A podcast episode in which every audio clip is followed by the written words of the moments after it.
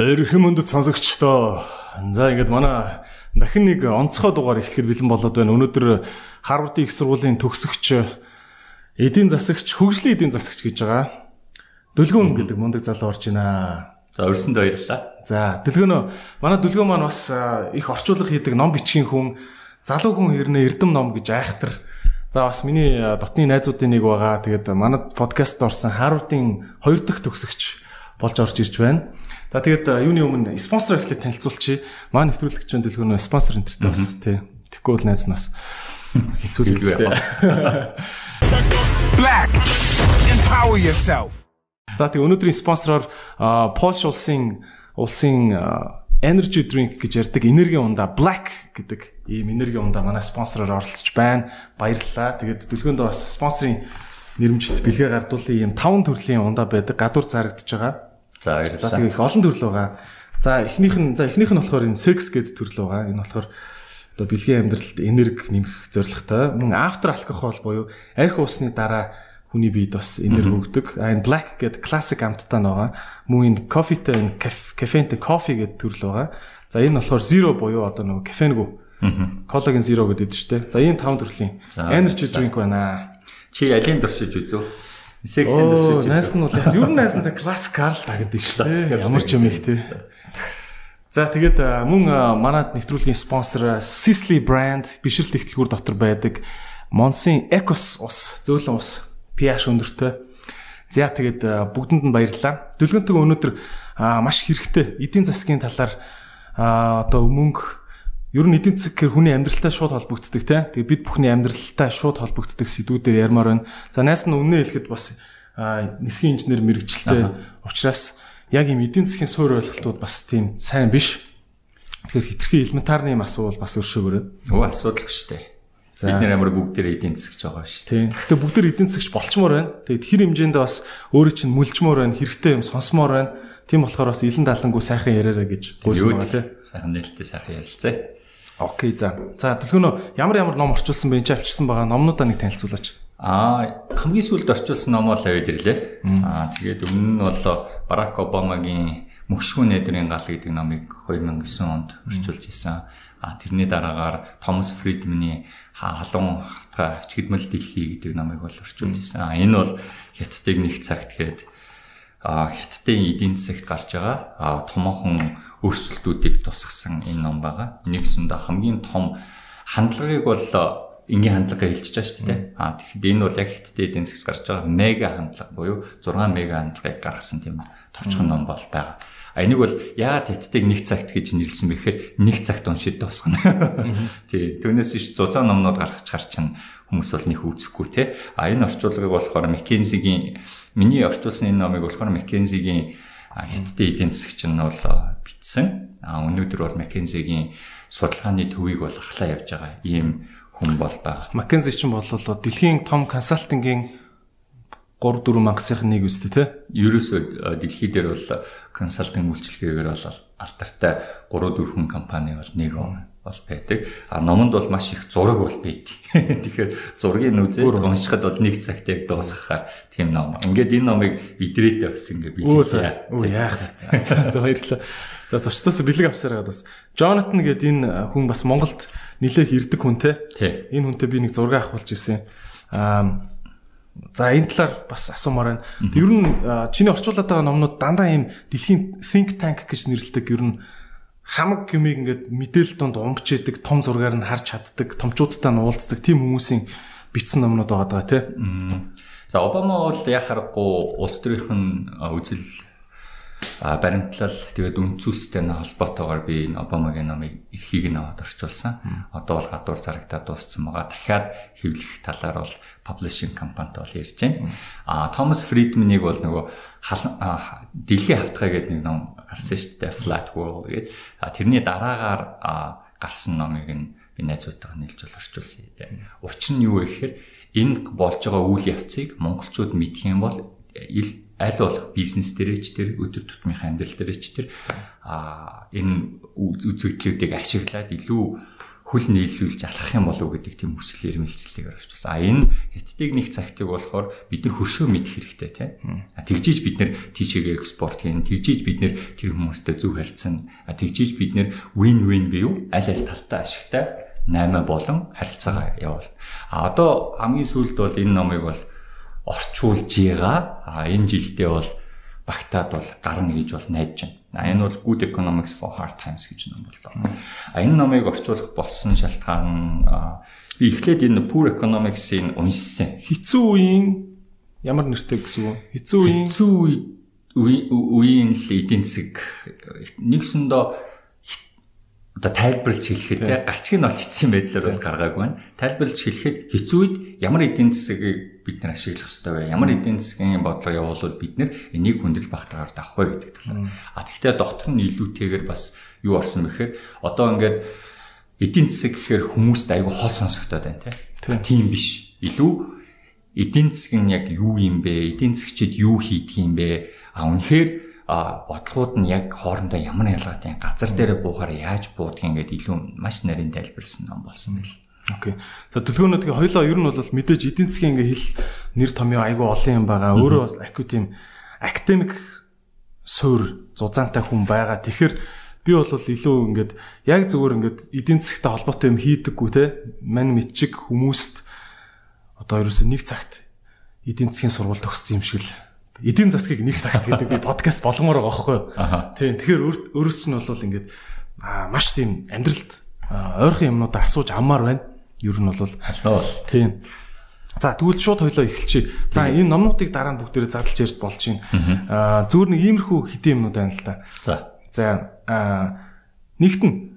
За эдийн засаг сонирхдаггүй. Гэхдээ бол би сонгуулаа өгөхийн тулд мэдээж эдийн засгийг ойлгох шаардлагатай тийм үү? Улсын иргэн учраас Би эдийн засгийн нэр томьёонуудаас одоо математикийг юу ч үдийн те үржих нэмэх хасгаа мэддэг байхад ерөөхдөө бол амьдраа явчихна гэдэг шиг эдийн засаг дээр яг юу юу юг мэддэг байхад ерөөхдөө тийм одоо сайн иргэн байж чадах юм бэ. Аа. За инфляц гэдэг үг бол их сонсогдоод байгаа тийм. Инфляц бол яг харахгүй шууд өрхийн санхүү дээр тусч байгаа шүү дээ. Бид нэр одоо ингээл төрөвчөндөө байгаа мөнгөөрөө те хичнээн талх авж гин хичнээн одоо хүнсний бүтээгдэхүүн авж гин төмс гурил авж гин а тэр яг тэр одоо 100 мянга тэдэр авч исэн дараа сар тэрийг авч чадчихна уу. Яа тэгэхээр үн зарим бүтээгдэхүүн дээр өссөн 100 нөгөө 100 мянга ч хүрэхгүй байгаа шүү дээ. А жилээр нь аваад үзэнгүүд эн чинь хэдэн хувиар өсөж чинь гэдгийг инфляц илэрхийлдэг. А тэгэхээр инфляц одоо жилийн 8% дотор Монгол онцноос баримлгээд байгаа. Одоо бол э, корона гарсантай холбогдуулаад үн а нэлээд буулаа штэ маш олон бүтээгдэхүүнүүд төр. А тэгээ ингээ харахад бол инфляц өмнө нь 6 7% байсан бол нэгсэндээ авдаг бүтээгдэхүүнүүдийн дундаж үн нь 6 7% жил төсдөг байсан бол одоо буураад 2 3% дээр ирсэн байна л да. За тэгэхээр энэ бол яг харахгүй бидний хармаанд нөлөөлдөг учраас ингээл хараа сууч. За шир тог харж явах хэрэгтэй байна. За цусны даралтаа үздэг шиг. За өөр би юу юг иргэн үнийхээ хувьд харж явах ёстой. За долларын ханш хараад байгаа юм тий.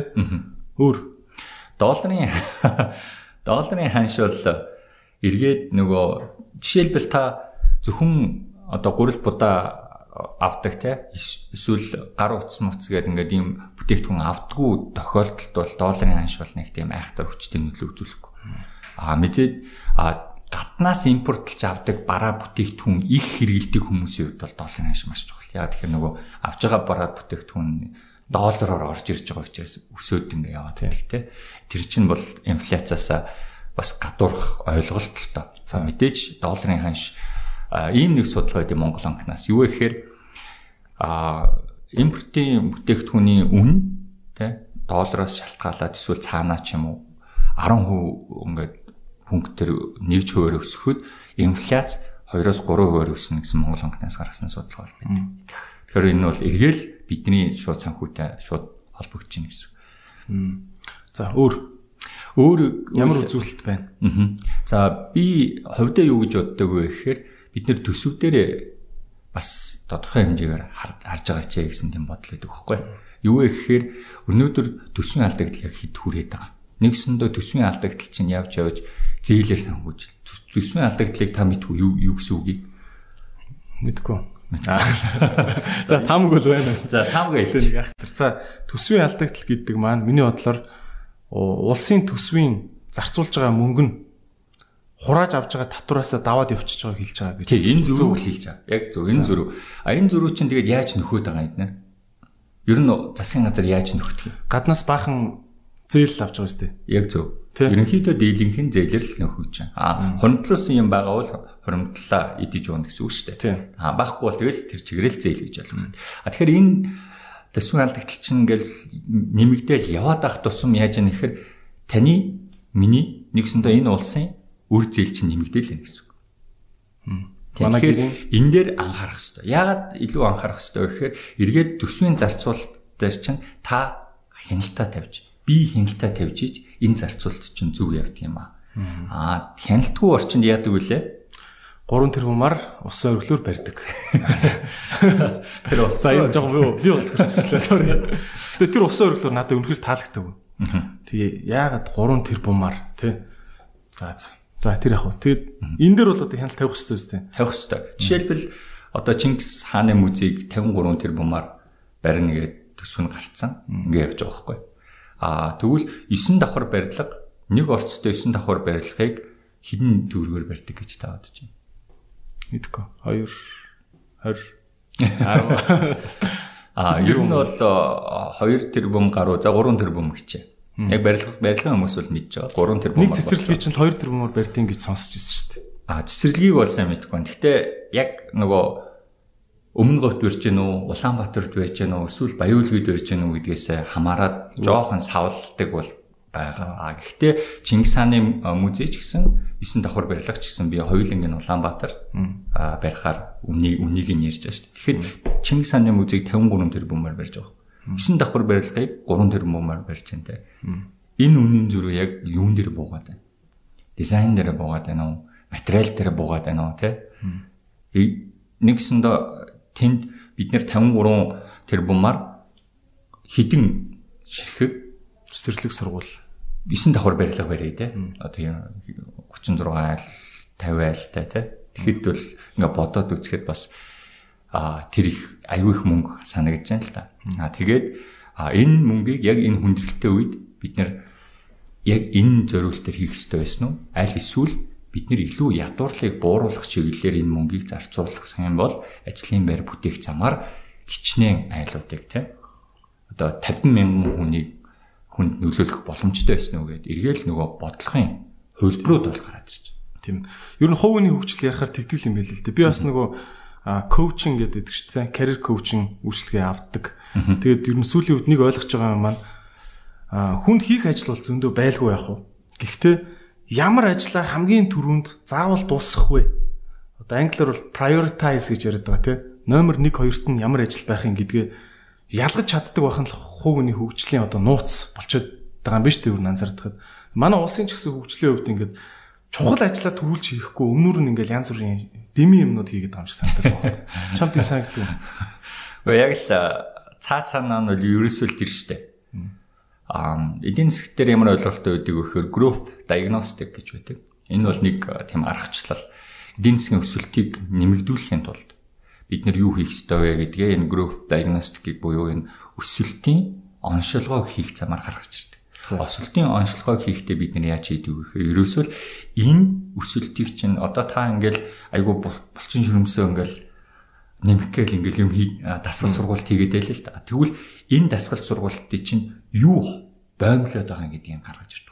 Та эсвэл хангалттай дасгал сургалт хийх хийхгүй байна уу? Эсвэл та хангалттай тэр хэмжээгээр нэг уурга уухгүй байна уу?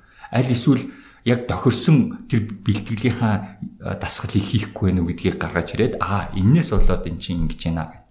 А яг адилхан төсвүүдээр ч гэсэн бид нэр хамгийн түрүүний өндөр ач холбогдолтой зүйлүүдийг бид нэр зогцоогоод өндөр ач холбогдолтой гэдэг нь улс төрчдөд илүү ашиг өгнө гэдэг биш шүү. Өндөр ач холбогдолтой гэдэг нь тухайн орон нутаг нийслэл хот эсвэл улс даяараа энэ ямар асуудал үүсгээд байгаа тэрийг энэ хөрөнгө оруулалт шийдэж гинүү гэдгээр нь англиар тийшээгээ мөнгө хийх юм бол манай улсын эдийн засгийн өсөлт бол одоо байгаагаас хамаагүй хурдан болно гэж би бол хувьдаа бол итгэж байна. За окей тэгвэл мэдээж яг хуу эдийн засгч хүн хариуцлагатай л хариулах байх. Гэхдээ энэ бол жоо хариуцлахгүй нэвтрүүлэгчтэй марчаа. Буу халаа. Буу халалт шүү энэ зэ. Тэгэхээр мэдээгээр гарчихгүй. Тэгэхээр өөрөө чинь хувьд ингээд маш энгийнээр базаад хэлвэл манай өсөлтийг манай улсын эдийн засгийн өсөлтийг боомлоод байгаа хамгийн том юмнууд нь юу вэ?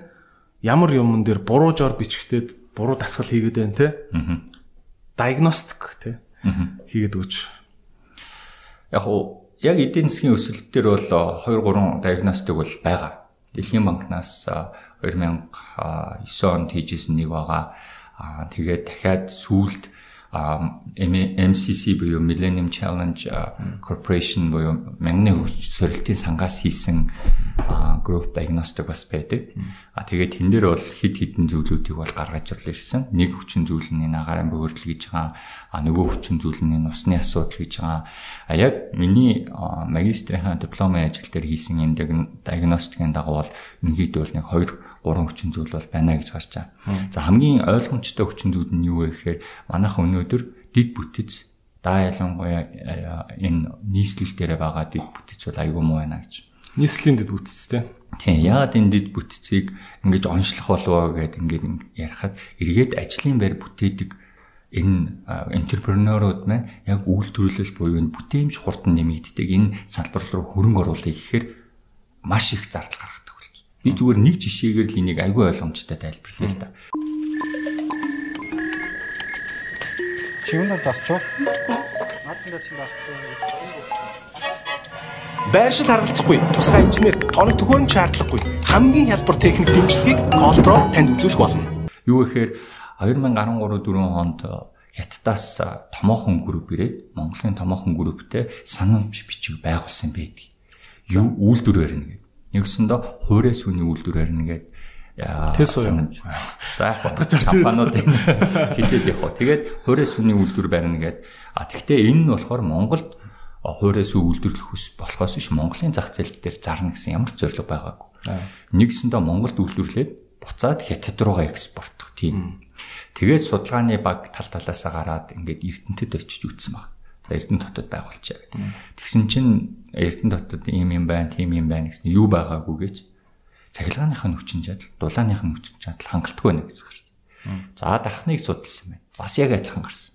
Нэгсэндээ тухайн одоо дархан эрдэнтийн хэрэглээ нь бол нэгсэндээ нийлүүлэлтэндээ тулцсан учраас тэр том үйлдвэрийг барихад хүч хүрэхгүй нэ байна асуудалтай байна. Эрдэнэт үйлдвэр, төмөрлөгийн үйлдвэр энэ төр хамаг юуг нь сороод Юу ч үлддэг гэсэн юм уу? Аа нэгсэндээ тийм маржин биш үү тийм хангалттай биш юм л гэсэн. А тэнгууд Улаанбаатар тэрэнгууд за Улаанбаатар болж ийн гэсэн гарсан ба.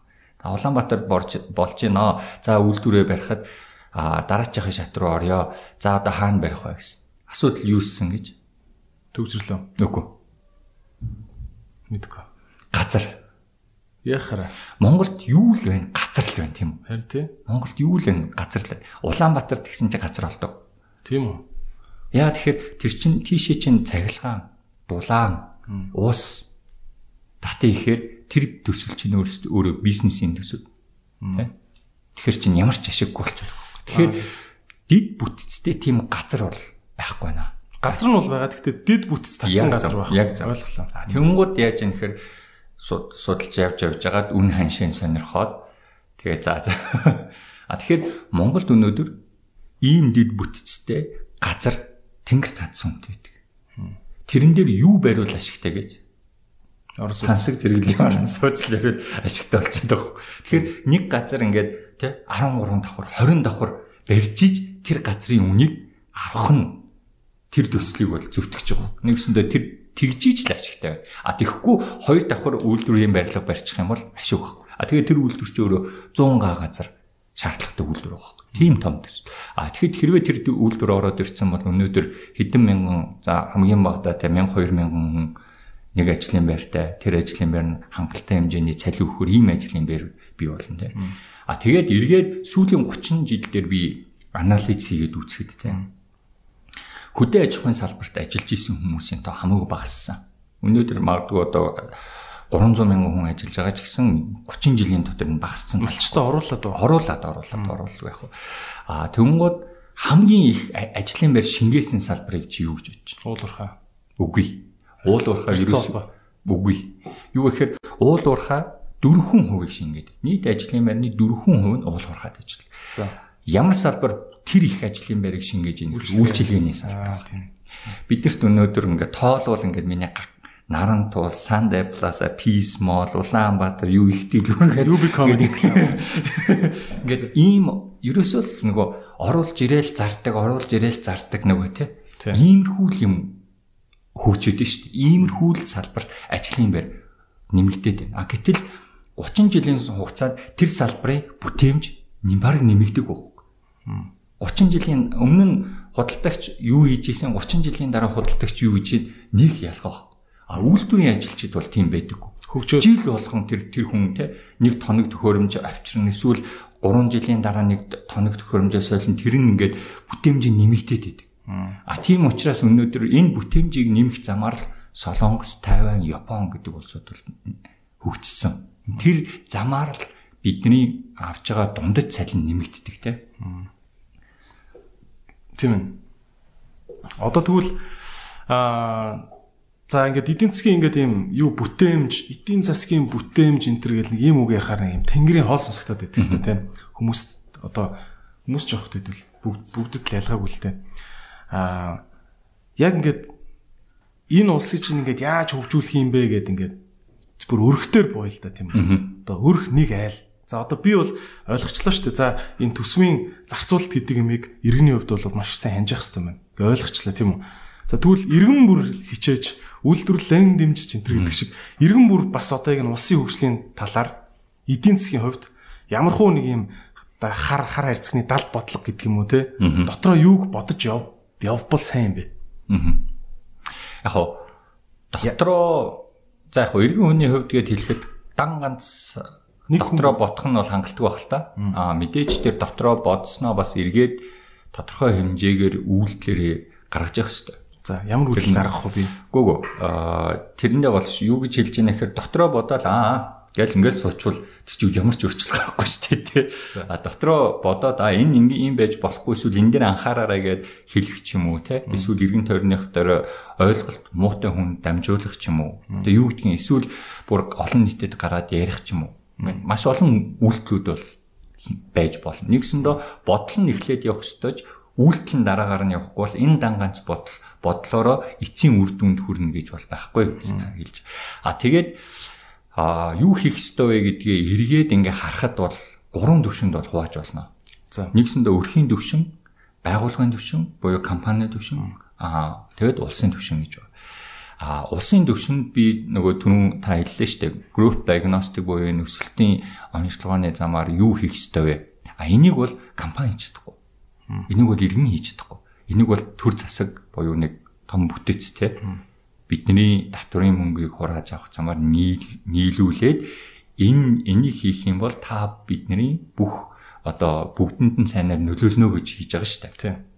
За энэ бол энэ улсын түвшин. Тийм учраас тэр түвшний зүйлийг компани хийж чадахгүй өрх хийж чадахгүй. Компани түвшний зүйлийг жишээлбэл өрх өрхийн түвшинд ганцаараа хийж чадахгүй тий.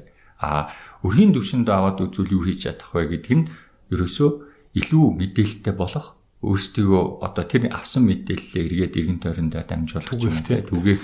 Тэгэхэд түгээх нь нэг үйлдэл. Тэгээд тэр үйлдэлээ хий жишээлбэл та түрүүн усан ориглоор ярьлаа тий. А энэ усан ориглоорыг би хөвдөө бол а тухайн үед нь анх ингээ гарч яригдчих үед нь бол би эсэргүүцчихсэн. Ягаад би эсэргүүцсэн бэ гэхээр өнөөдөр биднэрт усан ориглоос ориглуураасаа илүү тоглоомын талбай хэрэгтэй байна Жишээлбэл зүгээр нэг жишээ авах тий. А тэгээд тэр мөнгөөр жишээлбэл сонгон айрхан бол 40 хэдэн хороотой байхгүй. Нэг хороонд тий 75 сая төгрөг ингээд зарцуулах хэмжээний мөнгө байна. Нэг хорооны одоо 10 хэсэг дээр магадгүй нэг а 7.5 саяар жижигхэн жижигхэн тоглоомын талбай байгуулж болох юм байна. Тэгэхээр 40 хороонд нэг хороон дээр 10 гэдэг утгаар 400 ширхэг жижигхэн тоглоомын талбай барих мөнгөөр бид нэг ус оргилоор ирж байгаа байхгүй. Гэтэл сонгон айрхан дамдэрдэг 330 мянган хүний хідэн энэ ус оргилоор дээр ирж enjoy хийх үүтэй. Тэгснээс 450 ширхэг тийм жижигхэн тоглоомын талбай хийх юм бол тэнд амьдарж байгаа 100 мянган хүүхд өдөр болгон очих боломжтой болчихж байгаа. А тэнд амьдарж байгаа буюу ганц сонгоо ярих юм биш те чингэлтэй баян зүрх гээд энд амьдарч байгаа гэр хорооллын хүүхдүүд өнөөдөр хангалттай хэмжээний тоглоомын талбай хангалттай хэмжээний өөрсдийнхөө цагийг зарцуулах газар байхгүйгээс болоод маш одоо олон асуудлууд үүсэж байгаа. Энийний нэг нь сая нэг хэдэн хүүхдүүд а цэцэрлэгт хүрээлэнд явж байгаад бас ингээд живээр нас орчлаа шүү дээ. Хэрвээ тийм хол явж тоглож шүү дээ тий. Тоглоомны юу байхгүй. Тэгэхээр эргээд эн чин өнөөдөр хүүхдүүд би бол өөрөө 120 өссөн хүүхд байхгүй. 120 ч юм бол байр болгоныхаа уртал тоглоомын талбартай тэг хідэн ч саксны шийтээсийн тэг таахан туул бол их явдаг байсан өөршөө туул бол хаяа явна. А ихэнхдээ нөгөө дунд гол орно штэ дунд гол орж малгаагаараа ингээд загс загс ирдэг гэсэн үг яа тэгэхээр тэр чинь өвдөгнөөс дэшээ нэг урсдаггүй туул бол чинь урсгал ширүүнтэй тэгээд гүнзгий тэг да ялангуяа туулын гүүрний доотл хамгийн гүнзгий нэг гэсэн. Тэгэхээр нөгөө шатаар бууж байгаад нэг үсэрч бас их ордог. Тийм эс. Тэгээд юу байна л да. За өрхийн хувьд би зүгээр нэг зүйлийг боддог байхгүй юу? Аа иргэн бүр юуг анхаарах хэрэгтэй. Одоо жишээ нь яагаад улс төрчид өнөөдөр эдийн засагч нар нь хилээд ахад наа чин дими оронд нь энийгэ барьцгаа гэд хилээд ахад төсвөө яагаад буруу зарцуулаад идэм гэхэр зүгээр ингээ хар ажиглалтаар хараад ахад а иргэд өөрсдөө нэг юм нүдэнд нь ил харагдах юмыг л бүтээн байгуулалт гэж дотроо тооцдог. Нүдэнд нь харагдахгүй ингээд цаана цаасан дээр хичнээн мундаг хууль батлаа тавьсан байсан ч тэр ажлыг нь ингэж судалж үнэлдэггүй учраас улс төрчнөр ийм одоо улс төрийн оноо авахын тулд заавал ийм сүр жавхлантай ийм хүн хараад вау гэмээр юм барих гээд ингээд дайраад идэм байх гэж би ойлгосон байхгүй. Аа хөдөө орон нутагт ингээд явж байгаад бас харж л авахд ингээд юу юу хөшөө ингээд том том юм барих гал лээдэг нэг шалтгаан нь ерөөсөл тийм сүр жавхлантай харагддаг юм хүсээд идэм шүү. Хүмүүс өөрсдөө. Тэгээ тэрнээс нь болоод ингээл төсвийн буруу зах зарцуулалт эхэлдэг юм шиг санагдаад идэг байхгүй. Энтэй санал нийлэх үү? 50. Тийм бавгүй. За наа чи хоёр талтай авах гэж миний харж байгаа. За. За эхний тал нь мэдээж а ус төрчдийн талаас ямар ашигтай вэ гэдгийг харах хэрэгтэй байна. А дан ашиг нь бол улс төрийн капитал эсвэл эдийн засгийн капитал хоёулаа бол байгаа. Жишээлбэл одоо зарим нэгэн аймаг дээр яг аймгийг нь онцлоод явах. Гэхдээ дийлэнх аймаг дээр улсын хурлын гишүүн нь тэнд очиж байгаа бүх тендерийнх нь асуудлыг шийдэх гэж. Тэгэхээр тэнд хуваарлагдаа ш та нэг 50 тэрбум төгрөг хөрөнгө оруулалтаар сургуулийн цэцэг цэцэрлэг байна уу? Хөшөө байна уу? Хамаагүй те. Хуваарлагдлаа тэрний барилгын ажлыг хэн шийдэх вэ гэхээр чөлөөтэй тендер биш штэ. Тэн тэр тендерийг батуулсан те. Тэр тендер тэр аймагаас гарч ирсэн улсын хурлын гишүүн саяхны яриа шүү. Яг хоо яг гişүүний хилээд яг нэг хүн л дайрсан биш шүү дээ. Энд чинь ерөнхийд нь тогтцоо гэж байгаа. За манайхын ус тэмгүүр хэтрүүл өргөн шүү дээ. Эргээд яаж вэ гэхээр эргээд тэр хүнд чинь эдийн засгийн капитал нэмэгдэж байна тийм үү? Тэр асуудлуудыг шийдснээр тийм. А энэ чинь эргээд манай бас өсөлтийг бариад байгаа зүйл чинь авилгал واخгүй. Тийм. Цэвэр авилгал. А тэгэхээр энэ асуудал нэг. Нөгөө талаасаа бас аа тодорхой хүчин зүйл нь юу вэ гэхээр юм барьсан бол өө би би тэрийг барьсан штэ гэд дараа нь сонгуульд твшгэд бол хэрэгтэй. Тийм. Ийм хоёр хүчин зүйл байгаа гэдгийг нь бол харах хэрэгтэй. Аа би нэг сонирхолтой түүх ярил л да. Юу вэ гэхээр эдийн засагчид ч гэсэн өөрсдийнхөө арга барилыг бол өөрчлөх хэрэгтэй гэж бол би хардгийн. Юу гэхээр манай эдийн засгийн Dan Roderick гэдэг профессор байдаг. Dan Roderick профессорын хичээл дээр бид нэр ингээд яг энэ талаар ярилцж исэн байхгүй. За эдийн засгчид бол ингээд хамгийн сайн энэ бодлогыг хэрэгжүүлэх юм бол эдийн засгийг төдөөөр үсэх юм байна, ажилгүйдэл төдөөөр буурах юм байна гэдэг зөвлөмж болгоод ингээд өгөхөд уншдаггүй. Тэр улс төрчид юусаа авч хэрэгжүүлдэг бай. Тэгээд тэнгууд би гараа өргөө. За хэрвээ тэгж байгаа бол наа чи улс төрийн шийдвэр, улс төрийн шийдвэр учраас эдийн засгчд буруугүй гэсэн бохгүй. Тэгсэн чинь манай профессор үгүй ээ Юу гэхээр хэрвээ чи үнэхээр тийм сайн эдийн байгаа бол хамгийн зөв бодлогыг гаргаж ир. Хоёр дахь зөв бодлогыг гаргаж ир. Гурав дахь зөв бодлогыг гаргаж ир. А тэгээд улс төрчдөд энэ хамгийн одоо илүү буух нь аль нь? А тэгж гаргаж ирээд за хоёр дахь сайн бодлого нь тий нэгсэндөө нэг дэх сайн бодлого нь ажилгүйдлийг 10%-аар бууруулжалаа гэхэд хоёр дахь сайн бодлого нь ажилгүйдлийг 5%-аар бууруулдаг байна А гэтэл улс төрийн шалтгаанаас болоод хоёр дахь бодлого зөв үү гэж бодох юм бол хоёр дахь бодлогын тавьсан.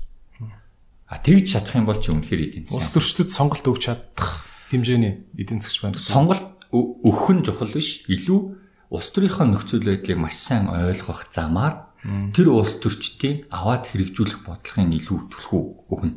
Өргөн барьж байгаа. А тэгэхгүй бол нөгөөдүүл чинь 10 дахь сайн бодлого, 20 дахь сайн бодлого ч юм уу магадгүй хамгийн муу бодлогыг хэрэгжүүлэх эрсдэлтэй учраас нөгөө хамгийн сайн бод юунуудаас гаргаж ирээд улс төрийн хувьд энэ бол хамгийн хэрэгжих боломжтой байна гэж санд болгох юм бол тэр хэрэгжих магадгүй гэж. Юу байна л та? Яг наадах ч байна л да. Ингээд хараад хахад зүгээр мэдээ үзэж яхаар ингээл эдийн засгийн тойм, эдийн засагч тэр гэл ингээл ярьслага өгдөг те. Тэгэл манай Монгол бол ийм ипотекийн яасан ийсэн гэл гадны санхүүжилт гэл ингээл сүртэй сүртэй нэр томьёогтой юм ярьдаг. Нэгтэн тэрийг сонгогч нар арт түмэн юу ч ойлгохгүй. Тэ? Одоо ингээл улс төрийн капитал гэл өөрөө сая нүг хэлж чинь тэ. Яг яг цаанаа надах ч бол зүгээр тендерийн цавчааны мөнгө гэж би бол сонсож штэ. А эдийн засгийн тийм нэг нь болохоор улс төрийн капитал гэдэг нь болохоор юу гэж илэрхийлээд байна. Тэр хүний улс улс төрийн нэр хүнд нь те тэр хүний нэр хүнд нь өсөж байгаа. ямар капитал гэж? Эдийн засгийн капитал. Эдийн засгийн капитал. Тэгэхээр нөгөө тэр хүний өөрийнх нь хөрөнгө мөнгө те эсвэл хамаатан садан дээр хадгалсан мөнгө нь ч юм тэр нь өсөн л гэсэн үг л дээ. Яг ингээд хараад байхад надад нэг зүйлийг хараад байхад энэ улсыг хөгжүүлэхэд бүх төрлийн мэрэгчлэтнүүд хоорондоо ингээд нэгдэх хэрэгтэй тийм үү? мэрэгжилгүй хүнж эдийн засагч хүнж инженер хүнж ус төрч хүнж бүгдээрээ би нэг ойлголцдог байж аж уршаа явмаар байхад өөр өөр хэлээр яриад байгаа байхгүй. Одоо юу ч үгүй. Усыг ус төрийн гишүүн гарч ирэнгүүтээ те одоо энэ зүүнний чиглэлийг баримтлсан хагас либертар либерал үзлийг яасан дэлгэрүүлэх гэж байгаамаа гэ ингээ ярьцдаг а эдийн засгч хүн гарч ирэнгүүтээ яг уу ингэж байгаа тендер дээр ингэж байгаа нь бол эдийн засгийн капиталыг нэмэгдүүлж байгаа нэг арга зам мөнгө хэлцдэг а ард түмэн нь болохоор сонсохдоо наа чи хүн завчаа хийц юм биш үү? гэ ингээд байдаг. Ингээ нэг хэл амаа нийлүүлмээр байгаа байхгүй тэгэхээр би зүгээр нэг зүйлийг яах гэсэн те хэлэх гээдсэн эдийн засгч нарыг ингээд сайн сонсоод тахаар уг нь ингээд яг зөв гаргалагыг байн хэлж байгаа шүү дээ энэ чинь тоо тоо худлаа хэлэхгүй тийм үстэй дататай зөв юм хэлээд идэг. Улс төрч сонгогчд хоёулд хоёрт хоёуланд нь ойлгуулж чаддгүй юм биш үү ихэнхдээ гэж боддог байхгүй. Тэгэхээр яг энэ тал дээр бүр ингээд галзуу гоё ойлгуулж чадаад байгаа эдийн засагч нар нь хэн байна? Өөрөө ер нь энэ тал дээр юу гэж бодож байна? Яаж ойлгуулдгийм бол доо. За таны хэлж байгаа бас зөвөө зөв. Юу ихээр тэр ойлгуулж чадчихна уу те? Үнэхээр ойлгуулж чадчихна уу гэдэг бол маш том хүчин зүйл үү гэхээр тийм. А нөгөө талаас хичнээн би танд ойлгуулсан ч гэсэн таны ашиг сонирхол нийцэхгүй бол би хамгийн сайн бодлогыг дэвшүүлээ. Та тэр хэрэгжүүлэхгүй байхгүй. Тэгэхээр яг уу ихээр улс төрийн талаас танд ашигтай гэдэг тэр юуг нь хараад за улс улс төр талаасаа таны нэр хүнд ингэх юм байна ч юм. Аль эсвэл фракц хоорондын зөрчил нь зөрчилгүйгээр шийдэгдэх шийдэл нь энэ юм байна шүү гэдгээ эдийн засгийнхаа хиддэх сайн бодлого нь тэгж чадчихна. Тэрийгэ би тань. Нэгсэндөө тэр улс төрийн намын за доод өвшөндөө магадгүй ерөнхий сайдын те сайдуудын улс төрийнх нь тэр ашиг сонирхлыг гүйцээж гинүү гэдэг ашиг сонирхлын тэр бодлого хангаж гинүү гэдгийг харах. Хоёрт эргээд тэр хангаж байгаа ч гэсэн бүх юм зүг гаргаж ирсэн ч гэсэн би танд ойлгуулж чадах нь. Энэ хоёр жоохон өөр ойлголтууд байгаа. А олон нийтийн телевизээр бол яа харахгүй нөгөө мэрэгжлийн хүмүүс ухраас мэрэгжлийн үг хэл хэрэглэх нь бол түгээмэл анзаарагддаг. А тэр нь эргээд а тухайн хүний өөрийнх нь одоо тухайн эдийн засагч эсвэл тухайн мэрэгчлэлний өөрийнх нь чадамжтай шууд холбоотой. Одоо яг баруун тул ингэж байгаа шүү дээ. Лобби группүүд гэдэг байдаг тийм үү? Одоо ингээл Германд ч өндөр хүрсэн, Германд ч харж байхад, Америкч харж байхад ингээд ийм эдийн засагч нар бизнесийнхэн нийлээд ийм лобби групп байгуулад энэ хуулаа гаргахтаа энэ дээр анхаараач гэдэг ингээд улс төрчнөрөө ингээд айгүй сайн ухуулж ойлгуулж тайлбарлаж явж чаддаг юм шиг байгаад байгаа байхгүй. Монголд ийм лобби групп гэж байна уу эдийн засагчтай? За би л тгий сонсоо өмнө. Байхгүй юу? Байхгүй. Одоо саяхан ингээд 7 сард гарсан гэлүүдээ нэг юм засгийн газрын тогтоол байгаа байхгүй. юу гэлээ нөгөө тамхиг тамхиг дунд сургуультай ойрхон зарахыг хориглосон юм гарсан дээ. За тэрийг бол ойлгож чинь те. Окей, асуудалгүй. Тамхи зархал болчихж байгаа. Тийм. Тэгсэн чинь одоо хүнсний бүтээгдэхүүнийг хүүхдийн цэцэрлэг сургуулаас 150 м зарахыг хориглолоо гэлөө. Тийм, эдийн засгийн хувьд ямарч утгагүй гэмээр. Би бол одоо ойлгохгүй байгаа байхгүй жижиг дунд бизнес эрхлэх хүний хувьд. Тэ? Эсвэл зүгээр хүүхдэд билээ ол зарж болохгүй гэж журам гаргачих л да. Ягаад бүр ингэж дэлгүүр байж болохгүй гэсэн тийм юм хүнс ерөөсө зарж болохгүй гэж байгаа байхгүй? Тийм эдийн засгийн хувьд утгагүй ийм шийдвэрүүд яаж яваад тэр дээрээс гарчаад идэх тэрийг ерөөсө ойлгохгүй байна. Энд нөлөөл хэн нөлөөлөх ёстой юм? Яаж нөлөөлөх ёстой юм? Эргээд манай маш олон шийдвэрүүд, манай маш олон тогтоолууд ямар ч судалгаагүй гарч байгаа шүү дээ. Зүгээр зарим нэг улс төрчид гаргаж ирээл хуульчдад өгөөл за ийм сонирхолтой эцсийн үр дүнд нь энийг 20 шүү, эсвэл болио шүү, эсвэл энийг дэмжин шүү. Энэ наадхаа нэг хуулийнх нь хэлбэрт оруулаад биччихэл гэсэн тийм юм яваад байгаа байхгүй. А гэтэл тэр чинь судалгаатай нотлохотой хийн гэвэл а өнөөдөр яг тийм чадамжтай институтүүд бас хэд байна те. А энэ сайд энэ хоёрын үед баха би бол тийг сонсч ирсэн. Одоо бараг 10 хэдэн жилийн өмнө шүү дээ тийм. Юу сонсч ирсэн бэ гэхээр төсөв хүрэлцгээ болоод төсөв таналт хийлээ. Таналт хийхдээ энэ улсын хурал дээр байгаа судалгааны байгууллагын хүмүүсийн орон тоогийн цомхох замаар энэ төсвийнхаа одоо зардлыг багасгаж байна гэж. Тэгээд юуны зардлыг багасгаагүй гэхээр нэг тийм суурга барих илүү нэг хийд байх зардал багасгахгүй. Нөгөө судлаачтай халаад мөнгө хэмнээд байдаг. Тэгсэн мөртлөө сувраг барих нэг хийд барих төсвөө юм нээгүү. Тэгэд би тэр үед ерөөсөй ойлгоог яагаад гэж. А тийм ч учраас өнөөдөр яаж юм гэхээр энэ чадхаа бид нар хангалттай хэмжээнд аваач өгөх учраас гаргаж байгаа шийдвэрүүд нь яг газар дээр очиод хэрэгжихгүй байна. Хэрэгжсэн ч гэсэн эсэргээрээ ажиллаад байна. Эсэргээрээ гэдэг нь баахан хүмүүсийг хохироогоод байна шүү дээ уул нь тэр тогтоол шийдвэрүүд чинь хүмүүст ашигтай гарах ёстой шүү дээ. Гэтэл хохироогоод байгаа үед яах ёстой. Тэгэхээр эргээд энэ нөгөө гарч байгаа юмнууд маань л дандаа дутуу дөлмөг гарч байна. За энэний шийдэл нь юу вэ гэхээр эргээд улсын хурлын эргээд маш одоо тэр судалгааныхын чадамжуудыг бэхжүүлэх хэрэгтэй. Бид нэр одоо нэг барилга нэг хөшөө барихынхаа орон энэ институтцүүдэд бэхжүүлэх замаар а энэ замаар өнөөдөр шийдвэрүүдээ их оновчтой болгож чадна. Оновчтой болгох юм бол таны ч амьдралд нөлөөлнө, миний ч амьдралд нөлөөлнө, урт хугацаанд манай үр хүүхдүүдийн амьдралд нөлөөлөх гэдэг байгаа байхгүй.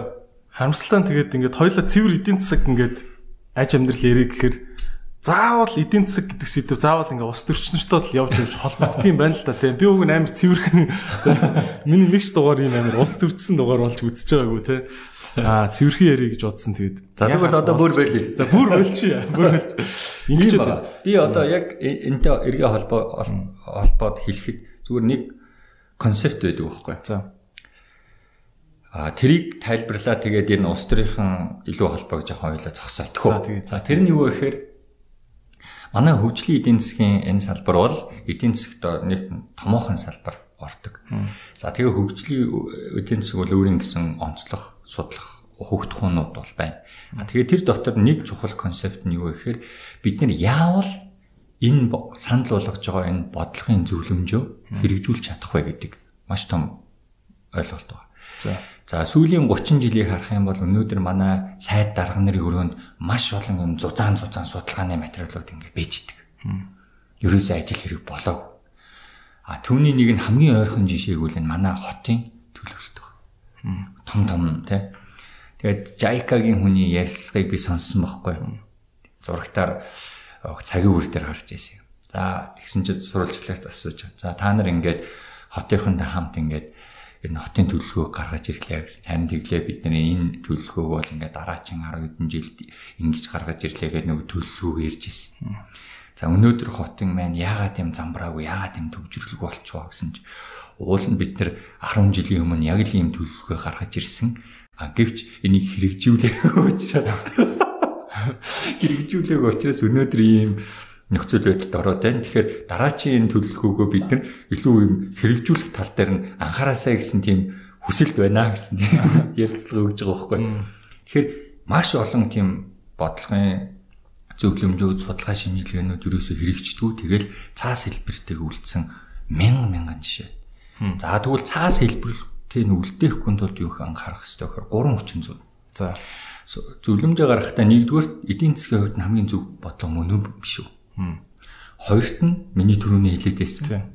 Улс төрчдөдтэй тэр намд нь тэр бүтцэд нь засгийн газар дундаа бууж гинөө. Тэгэхээр тий. Одоо талаас нь харахад энийг хэрэгжүүлэх сонирхол байна уу?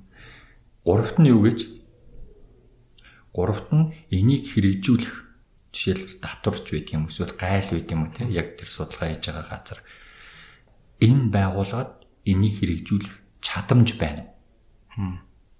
Тэр байгууллага болгон өөрийнх нь чадах нь өөр байгаа шүү дээ. Шуудангийнх өөр, гайлгийнх өөр, татврынх өөр, сангийн яамных өөр яг тэр хэрэгжүүлэх байгууллага нь энэ бодлогыг хэрэгжүүлэх чадах байна уу юу гэдэг дээр.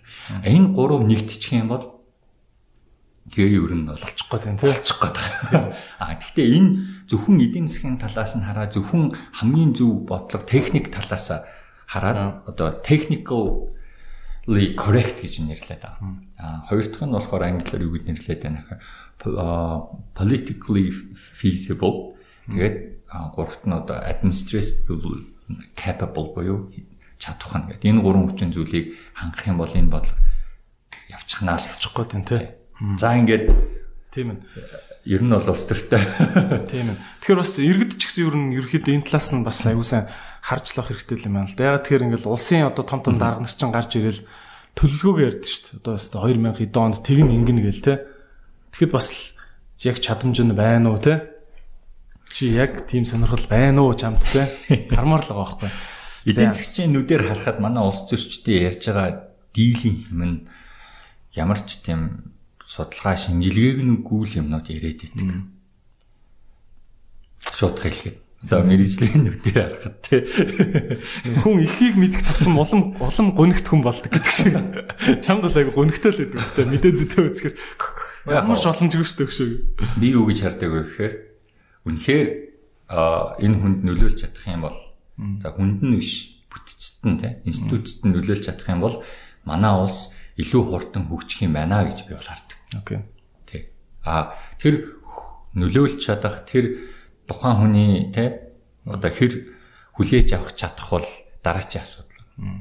За одоо ингэдэг бид нар хөгжлийн түүх яриад ирэхээр Сингапур улсыг нэг жишээ болгож ирээл ярьдаг те. За яг би комедиан хүний хувьд бол надад Сингапур улс таалагддаггүй. За тэр төсвийн илүүдэл нь 8 тэрбум гарсан л гин.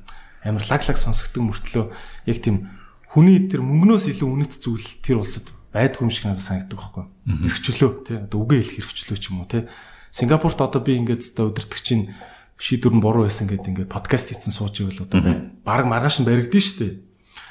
Тэгэхээр бас мөнгнөөс илүү үн цэнтэй зүйл бас улсын эдийн засгийн хөгжлийн дээр яригдах хэмжээний зүйлс байна штэ. Үг хэлэх эрх чөлөө, шүүмжлэх эрх чөлөө өдөртөгчөө одоо дургуугаа өрүүл ил цагаан шүүмжилчдэг байх хэрэгтэй тий. Тийм эрх чөлөө гих мэт байна. За тэгэхээр Сингапуртаа би ингээд Монголыг ингээд хөгжлийн жишг болгож яриад байхад нэх тааламжтай ханддаггүй. А за тэгээ солонгостой ингээд ханддаг те. Саяхан 80-аад онд ингээд өстой эд хоолгүй байсан улс гудамжны бүх модоо цавчаад түлцэн байсан улс өнөөдөр хар ном ногоон байгальтай юутай мөнгөтэй Samsung-тэй LG-тэй олцсон сууж ийн хар гэлтэгдэг. Бас яг Монгол хүний бас яг одоогоор зан суур зан характер нь солонгосчууд чиг тэгэл баг 18 цаг 16 цаг ажиллах уу гэвэл бас I don't know тэ. Тэгэхээр бас ингээл нэг зөрчилдөг байгалийн хуулиараа зөрчилдөг юм шиг ингээл Монголыг ямар улстай харьцуулбал чамд хамгийн одоо илүү зохимжтой юм шиг санагддаг байна. Эргээд юугаар нь харьцуулах вэ гэдгээс шууд хамаарах гэдэг. За хоёул шууд задлж ил та тэгвэл эдийн засгийн энэ улстай харьцуул, эрхчлөөгийн энэ улстай харьцуул, хүнийх нь амьдралыг энэ улстай харьцуул гэдэг ингэ задлаа л та. Аа тэгвэл ингэж болно шүү дээ. За бид нэр да ялангуяа миний судалгаанд ил би ямар улсуудтай харьцуулдаг вэ гэхээр Монголын нэг хүнд оногдож байгаа дотоодын нийт бүтээгдэхүүн гэж ойлголт байдаг. Тэрнтэй нэмэх нь 1000 доллар, хасах нь 1000 доллар. Энэ хооронд байгаа улсуудаа нэгсэндөө тухайн орны хүний амжиргаан те Монгол хүний амжиргаатай ойролцоо орнууд яг энэ үзүүлэлтүүдээр ямар байна вэ гэдгийг хардаг. Жишээлбэл төрөлтийн үед бол ямар байна? 5 наснаас доош хүүхдийн эндэгдэл нь ямар байна те? Эсвэл авилгал нь ямар байна? Rule of law буюу одоо хуулийн засаглал засаглалын төвшөнд ямар байна гэдэг ингээд харуул яг энэ энэ ойлголт бол одоо нэг хүнд оногдох одоо нэг хүнд нэг хүний орлого нь ямар байгаа вэ? А тэгээ ойролцоо орлоготой орнууд ямар байгаа вэ гэж харьцуулах илүү хэлбэр. Тэгэхээр нөө ангийн муу хүмүүс муу хүмүүс хоорондоо бие нэг харьцуулаад муу муудад дэрлэх үү гэдэг шиг. За манайх бол Киргизээс илүү явж гин гэдэг ингээд те. Одоо 5 5 нас хүртэл эндэгдлэр бол Киргиз бол амар юм бэлэн шүү дээ те. Ихийн эндэгдэл энэ чинь бол ерөөсөн зүүрлэшгүй муу юм бэлэн шүү дээ. Тэгээ бас муу орнуудтай өөрийгөө харьцуулаад ингээд болж штэ гэдэг ах юм шүү. Үгүй юу? За тэгэнгүүт яачч болно. Индекс авчиж болно. 100 үзүүлэлт аваад 100 үзүүлэлтээ нэг жин өгөөд тэрийг нийлүүлээд нэг тоо гаргаад. Тэрийг тэгээ харьцуулах хэрэгтэй. Яг нэг орондоо тулахгүйгээр тулахгүйгээр тэр бүлэг орнуудаагаа бид нар ям ямар төвшөнд явж байна вэ? А өсвүүдийн 30 жилийг ингээ харахад бол бид нар бол 5-аас доош насны хүүхдийн тэмдэглэлээр бол аюул сайжирсан шүү дээ. 90 онд ингээд харахад бол нэг 100 40 хавцаа байсан. Одоо бараг 20 өдрөө ингээ буугаад ирлээ те. За түнгууд Вьетнам гэдэг ингээ харахад Вьетнамынх бүр 90 онд л 100-аас доош байсан байхгүй. А тэгээ одоо бол мэдээж нэг 10 эдтэй Монголд айгүй төс төстэй. Тэгэхээр яг зарим үзүүлэлтүүдээр сүүлийн 30 жил бол Монгол улс үнэхээр сайжирсан. А зарим үзүүлэлтүүдээр манайх бол одоо хорсон. Жишээлбэл одоо тэгш бусын одоо орлогын ялгаа байна тий. Мэдээж 90 онд бол засаглал өөр байсан, эдийн засгийн систем нь өөр байсан гэдэг олон хүчин зүйлээж болно. Гэхдээ манай өнөөдрийн энэ тэгш бус байдлын ялгаа бол уламжлалт амжирч байна тий. Манай өнөөдөр ингээд зарим статистикээр бол ядуурл бол 28.4% буюу бараг 30 тий 30 гэдэг чинь 3.1 3 монгол хүний нэг нь өнөөдөр хангалттай хоол хүнсийн хэрэгцээг авч чадахгүй тийм орлоготой төвшөнд бол явж байгаа байхгүй. А тэгэхээр эргээд бид нэр юу руу чиглүүлэх ёстой вэ гэхээр а мэдээж ядуурл гэдэг энэ үзүүлэлтийг бид нэр яаж бууруулах вэ? Нэг үзүүлэлтийг авч бол. Аль эсвэл нөгөө таны сонирхож байгаа эсвэл 5-аас доош насны хүүхдийн дэглийг яаж бууруулах нэг үзүүлэлтийг авч бол. А тэрнээсээ илүү бусад орны дуршлагыг харахад Япон, Солонгос, Хятад зөвхөн нэг үзүүлэлтэн дээр анхааралгүйгээр ерөнхийдөө эдийн засгаа бид нар яаж хүртээмжтэйгээр тэлэх үү? эдийн засгаа яаж босгох уу, өсгөх үү, бүтээмжийг яаж нэмэх үү гэдэгт дээр анхаарах энэ дээр анхаарах анхаарад явж итл нөгөө бусад үзүүлэлтүүд нь хайч маш сайжирч байгаа байхгүй. Ингэсэндээ орлого нь сайжруулах тусам тэр хүүхдийн дэгдэлч багасах юм байна. Тэр ядуурланч буурах юм байна те. Тэгээд амжирга авж байгаа хоолны төвшинч нэмэгдэх юм байна. Бүх үзүүлэлтүүд нь ерөөсөө энэ энийн засгийг бол дагаад маш олон үзүүлэлтүүд сайжирч байгаа чам зүгээр тийг санагддгүй одоо ингээл захын түүц рүү ороод ингээл лангууг ингээ харахаар тэр түүцний лангуун дээр ерөөсөө энэ шошгон дээр ээ өсөхтэй гэдэг чи ээ өсөх ээ өсөхтэй гэдэг чинь л эвгүй гэсэн үг шүү дээ. Би бол тэгж ойлгоод байдаг байхгүй энэ хоолны орцыг уншихтаа. Амун маш их хэмжээний сахартай. Гэхдээ битүү сахартай бүтээгдэхүүн л байдаг байхгүй түүцэн дотор. Тэгээд нэг жоохон билээ бол ингээд байгаа. Тэгээ урд нь хідэн бах байдаг шүү дээ. Тэ? Ингээ харахаар бас манай монголчуудын үнэхээр идэх хоолгүй байгаа мүү гэд ингээ харахаар зүгээр буруу хоолоо аваад байгаа нь бас айгүй их байгаа юм шиг санагдаад байгаа байхгүй. Мөнгөөр маш их юм сахартай ундаа авч уугаад дээ. Одоо жишээ нь юутай те одоо нөгөө аа газтай ундаа те энэ энэ мөнгөөр уг нь арай өөр ашигтай хоол аваад ивэл гайгүй байхгүй юу? Аха. Наатай чинь эндээс судалгаа байдаг. Мэргэжлийн үний хувьд ингээ сонсгоо шүү юу сонсгож байна гэхээр За хэдэн хувь нь хангалттай мөнгөтэй болоод нэгсэндөө ямар ч бүтээгдэхүүн авсан бай хангалттай өдрийнхөө авах калорийн хэмжээг авчна.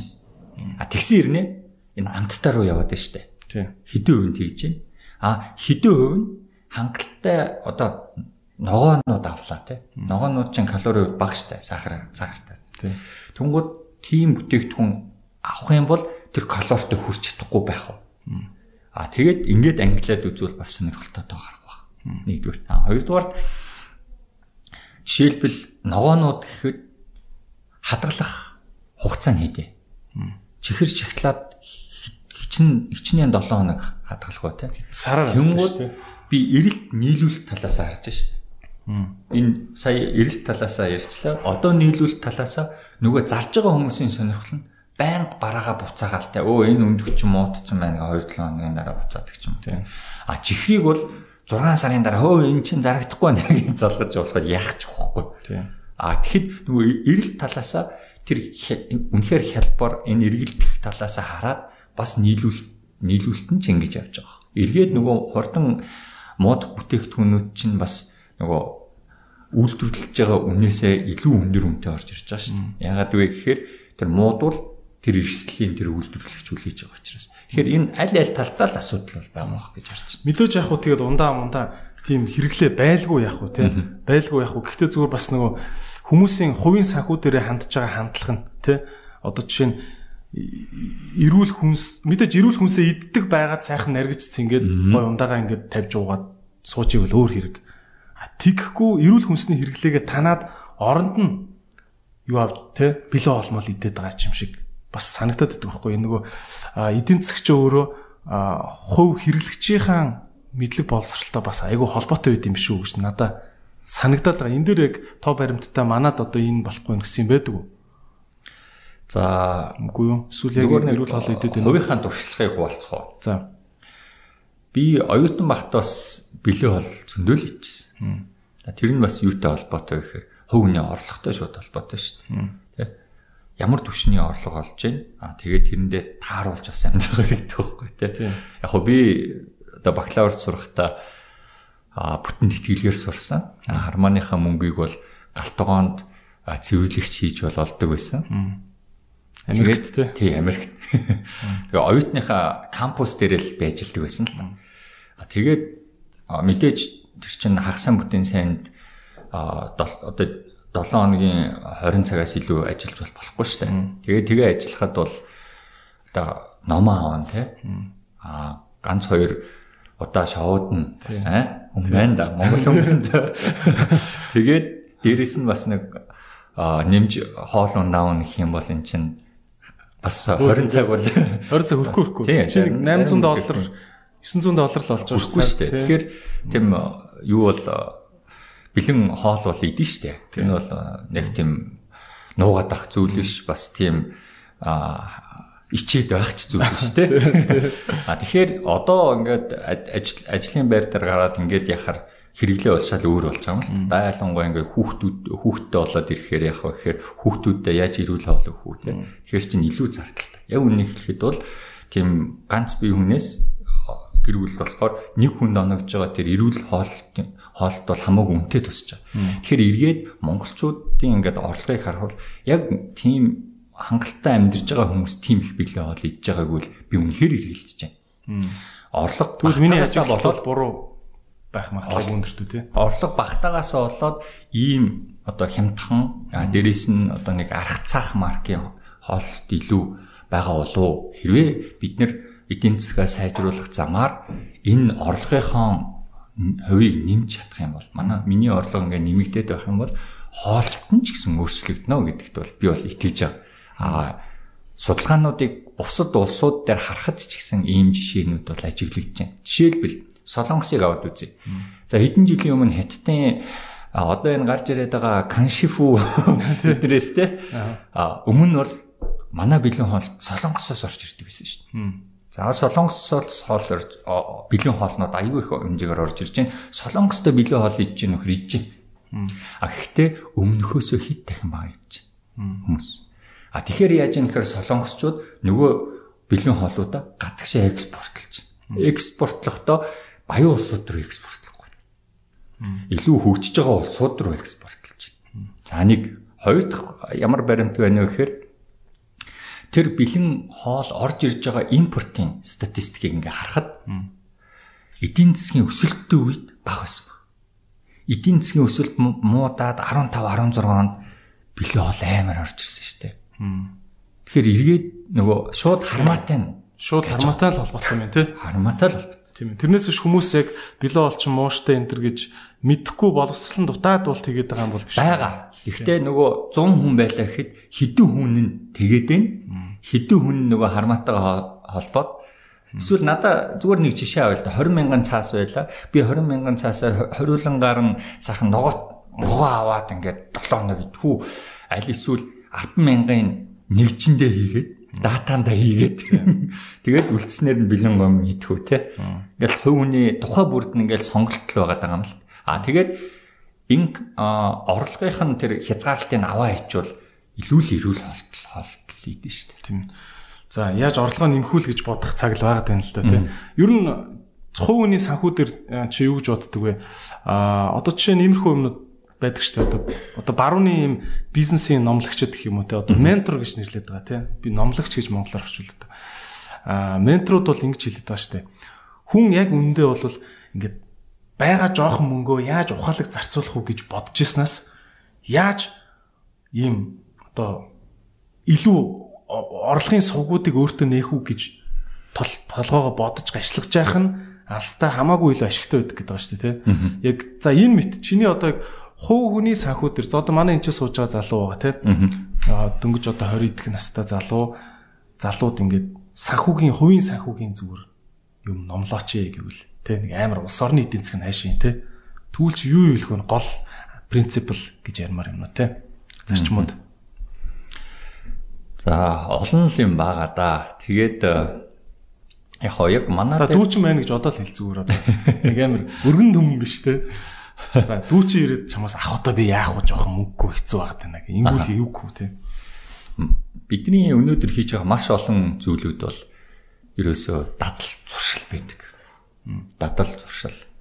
Би өнөөдөр гараад ямар хоол идэхүү гэдэг нь ч баг тий 80% нь дадал зуршлаар тайлбарлагддаг өнөөдөр би жишээлбэл өглөө босоод ингээ гүйдэг байлаа гэхэд тэрийг ингээ твшүүлчих юм бол хичнээн ядарсан байсан ч гэсэн тий ингээ гарах гараад гүүх магадлал маргааш бол өндөр байхгүй. А огт гүйдгүй хүний гараад гүүх магадлал маргааш бол айгүй бага. А тэгэхээр бид нэр дадал зуршлыг яаж бий болгодог гэхээр хизээж нэг өдөр бүгдээрээ бий болчихгүй. Бага багаар бий болдог. Муу дадал зуршлыг бага багаараа эхлэдэг сайн дадал зуршлыг баг багаар хөвшүүлдэг. Муу дадал зуршил төр жишээлбэл одоо тамхи таталдаг шүү дээ. Өнөөдөр магадгүй өдөрт нэг 5 5 янжуур таттай хүн багсгасаар хагаад нэг нэг болгож болно те. Нэг нь багсгасаар хагаад 7 хоногт нэг болж болно те. Тэгсэр яагаад гарч болно эсвэл. А эсвэл шууд за болигээл шийдвэрээ ягаал заагаарай гэл гарч тумаар санагдах болгондоо карманаас самар гаргаж ирж идэл тэ. Тэр бол дадал хүн биз дээ. Каунтер дадал гэх юм. Эсрэг дадал гэх юм уу тэ.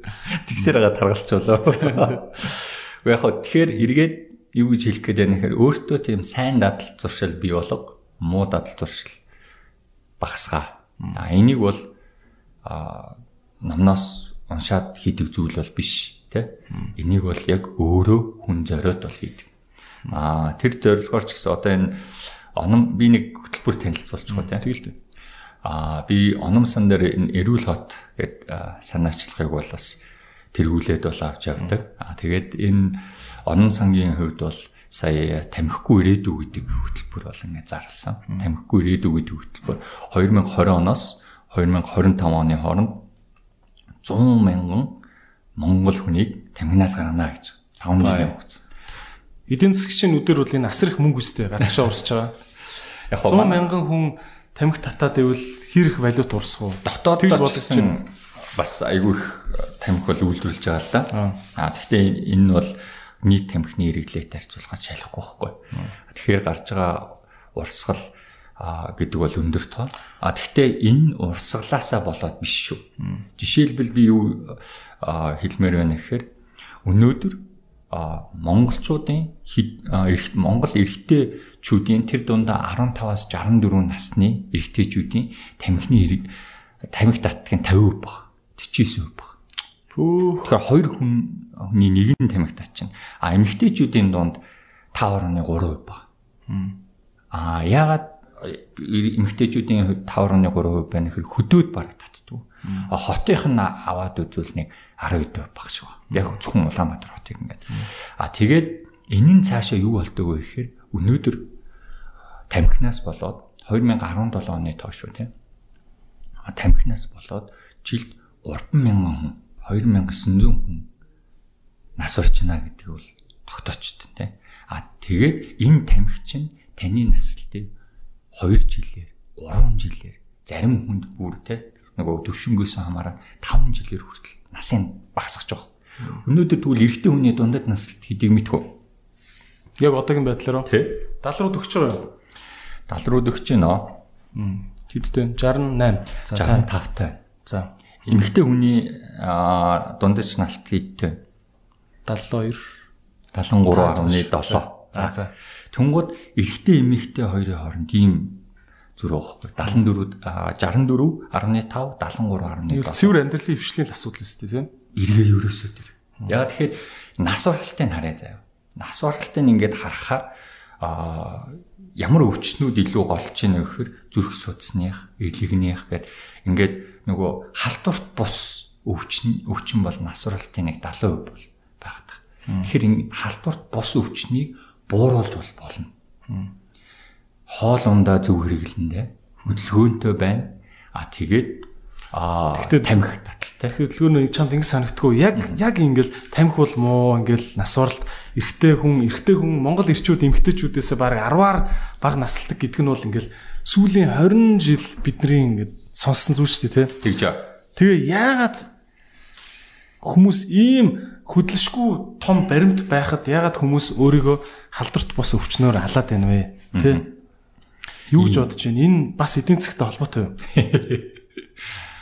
Аа, энэ эдийн засгтай гэхээс илүү энэ бодлоготой шууд холбоотой. Ямар бодлоготой? За, би хоёр эргээд юмыг хоёр талаас нь харуул аюу их сонирхолтой байдаг шүү. Юу гэхээр эрэлт эдийн засгаар ярил эрэлт тал, нийлүүлэлт тал. Эрэлт гэдэг нь нөгөө хэрэгжилж байгаа хүмүүс, нийлүүлэлт гэдэг нь хангаж байгаа хүмүүс тийм. За энийг яг ингээ хоёр хувач. Яг нөгөө тамхи татж байгаа хүмүүсийнх нь хувьд аваад үзье л та тийм.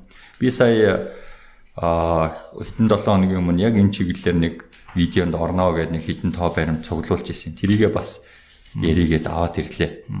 За Америкт одоо Монголд байгаа судалгаа бол айгүй бага байгаа учраас Америкийн судалгааг би ярьчихъя заа юм. За Америк тамхинаас болоод жил 41 мянган хүн нас барт юм байна. Жилд. За тэгээд Америкийн нийт тамхичдын а 60% нь 50% нь тамхинаас гарыг гэж боддөг юм байна. Да ялангуяа 18-наас 24 насны залуучуудын 66% нь тамхинаас гарыг. 65-аас дээш насны хүмүүсийн 47% нь тамхинаас гарыг гэж боддөг юм байна. Тэг хэдийг нь гардаг гэж 2%. Арай өндөр. Дунджаар 6% нь гардаг. А энэ бол Америкт. А тэнгууд тэр хүмүүс гарыгээд ямар ч дэмжлэг туслалцаа байхгүй үед ингэж гарч. А тэгвэл Америкийн тоо бол дэмжлэг туслалцсан. Туслалцаа тоо шүү. Тэгэхээр дэмжлэг туслалцаагүй бол бүр багасна. За тэнгууд Монголд өнөөдөр хэрвээ чи тамхи татдаг байсан бол тамхинаас гарах ямар ч чам дэмжлэг туслалцаа байна. Тэстэ мэд шин тамхины хууль бол маш сайн үйлчилсэн шүү дээ тий.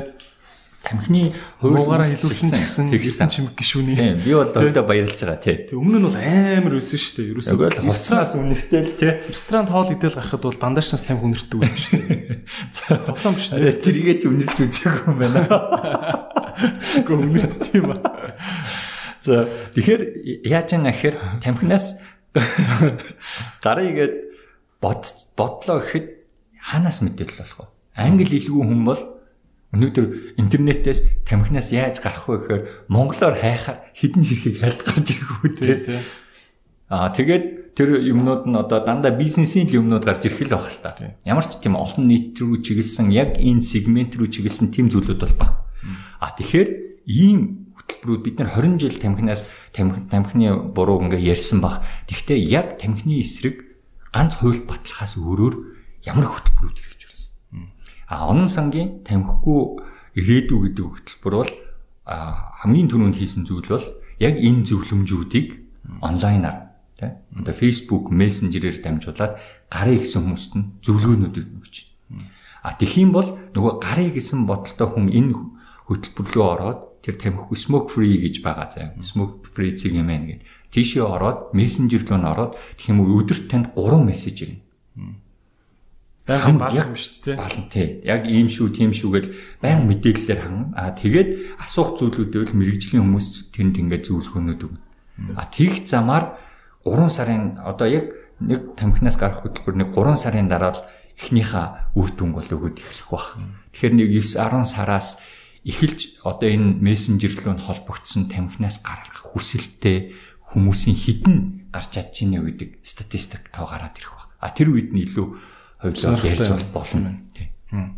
За тэгээ өнөөдрийн спонсор Black Energy Drink байгаа. Тэгээд манайхан гадуур хайж олороо Mike Tyson аль бие усны нүүр царайгаар ажилладаг юм байлээ. Өнөөдрийн маань зочин Harvard-ын төгсөгч мөн бакалаврын зэрэгээ бас Америкт хийсэн тий. Америк аль сургууль байгаа вэ? Америкийн Connecticut College гэж сургууль. Бас зүүн хойд зүгийн тий. Бас зүүн иргэн. Ер нь зүүн иргэн л хөвгт тий. Зүүн иргэн. За найс нь бол Midwest яг гол хөдөөнийх нь бас баруун эрэг талдаа тий. За тий Америкийн зүүн эргийн хүү тэгээд Harvard их сургуулийг мөн мундаг програмаар төгссөн залуу байгаа. Эдийн засагч дүлгэн оролцож байна. Black empower yourself. За одоо жоохон дэлхийн нийтийн юм ярих байлаа. За. За манай спонсор Black Energy drink маань бас дотор B12 гэдэг ер нь B complex гэж ярьдаг шүү дээ. Маах ядрахаараа хийлгдэг те. B витаминтай байгаа шүү би тэгээ сахаргүйг нь ууж байна. За аа тэгэхээр би нэг хэдийн юмнуудыг бас ойлгомоор байна. Зүр ингээд том зургаар харахад. За одоо жишээ нь яг одоо долларын ханш өсөж байгаа биш ээ. Нэг амар бол өсөөгүй. Тэгсэн бүртлөө юаны ханш бол огцон өсөд байгаа байхгүй. Энэ цаана юу болоод байгаа? Хятад албаар юана чангалаад байгаа уу эсвэл Америк хятадыг боонгууд хятад экспортлох чадамж нь буураад юан өсч өсөд иймэрхүү болоод байгаа юм. Эсвэл зүгээр л Монгол дотор л юаны ханш монголчуудаас өөрсдөөс нь болоо өсөд байгаа юм? Яг байгаа юм болоо. За энэ бол гадаад болон дотоод хүчин зүйлсүүд гэж хуваах хэрэгтэй баг. За. За гадаадын эхлээ ярьчих. Гадаад дээр шууд ямар холбоотой вэ гэхээр доллар юаны ханш нь өөрөө ямар хэмжээнд? Долларын ханш унаад юаны ханш нь доллар юаны одоо ханш биш үү? Тэр нь юан өсөж ийн гэвэл Монгол юан давхар өссөн шүү дээ. Яа тэгэхээр тэгш долларын эсрэг юан өсөд байгаа юм чинь.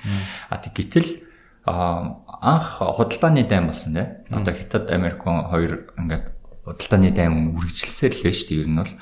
Тэгэхэд энэ хүмүүсийн хүлээлт нь ямар байсан бэ гэхээр за одоо Хятад баларлаа гэсэн хүлээлт байсан. Яа тэгэхээр Хятадын экспортын хамгийн том партнеруудын нэг нь бол Америк нөгөөх нь Европын холбоо ихний хоёртой. Тунгууд ингээд Америк Америкийн руу гаргаж байгаа экспорт нь унаад нийт экспорт нь унах гэдэг чинь орж ирж байгаа валют чинь багасна. Гэтэл тийм юм болоогүй. Болоогүй гэдэг нь Америк хятадын худалдаа унах нь унсан. Гэхдээ хятадын экспорт өссөн байхгүй. Яагаад тэгээд ингээд наривчлаа харсан чинь бусад улс руу гаргаж байгаа экспорт нь нөгөө Америк руу гаргадаг экспортын уналтыг нөхөд ороод ирсэн. Тэгсэн ч хятадын экспорт нь багч гэсэн өссөн харагдаж. Тэгэхээр юаныг унгаах тэр үндсэн хүчин зүйлүүд бол хангалттай хэмжээнд бол бүрдээгүй байгаа. За хоёрт бол хятадууд бол тэгж э, чөлөөт зах зээлийн нийгмээр явдаг улс биш эдийн засаг дээрээ ч гэсэн тийм бодох хэрэгжүүлдэггүй. Юаныхаа аншиг тэд дээр барина гэсэн бол барьдаг. Эсвэл тэд дээр унгаанаа гэвэл унгаадаг. Харин Америк доллартай холбож тэр ханшаа барина гэвэл барьдаг. Тэгэхээр тэр бодлого нь бас нөлөөлж байгаа. Ингээд гадаад хүчин зүйлүүд бол байна шүү дээ, тийм. За дотоод хүчин зүйлүүд юу вэ гэхээр эргээд манах энэ дотоодынхаа зах зээл дээр хамгийн том нөлөө үзүүлж байгаа хүчин зүйл бол Монгол банк ямар хэр нөлөөтэйгээр интервенц хийж байна. За хоёрт бол манай экспорт импортын зөрүү нь хэд байна нөгөө зах зээл дээр байгаа эрэлт нь хэр байна. Тэгээ ингээд нийлүүлээд харахад бол долларын ханш бол багаар өсөж байна. Юаны ханш бол арай доллароос илүү сая өссөн баг шиг харагдчихлаа. Аа. Одоо ингээд э, хятад бол хятад улсын аггрешн гэж яриад байгаа. Аа гадны улсууд руу одоо гарах гарах гарч байгаа дээрэнгүү зан гэх юм уу те үйлдэл. Энтэхгүй тоолсон байл л дээ. А юун дээр зүүн өмнөд Аз хавийн далаа тэнгист хятадуудын одоо юу гэдэг чинь загасчны онгоцыг очиж цэргийн онгоц нь мөргөж унгаах ч юм уу те эсвэл буу шагааж цааш нь хөөх ч юм уу ингээд юм юм айлган сүрдүүлэх үйлдэл шүү дээ. Энэ үйллийг тоолж идэм байна л да би ингэ те. Энэ тоон ерөөсө баг баг 5 6 дахин өсчлөө гэдэг аахгүй сүүлийн үед. Ковидос хойш. Тэгэхээр энэ ер нь худалдааны дайн гэдэг энэ хоёр том гүрний хооронд ингэж явж байгаад энэ сүулдэ бүр ингээд зэрэг зевсгийн юм болох болов хэр цаашаа заваарах бол гэж чи бодож байна. Манай Харвардын энэ хөгжлийн эдийн засгийн ангид маань нэг хятад оюутан сурч ирсэн. За тэр үед хоёр нэлээд ярьдаг байсан. Манай хүн болохоор хятадын гадаад яманд ажиллаж ирсэн. Нэлээд дажгүй төвшөнд. А тэгээд би асуусан байхгүй. Монгол одоо яг үнэхээр асуудалтай байт юм одоо та нар юу хийдیں۔ Тэ хаяа нэг ганц хоёр шүү дээ бид хоёр. Тэг ингээ ярьж хахад бол бид нэр ерөөсөө Монголыг бол анхаардаг дээ. Яагаад гэсэн чи бусад өчнөө асуудал болсон улсууд байна гэдэг. Юу гэхээр энэ тийгүүд юу гэдгийг те бусад хил залгаа улсуудтай асуудалтай улсууд их байдаг. Тэгэхээр Вьетнам байнга хэрүүл. Тэгэхээр эргээд юу гэж хэлэх гээд байна гэхээр Орос, Хятад хоёр бол манай мөнхийн хөшүүд. Аа энэ хоёр улсыг бид нэр сайн ойлгоод өөрсдийнхөө хүсэл эрмэлзэл болоод эргээд ашиг сонирхлыг зөв илэрхийлж чадах замаар арилцсан ашигтай ингэж харилцаагаа явуулна эдийн засгаач явуулна ийм боломж бол Монголд бол хангалттай байна. Юу гэхээр аль алинтай нь бид нэр ямар ч хөлийн маргаан байхгүй. Хятадд хөлийн маргаан хятадын хэл одоо энтхэгч энтхэгч хөлийн маргаантай, Вьетнамч хөлийн маргаантай те далаа дээр бол хятад бараг далаагаар хилж байгаа бүх улсуудтай хөлийн маргаантай шүү. Арлын маргаанад бол тийм юм байхгүй. А тэгэхээр эргээд бид нар юун дээр анхаарах хэрэгтэй вэ гэхээр бид нар дотоодынхоо даа ялангуяа энэ эдийн засаг болоод энэ бусад улсынхаа хүчин зүйлийг а улам сайжруулахын тулд бид нар яаж энэ гүрнүүттэй харилцах вэ гэдгээ сайн ойлгочих юм бол нэг тэгж зөрчилдөд байгаа зүйл бусад улстай харьцуулахад их үнэхээр бага л гэж харж. За тэгвэл одоо хятадыг барьж авъя л та. За жишээ нь хүмүүс монголчууд ерөөхдөө бол орсуудаас нэг айж айдстай гэх юм уу те нэг цэрвдэггүй. Тэгсэн мөртлөө хятад гээл ингэхээр ядж яхах нэг улс төрчт нь амар их тэрүүгээр нь сэвдэг те. Хятад гэдэг тэгэхээр нэг юм цааргалсан байдалтай байдаг шүү дээ. Нэг муу гэсэн үг сонсож байгаа юм шиг те. Хятадд тэгвэл яаж харьцах юм? За эдийн засгийн хувьд ярил л та. За яаж ойлгох юм? Бид нар юуг нь ойлгох байгаа юм тэгвэл? За болт гээд одоо Rio Tinto-гийн таван том захирлын нэг нь хийж байгаа ах байдаг. Тэгээд би болд ахт нэг 2 жил хамт ажиллаж байсан. Тэгээд болд ах юу гэж хэлсэн бэ гэхээр Монголын эдийн засаг, Монголын эдийн засаг хэлгээд ах юм. Монголын эдийн засаг чинь энэ хятадын хойд нутгаар байгаа хідэн үйлдвэрүүдээс шууд хамааралтай шүү дээ. А энэ бол үнэн бохгүй. Юу гэхээр манай экспортын 90% нь уул уурхайн бүтээгдэхүүн Тэр хаашаа гардаг. Хятад руу гарч тий. Тэр уул ухаан бүтээгдэхүүнүүдийг хаана авдаг? Шанхагийнхан авдаг шүү дээ. Гонжоогийнхан авах. Тэгэхээр хойд нутгаар байгаа төмрийн үйлдвэрүүд, зэсийн үйлдвэрүүд тий заглагын станцууд нүүрсэн тий. А төмрийн үйлдвэрүүд ч бас нүүрсэн ингээ гангийн үйлдвэрүүд гангийн үйлдвэрүүд авч. Тэгэхээр энэ хэддээс бол аюул их хамааралтай байхгүй. Тэгэхээр энэ энэ дотоодын хиттийн эдийн засгийн нөлөөлөлт нь хэд байна? Австралих хэд байна? Сая ингээд эргээд харахад бол коронавирус бол Монголын эдийн засагт бол маш муугар нөлөөсөн. А бид нар ч өөрсдөө бодлого авч хэрэгжүүл чадаагүй. Яасан гэхээр манай нүрс экспорт 30%-аар нүрс тэрнээс илүү хуваар унчиж байгаа юм. Яагаад тэгж ийм вэ гэхээр бид нэр хятад руу энэ нүрсээ гаргаж чадаагүй. Манай дотоод хүчин зүйл байна гадаад. Тэгэхэд Австралийн нүрсний экспорт нэмэгдсэн байна. Бид нэр Австраас тэр зах зээлээ алдчихлаа шүү дээ. Монголд ч гэхдээ одоо 100 төгрөг орж ирлээ гэж бодоход 100 доллар орж ирлээ гэж бодоход энэний чинь баг хэдэн доллар нүүрс үдэ ер нь байжгаад одоо хэд болчих вэ?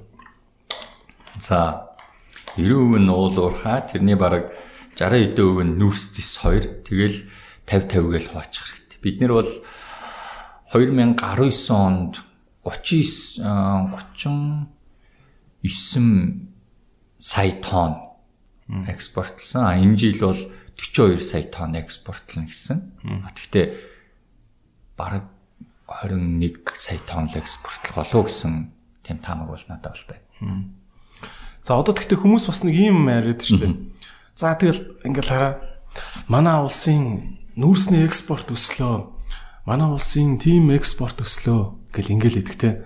Яг үндэ зүгээр одоо ингээд за боли хорол 3 4-ийн 2 дугаар орцонд амьдарч байгаа гамбаад тэр 25 сая тонн нүүрс гарна уу 50 сая тонн гарна уу яг ялгаа нь юусэн ингээд амьдралд мэддэхгүй байгаа болохоор надад хамаагүй гэдэг байгаа байхгүй. Яг мэддгээр уг нь байдаг юм бид нар мэдрэхгүй байх уу эсвэл юу яагаад байна уу? Тэр тэр нь дээгүүрээ ингээ идэж уугдаа алга болчиход байна уу? Яг эдийн засгийн үгээр харахад тэр за хилээр хилээр нүүрс гарлаа. Зөрөө 100 доллар ороод ирлээ. Тэр 100 доллар хідэн яг гамбаа дээр очиж чадаад байгаа юм би. Замд нь хичнээн үе шат дамжлагтай өргөдөөд байгаа юм. Тэ? А тэрийг э, бүтнээр нь тайлбарвал хоёуланд цаг бол багхгүй.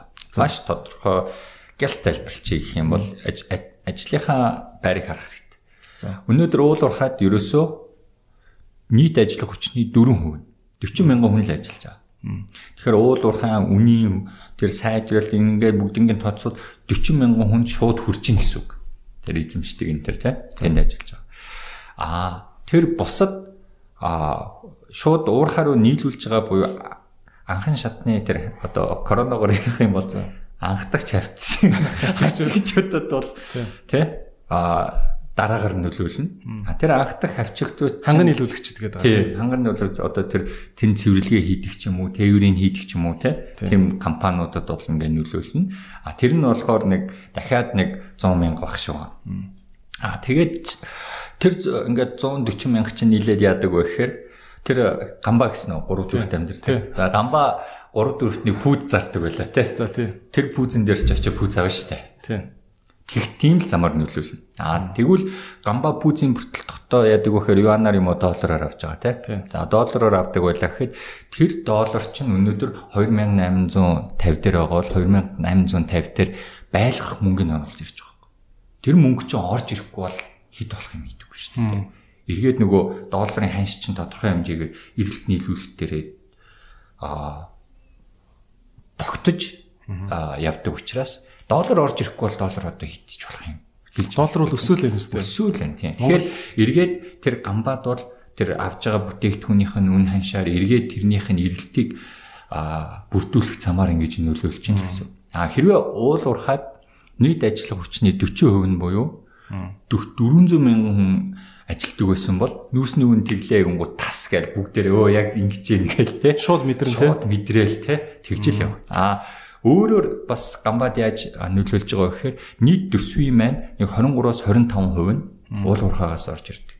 Тэгэхээр нөгөө цэцэрлэг сургууль барих те. Тэр зам барих энэ мөнгө чинь орж ирчихсэн. А өмнө нь 2000 онд манай эдийн засаг чинь илүү уул уурхаагаас 50% хамааралтай байх үед бол энэ ийм өндөр түвшинд байгаагүй Тэр үед зам хичнээн нүхтэй байлаа тий. Хичнээн хурдны замтай байлаа. Ингээд ингээд бүтээн байгуулалтаа бас бодохоор энэ уул уурхаагаас орж ирж байгаа тэр татврын мөнгөөр бид нар бас тодорхой хэмжээнд хэмжээнд бол юмнууд бол хийгээл байгаа. Хурхан бас ус руу сая баян үлгийн зүүн холбогдлоо хар замд тий. Ховдор дамжаад. За за окей за тийм байна. За би тэгвэл чамс зүгээр бас л зүгээр хар хар баримжааны асуулт асууя заа. За За чиний зүгээр хардаж цэрдэж байгаагаар зүгээр муугаар бодвол шүү. За уул уурхайн компаниуд нүүрсээ зэсээ гаргалаа. Улсдаа үнчээр татвараа төллөө тийм үү? За ингээд бас манай хэллээ шүү дээ өөрөө манай төсөвт төвлөрж байгаа мөнгөний нэг 20 100 төгрөгнөөс 25 төгрөг нь уул уурхаан яг татврын мөнгө байна тийм үү? За Тэгвэл гамбаа дээр тэр 25 төгрөг чи очихдоо дахиад замдаа нөгөө сайдын 10%-ийн завчаа, гişүүний 10%-ийн завчаа, доотлын бүх яам агентлагуудын цавчаа цавчаа цавчаа гэх ингээ явсаар хагаад 2 тэрбумаар барьдаг цэцэрлэгийг чинь 5 тэрбумаар бариад байна гэдэг зү төсвийн те. Эсвэл юу ч үгүй 500 мянгаар барих барих хөшөөг 2 тэрбумаар барьчаад байгаа зү. За энэ шиг а манай нийт төсөв 100 төгрөг байлаа гэж бодоход чиний баримжаар хэдэн хувь нь яг энэ авилгал цавчаанд хажууд ишигээ өөр кармал уурсж ийн гэж бодож байгаа вэ. Зүгээр хар муугаар л бодоход Мэдээж баримт тоо байхгүй гэдгийг ойлгож байгаа. Баримжаа хамгийн багадаа 10% л авах та. За тэр бол тодорхой шүү дээ. Сангийн яаман дээр ажиллаж исэн одоо гişүүн болцсон хэд хэд үний чинь нөгөө 10% тэр гэж ингээл ярьдэн шүү дээ. Тийм. Тийм. Яг нэрийг хэлээ яах вэ? Яг нэг хүнлүү дайрч байгаа биш. Системийн асуудал ярьж байгаа учраас. Тэгэхээр яг энэ дээр бол нэг 10% бол хамгийн Тэр чинь бол зүгээр тендерийг авч өгснөхийн төлөө падгээл шууд авч байгаа шүү дээ. Тэрний чинь дараа тус тусгай зөвшөөрөл мөшөөрлөг өчнөө завчаад авт юм шүү. Яг одоо бид нар бас нөгөө тендерийнхаа юмнуудыг бас ил болгож эхэлж байна те. Яг ахиц бол гарч байгаа. Гэхдээ энэ бол хангалттай а төвчөнд бол хүрээгүй л байна. Солонгосын ерөнхий ерөнхийлөгчийн хэлсэн үг гэдэг нь штэ. Энэ вирус бактерийг устгах хамгийн сайн зүйл бол нарны гэрлээ гэж. Ил байх тусмаа энийг хийж чадхаа улам л байлаа штэ. Сая жидүү гэл ингээл амар том асуудал үүслээ штэ энэ жидүү чинь ил байгаагүйсэн бол өнөөдөр одоо энэ ял аваад энэ ингээд шүүх цагдаагаар явж байгаа бүх гişүүд чинь бүгдээр ороод иргээ суудсан л байгаа шүү дээ. Яг зарим ч ороод суучлаа л та хэлсэн хэлээгүү. Тэгвэл эн чинь нарны гэрэл буюу бүх юм ил тавьж иж ил тавьсны нэг арай нэг дөнгүүр хідэн үзээд за эн чинь ийм асуудал үүсээд тийш үү манайха. Одоо миний харж байгаагаар бол улс төрчд энэ жижиг дунд үйлдвэрлэлийн сангаас авах энэ сонирхолтой зоригтой энэ хүмүүс бол хэд дахин багс. Хэд дахин бас тийм. Энэ бол эргээл бүх нийтээрээ бид нэр энийг жигшээж яг зоригтод бүлэгт нь очих ёстой гэдэг шаардлага тавьсны л үрдв. А төсөв дээр хангалттай хэмжээнд өнөөдөр очиагүй. Тийм учраас сонгуулийн өмнө юу гэж ярьж ирсэн бэхээр 6 удаа төсвийг тодтохгүй гэж та нарт хэллээ. Одоо болно гэж хэлсэн сонгуулийн маргааш нь за утгагүй төсөв даддаг нэг яаж байгаа байхгүй тийм. Тэгэхээр эргээд нөгөө төсөв дээрээ бид нар хангалттай хяналтаа ингэж тавьж чадахгүй эргээд энэ нэгсэндөө яг хөө бид нар өөртөө ашигтайгаар юмыг шийдвүүлэгийг бол энд хангалттай хяналтаа тавьж ижил тэр чавчаануудыг багасгах дээ. Тийм. Төсвийн хяналт гэдэг ингэ чинь төсвийг хянахын тулд яах юм government cgmn гэдэг вебсайт руу ороод нэг юм байд юм уу одоо хаанаас хянах уу? Аа. За одоо би чинь хянамаар шүү Энэ эргээд иргэдийн болоод мэрэгчлэнүүд эргээд иргэний нийгмийн ингээд хамтарсан байдлаар л явна. Би төсвийг төсөв дээр те сүүлийн 4 жил ингээд төсвийг аваад анализ хийгээд ингээд явж байгаа. Одоо хүртэл ингээд төсвийг ярихад надад ч гэсэн хүндрэлтэй. Амархан биш. Төсвийн тоо гэл маа гэл ийм 300 хуцтай юм үг шүү дээ. Тэр чи яаж иргэн болгон ярих юм бэ? Ямар ч боломж байгаа. Тэгэхээр мэрэгчлүүд наваад энэ дээр ийм асуудал байна шүү. Яг гаргаж ирээ ярих хэрэгтэй. Өнгөрсөн жилийн буюу одоо 2019 11 сард бол нээлттэй нийгэм формоос надаар тийм ажил хийлгүүлсэн. За энэ орлого тал дээр нь анхаарах зүйлүүд юу байна? Зарлага тал дээр нь анхаарах зүйлүүд юу байна? А тэр документыг гаргаж ирээд ингээд ил тавиад одоо зураг телевизээр бас нэлээд ярьсан л да. А тэгээд яг тийм юмнуудыг ингээ хараад үнэхээр асуудал нь юу байгаа гэдгийг бас давхар ярьж байгаа шүү. А тэгээд илүү тэр одоо 90 сурвалжлах сэтгүүл зүү гэж бол байдэн шүү дээ. Тэгээд трийг бид нэр бас тодорхой хэмжээнд урагшлуулад илүү сайн хөгжүүлж чадах юм бол эндээс маш их юм гарч ирнэ. Маш их. Манад ер нь тийм сенсацийн сэтгэл сэтгүүл зүүн л илүү хөгжиж чадах шиг байна те яг ингээд бичиг баримтуудыг ухаад судалгаа хийгээд ингээд тоо баримтыг ингээд ярьдгаас илүү дивдээ нэг гişүүнийг очиж та бандтлан гэж аманд микрофон толгаал те. Яг өнөөдөр тал талдаа л байгаа гэж харж байгаа. Би бол улс төрчдийн хувьд ч гэсэн ингээд ухаад үзвэл огт юмгүй хүн огт байхгүй байгаа. Тэ? Нэгсэндээ хайхрамжгүй явж ирсэн ч юм уу эсвэл зоригтойгоор тэгээ явж ирсэн ч юм уу. А хэрвээ энэ эрен сурвалжлах сэтгүүл зүй ингээ хөгжөөд ирэх юм бол тийм юм үнэхээр улам багасна. Нэгсэндээ манай нэгэн энэ эдээ бэрээсээ улам салаад илүү хөгжинэ гэсэн ус төр талаас. А өнөөдөр яаж яана гэхээр нэг аймаг руу ингээл мөнгөний нөгөөл явуулахад тэнд очиод божигнуулаад ирчихэж байгаа Тэгэхээр ямар ч амиг руу явуулсан ямар ч чадсан бүх юмнууд нь байж л байгаа те. Тэр ч аягүй хэцүү те. Яг үнэхээр тэр аймгийн тэр хамгийн муугараа ингээд шигшигдээд байх нөхөр бас тийм ш. Ухаад үзвэл бүх бүх аймаг нөө. А тэгтээ хамгийн гоё юм нь нөгөө талаас нь мөнгө нөгөө явуулж хахад очиос самарчаад ирэх тийм хэмжээний материалууд бол ерөнхийдөө байгаад л байна гэсэн үг л дээ. Тийм ээ. Тийм. За а юу яри? Одоо түрүүн би бас ярьжсэн те эдийн засгийн хөгжил гэдэг нэг ойлголт. Гэхдээ улсын яг иргэдийн амьдралын чанар, эрх чөлөөнийх нь хэмжээ бас өөр байгаад байгаа байхгүй юу? Мөнгөтэй мөртлөө дарангуултаа улс биш үү? Бага бага. Хааныхаа юу ч үгүй хааныхаа нэрийг дурдж болохгүй тийм улс шүү дээ. Тэгтээ хаан хаан нь одоо мөнгөний амьдрах мөнгөний ингээд бүр жилийн 50 сая доллар маяг шидчихдэг тийм улс шүү дээ. Тэр хүн чинь яг аз жаргалтай амьдраад байгаа мүү гэхэд бас хэлэхэд хэцүү шүү дээ. Аа. Үгээ хэлж чадахгүй мөртлөө 50 сая доллартай байх уу? Эсвэл нэг 4 сая доллартай мөртлөө өстө дуртайгаа хилдэг нийгэмд амьдрах уу гэдэг чинь бас амар өөр шүү дээ, тийм. Аа чиний бодлоор а эдийн засгийн мөнгнөөс дээгүүр яригдах чухал чухал зүйл юу юу гэж боддог вэ? Эсвэл ямар ч ядуу байсан гэсэн энэ эдтэйгээ байхад бол гэж. Аа. Тим үзүүлэлтүүд байна уу? Бага. Юу юу байна? Миний яг яри гэж бодож исэн нэг юм чиг сая гаргаад ирлээ л дээ. Тэр ингээд захтанж исэн аахгүй. Сайн байна. Тэнгүүд сая коронавигаар ярьлаа л та. Би энийг бол нэлээд хэд бол хэлсэн байгаа. Юу гэхээр эдийн засгаа золиослоод эрүүл мэндийн авж үлдээл гэж яриад байгаа. Хоёулынгийн авж үлдээл та манайха. Бид нар дотор алдаагүй шүү дээ. Хоёулынгийн яагаад авж үлдээж болохгүй юм бэ? гэхээр чанга болчихдог. Хоёулынгийн авж үлдэх хэрэгтэй. Эдийн засгаач бид нар авч үлдэх хэрэгтэй. Эрүүл мэндээч бид нар авч хэрэгтэй.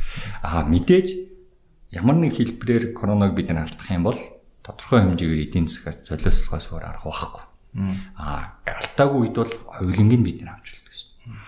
Үүнтэй нэгэн адил эдийн засгаас дээгүр эрхчлөө эсвэл эрхчлөөнөөс дээгүр эдийн засаг гэж би ерөөсөө харахгүй. Олон улс төр үнэхээр хамгийн сүүлийн үеийн томьёололоор хөгжил гэж юу юм бэ? Хөгжил гэж юу юм бэ гэдээ хаянгууд мянган юм гарч ирсэн. А хөгжил бол энэ, хөгжил бол тэр. Яг сүүлийн үеийн эрдэмтдийн ингээ гаргаж ирж байгаа одоо эдийн засгчдын үлэн зөвшөөрж байгаа энэ ойлголт юу гэхээр дөрвөн хэмжээс баг. За дөрөв. Эхний хэмжээс нь яхарангүй эдийн засаг. Эдийн засаг ингээ хөгжих тусам ядуурл бууран те хангалттай хоол юугаа авч ирнэ өсөлт хүртэл ингээд өсөж ирнэ те. А хоёр дахь хэмжээс нь бол улс төрийн төлөөлөл. Энэ улс төрийн хэмжээс байна тэр тухайн улс орн энэ их мэдлийг ямар замаар дамжуулж байна. Хойд солонгост яаж? Өвөөгөөс ааваас хүүд тий. Эсвэл шашны замаар явж байна уу? Дээрээс нэг юм бууж ираа тас. За ингээ ном үзсэн чинь энэ хүүхэд бол дараагийн дүрээр тодорч байна. Эсвэл арчилсан буюу сонгуулийн зарчмаар явж байна. А энэ бол нөгөө их мэдлийн юу сонгуулийн зарчмаар явбал тэр одоо бата тий дөлгөөн идрэгийн хүсэл зоригийг тэр хүмүүс нь хэр илэрхийлж байгаа. Энийг үнэхээр илэрхийлэх хэмжээний тэр улс төрийн систем байна уугүй. Нэг талд нь би юу гэж харж байна гэхээр одоо Сомалиа тий одоо энэ хойд солонгос гэдэг гэдэг шиг улсууд байна. Та илүү муу хувилбарууд. Аа хамгийн дээдлэлтэй бол Норвег Финланд гэдэг хамаагүй илүү энэ хэмжээсээ хөгжиж цус. Монгол байгаа юм бэ? Монгол дунд тавьцаанд байгаа.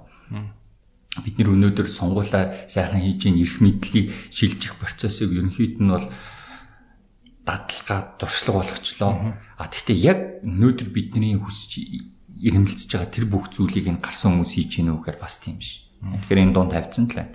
А тэгээд нөгөө сонгуулаар мөнгө төгрөгөөр сонгуулаа одоо саналаа зардаг ингээл энэ юмнууд бол байна тийм. За гуравт нь юу вэ гэхээр нийгмийн боломжууд. Нийгмийн боломжууд. Тийм. Нийгмийнхаа одоо энэ тэгш байдлаа бид нэр яг ямар төвшөнд явж байгаа юм бэ? Энийг тайлбарлахад бол жоохон хэцүү. Нийгмийн тэгш байдал гэхээр л одоо социализмын үе шиг хүн болгоны орлого адилхан байна гэсэн үг биш үсттэй тийм. Гүү гүү. Тэгш байдал гэдэг чинь шал өөр ойлголттой болчиход байна тийм үү? Нийгэм юу юм бэ? Тэгш байдал гэдэг нь аа мэдээж аав ээжүүд нь бүгд өнөөдөр өөр өөр цалин авч байгаа шүү дээ. Тийм. А тэглээгээд хүүхдүүдэд нь олдсож байгаа боломжийн ялгаа хэр байгаа. За би нэг нэг жишээ аваад нэг асуулт асуугаад явчих төхөн. За. Өнөөдөр өнөөдөр а долоон будалд байгаа Батагээ залуу. А зайсанд амьдарж байгаа Хулан. Хулан. Аа. За хулан хулан. А за Батагийн хувьд өнөөдөр сэлж чадах уу? Сэлэх магадлал, сэлж чаддаг байх магадлал, англиар ярьдаг байх магадлал, хөгжим тоглодог байх магадлал хэд Маш бага шүү дээ. хэдэн хувьтай нэг тоолч. 3%, За 3%. За хулангийн хувьд энэ магадлал хэд вэ? 30%. За тэгвэл а энэ нийгмийн юу гэдэг чинь эргээд яагаад тэгж ийнэ гэхээр бата өнөөдөр сургуулаа тараад а модо хаглан те. Модо зөөн нүүрсээ зөөн усаа зөөн тэгээд цаг гаруул хичээлээ үсрээл чөлөө цагаараа тоглоом тоглоно компьютер тоглоом тоглоно эсвэл цагс тоглоно. Өөр нэг хийгээд авах юм баг а юун дээр усан сэлтийн хувьд бол одоо дунд болж одоо бид нар сэлдэг байсан. Тэгтээ одоо бас авахгүй болчлаа те. А тэгэхээр хөгжим тоглох дээр ч адилхан. Энэ хоёр чинь айгүй их мөнгөөр олж байгаа. Басайн жилийн одоо төлбөр нь хийдیں 500 мянга те. Багта. Тэгэхээр энэ хоёрын ялгаа айгүй ялгаатай. А тэгвэл бата хулан хоёр өнөөдөр гэрэлж чадах уу? Магадлал хэдэн хувьтай? Маш бага шүү дээ. Хэдэн? Багада баг баг баг. 5%. 5. За. Социализмын үед хэдэн байсан? Даар 90 90% баг шүү нэрээ тий. 90%. За. Тэгэхээр нөгөө нийгмийн ямар ч бүлэг дотор энэ шилжилт хөдөлгөөн хэр явагдах уу те тэр хүний төрсөн нөхцөл байдлаас нь шалтгаалаад тэр хүний сонголтод нөлөөлж байна. Юу гэж хэлэх гээд байна гэхээр тэр өнөөдөр хүн хизээч аав ээжээ сонгож төрдөггүй зөв үү? Тэгсэн чинь 10 км-ийн зайтай төрчлөө штэ. Тий. Тэ? Нэг нь 5 модл нөгөөх нь зайсанд 10 км-ийн зайтай төрөхөд л энэ боломжийн ялгаа ингэж гарч ирж байна. 10 жилээ төгсгөд ярьж шүү дээ. Тийм тийм. энэ- бол хуланг найрах бол ямарч боломжгүй шүү дээ. Энэ боломж чинь тухайн хүний сонголтод нөлөөлөд байна. А тэгэхээр энэ анх төрсэн тэр нөхцөл байдал нь тэр хүний дараачийн гарах, ажлаа сонгох, мэрэгжлээ сонгох, ажилд орох, Эхнэрээ нэрээ сонгох энэ сонголтод нөлөөлөх байдал нь багасах тусмаа энэ хэмжээсээр манай улс хөгжиж ийн гэж үзнэ. А энэ хэмжээ улам муудах тусам энэ хэмжээсээр манай улс хойш ухарч байна гэж. Одоо л энэ нийгмийн хэмжээсийг ойлгомжтой болж байгаа зү. Тухайн хүний өөрийнх нь төрсэн нөхцөл байдал тэр хүний гаргаж байгаа шийдвэрүүдэд хэр их нөлөөлж ийн гэдэг нь. За дөрөвдөх нь дөрөвдөх нь юу гэж бодож байна? Санаа оноо байна уу? боловсралтай жоохон холбоотой юм болов? Боловсрал эрүүл мэндтэй холбоотой индекс байх юм болов? Үгүй л. Зөрчин дооны ус өч. Зөрчин дооны ус өч. За ингэ хэлчихье. Энэ бол төр Шинэ ус өч. захиргааны төр захиргааны чадамж. Тухайн улсын төрийн байгууллага нэгсэндээ тухайн улсын засаг нь хэр чадахтай байна. Энэ тухайн улсын засгийн газар болон бусад бүх байгууллагуудыг нийлүүлээд тэр төрийн чадах гэж нэрлэдэг ш. Төрийн чадварх нь сайжирж гин эсвэл унж гин. За яг миний хичээлийнхэн туслахыг хийж исэн Land Bridget гэдэг профессор. За. Тэр профессор ингээд дэлхийн нэг 100-аад улсыг ингээд авч үзсэн баг. Төрийн чадварх нь сайжирж юм уу гэж. Дөрвөн англи. Чадах гэхээр одоо юуг юуг хэлж байна? Наад үг чинь бас айгуу тийм тодорхойгүй үг тийм. Төрийн чадамж, төрийн аппаратын байгууллагын чадамжийг нэмэгдүүлэх гэл ингээл айгуух сонсдог л үг шүү дээ тийм. За тэгэхээр энэ дээр шууд жишээ аваа ярьчвал айгүй ойлгомжтой болно. За Америкийн эдийн засагчид нэг судалгаа хийсэн байгаа. Судалгаа нь experimental study буюу туршилтын судалгаа. Бид нар чинь бас одоо туршилт хийдэг болчиход байна шүү дээ физикчтэй адилхан. Юу ихээр дэлхийн бүх шуудангийн байгууллагууд хоорондоо гэрээтэй байдаг. Тэр гэрээ нь юу гэж байдаг вэ гэхээр танаа улс руу очисон буруу хаягтай шуудан шуудангийн загтлыг чи ирсэн хаяг руу явуулах ёстой. Гэрээтэй. Тэгмүүд Монгол руу ирснээр нь Америкээс Монгол руу буруу ирэх юм бол буцаад Америк руу явуулах ёстой. Тийм ээ. Эсвэл Орос Оросоос бид нар Орос руу явуулаад Орос тэр хаяг нь байхгүй байх юм бол Монгол руу буцаад ирж явах ёстой. Тэгээд дэлхийн нэлээд хэдэн орн руу 10 загтал явуулсан баг. Загтал явуулахдаа Адам Смитийн гудамж те Дайн Родеркийн гудамж ингээд дандаа худлаа худлаа нэгтэй. Тэгээ худлаа худлаа хүн дээр тэгээд Чех рүү явуулсан байгаа. Польш руу явуулсан, Орос руу явуулсан, Монгол руу явуулсан. Тэ? Аа, түн Монголын зэрэг нацсан уу? Тэгээд Америк дотроо явуулж байгаа. Бас. Тэнгүүд Америк дотроо явуулсан захидлын хідээс хідэн тэр эхний хаягн дээр ирсэн гэж бодож байна. Бараг 10-аас 10 бахад. За, баярлалаа. За, Чехийн хувьд. Чехийн хувьд. Мм 10-аас 9 хавцаа баха. Чех сайн баха. Орсын хувьд. Орч гэсэн сайн баха 10-аас 9. 8 заа билээ. А Монголын хувьд. 10-аас 3 баха. За хобби тааж байгаа шүү. Би хамаагүй тааж байгаа шүү. Америк дотроо 10-аас 6 нэрсэн байна. Аа Чехэд 10-аас 10 ирсэн байна. Төрийн чадамж чадвах, төрийн байгууллагын чадамжийг нэмэгдүүлнэ гэл яг энэ үг ингээл амар их сонсогддог үг шүү дээ. Гэтэ юу юм юу чаддаг байхаар төрийн байгууллагын чадамж өндөр болчиход байгаа юм те. Надад бол жоохон энэ энэ үг өлег болчихгоо л байгаа юм шиг санагдаад байгаа байхгүй. Гэхдээ чухал зүйл юм ба шүү дээ. Тийм. За төрийн чадамж гээд яриад тодорхойлтын нөхөөс өмнө жишээ авчвал илүү ойлгомжтой болох байх л та. Тэр нь юу гэхээр шуудангийн байгууллагаар нэг жишээ авч. Яг энэ нь болохоор Америкийн эдийн засгчдын хийсэн туршилт. А эдийн засгч гэсэн одоо физик физикчтэй адилхнаар бас туршилт хийдэг болчиход байна л да сүүлийн үед. Тэгээ ямар туршилт хийсэн бэ гэхээр дэлхийн бүх шуудангийн байгууллагууд хоорондоо гэрээт юм байна. Олон улсын. За ямар гэрээтэй вэ гэхээр буруу хаяган дээр ирсэн захидлыг буцаах үүрэгтэй. Тэгээд манай дээр одоо Монгол буруу хаяган дээр ирвэл Монголын шуудан Америк руу буцаад явуулдаг. За Оросынх Чех руу явуулаа, Чехтэй буруу хаяг бол Чехийг Оросынх руу буцаад явуулдаг те. Харилцсан бие биендээ ийм үүргийг хүлээсэн. А тэгэнгүүт Америк эдийн засгчид юу юм бэхээр энэ одоо хэд хэдэн улс руу 10 ширхэг буруу хаягтай захидал явуулсан. Хаягаа өгөхдөө дандаа эдийн засгчдын нэрээ Адам Смити Дайн Родрких ч үйдэх юм ингээд буруу хаяглаад албаар худлаа хаягнууд зооход явуулсан. Япон руу явуулсан, Монгол руу явуулсан, Орос руу явуулсан, Чех руу явуулсан тийм Америк дотроо явуулсан. Ингээд нэгэн олон улсууд руу явуулсан. Тэгээд судалгааг ингээ гаргаад ирэхэд ингээ харсан баг.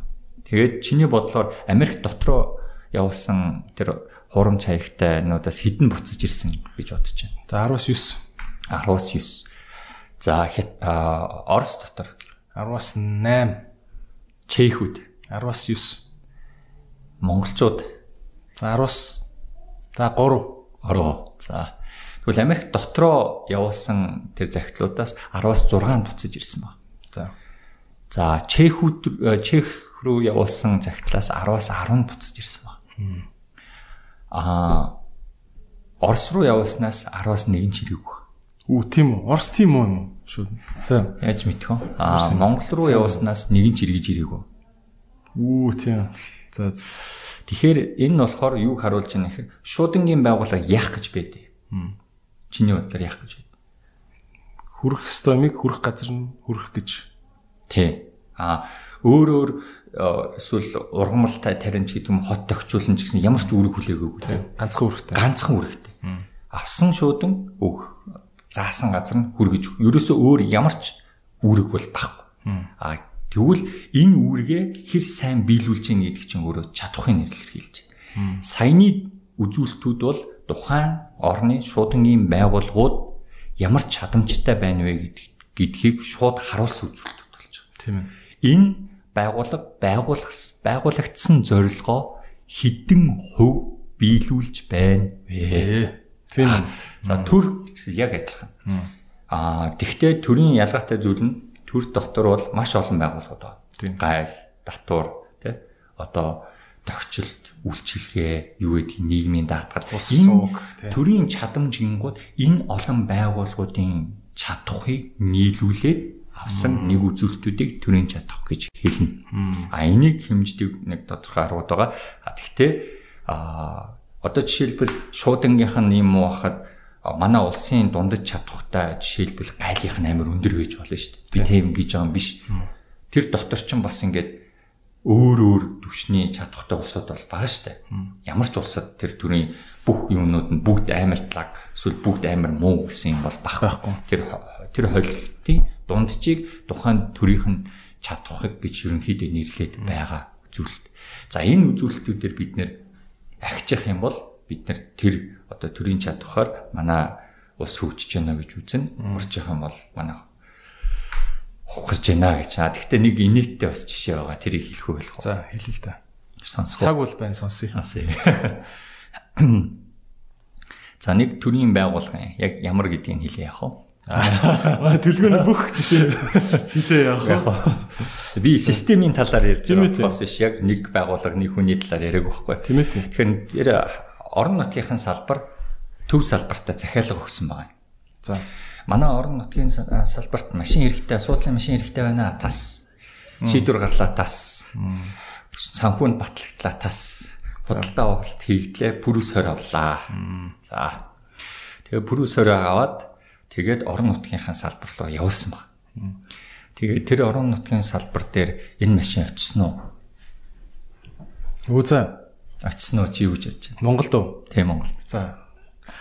За яриач та улс өндө очихгүй л үү. За очсон. Машин шүү дээ. Машин очсон уу? А тэгээд яг тэр машин тэр хэврээ очсон уу? Доцсон байл үү дээ. Хм. Брюс Харич одоо тоноод юу вэ дээ? Тэгэхээр юу вэ гэхээр а юу болчихд а төрөл нь өөрчлөгдсөн баг. За. Төрөл нь өөрчлөгдөөл нэг автгар машины юу гэдэг лээ. Нэг ачааны зөрөлтэй. Код машин сайн мэддэг шүү дээ. Альфардо. Малбар биш ээ нэг суудлын жижигхэн юм арагшаага Ямар. За. За өөр машин. өөр машин болоо очсон байгаа байхгүй. за. За Өн 20 пүрүс авсан биз дээ пүрүс 20 авсан байгаа. Аа за. Тэрний пүрүс 20-ийн үнэлгээ чинь нэг 10 одоо явцсанаас орж ирсэн үү гэдгээс хамаарат нэг 15-аас 15-аас 20-ийн хооронд байгаа тий. Тэр ханштай. А тэр машин маань а юу байгаа. Нэг 8 саятай. За. 7-оос 10 сая, 9 саяын хооронд. За. Тэгэхээр нэгэсэндээ төрөл нь өөрчлөлтөй очиж байгаа байхгүй. А тэгэнгүүт юу болж ийн гэхээр яг манай чадах нэг яг энэ байгууллагын чадах нэг төр төвшөнд л байна гэж. А хэрвээ чадах үнэхээр сайтай байгууллага бол тэхгүй шүү дээ. Жишээлбэл хаан банк бай тэгсэн бол аль нэг а Сэлэнгэлс гэдэг аль нэг захирлынхын толгой бүндгс болно шүү дээ тий. Тэгэхээр эргээд нөгөө нэг хяналтан тэр байгууллага дотроо ямар байна? Үнэхээр гүйцэтгэл нь ямар байна тий? Ямар ч авчаад нөгөө дөрөв яриадээс ямар ч авчаа орж ийн энэ бүгнээс тэр тэр юу чинь шууд хамааралтай болж байна. За, ийм чадхуудыг ерөнхийдөө бол хянжих ёстой байгаад байна тий. За, тэгвэл бас нэг ийм юмнууд шүү дээ. Аа, ийм юм байна. Зарим одоо баян орнууд ярьж ин л та. За одоо манай манай нэг ийм найз байсан юм. Кувейт найз заяа. Кувейтэд дайан болоход Кувейт улс бүх иргэдээ Европ руу хаашаа хаашаа гэлээ дөрүүлсэн билээ. Нэг Кувейт руу чи нэг Ирак дайрлуу те нэг дээр үед те. Тэр үеийн түүхээ ярьж байгаа байхгүй. Тэгэхэд гэр бүлэрээ дөрөв хүүхэдтэй айлыг бараг 5 одтой зочд буудалд хэлв. Улсаас нь зардлын дагаа 2 жил Европт амьдруулсан гэж байгаа байхгүй. Гөр өөрөө ярьжсэн. Аа. Кувейт одоо нэг ахгүй байсан л та. Тэг маа сургуулийн Америкт. Тэгэд улсаас бидний зардлыг дагаад ингээд эх оронд дайнтай байгаа учраас иргэдээ ингээд гадаад хотелд амьдруулж байгаа гэж байгаа байхгүй. Тэгэд айгүй их мөнгөтэй тийм одоо иймэрхүү арабын хойгийн ч юм уу тийм ард түмнүүд бол байна тийм үү. Мөнгөтэй гэхдээ юмд чинь бас нэг доод хязгаар ядуурлын доод хязгаар л гэж байдаг бол бас юм хангалуун амьдралын дээд хязгаар бас байгаад байгаа юм шиг надад бол санагдаад байгаа байхгүй. Эдийн засаг ингээл үргэлжийн мөнхийн л ингээл 15% өсөж ивэл 10% өсөж ивэл бас тэр чинь яг арт түмний амьдрал морал хамтс хөгжиж ийн гэсэн үг бас биш санагдаад байгаа байхгүй. Аа. А эсвэл GDP гэл бишээ нөгөө нэг нэг иргэнд ноогдох юу гэл ярьдаг орлого те өрхийн орлого гэл ярьдаг. Өрхийн орлого бас бас нэг ийм судалгаа үйдсэн. Юу гэлээ өрхийн орлого яг үндэ бол бишээ нэг хүний нэг өрх толгоос хүний амьдрал дэлхийн ер нь баг ихэнх хөгжсөн улс заяа 50 мянган доллар байхад л ерөөхдөө ингээд хүүхдүүд нь хүмүүжлтэй хамаагүй ингээд өста мөнгөөр туйлсан хүмүүжлэх хүүхдүүд болчихгүй аавын сургуулийн төлбөрийн төлөөд эрүүл мэндийн даатгалын төлөөд ингээд 50 мянган доллар л хангалттай гэж байгаа. А тэг хүн ингээд баян тансаг ингээд амар лаг амьдрахад хэд гэлээ 100 мянган доллар гэлөө. Биш ээ. Аа зүгээр окей амьдрахад 100 мянган доллар. Хангалуун гоё амьдрахад. Тэгээд сая доллар руу хүрэхэд ер нь саяас дээш доллар олоод ирэхээр хүн харагд мөнгө одоо яах юм болдог гэж байгаа байхгүй. Энэ шиг чамд ингээд дээд хязгаарууд ер нь хэрэг санагддаг вэ те. Яг одоо манай монголчууд ингээд манай Монгол улсын төсөв 10хан тэрбум доллар байна. Бид нар ядуу орн байна гэдэг байгаа. Тэгэд заавал тийм амар их байх албатай. Монгол улсын төсөв яг одоохондоо хэд байхад бидний одоо мараалын хэмжээ дааж чадах юм ч юм уу те. Жон төвхтэй асуудал. За төсөв эдийн засаг бол хоёр өөр. Төсөв бол засгийн газар те татвараараа олж аваад хийж байгаа зарцуултыг нэгийн төсвийн орлого нөгөөтгийн төсвийн зарлага гэж нэрлээд энийг төсөв гэж нэрлэж байгаа. Аа яг эдийн засаг гэх юм бол дотоодын нийт бүтээгдэхүүн гэсэн нэг ойлголт байдаг. Аа тэрийг нь болох нэг гэсэндээ одоо бидний энэ хэрэгжилж байгаа тий. Аа энэ бүгдийг ингээ нэмээд за өнөөдөр энэ жилдээ бид нэр тэдийг хэрэглэсэн байна.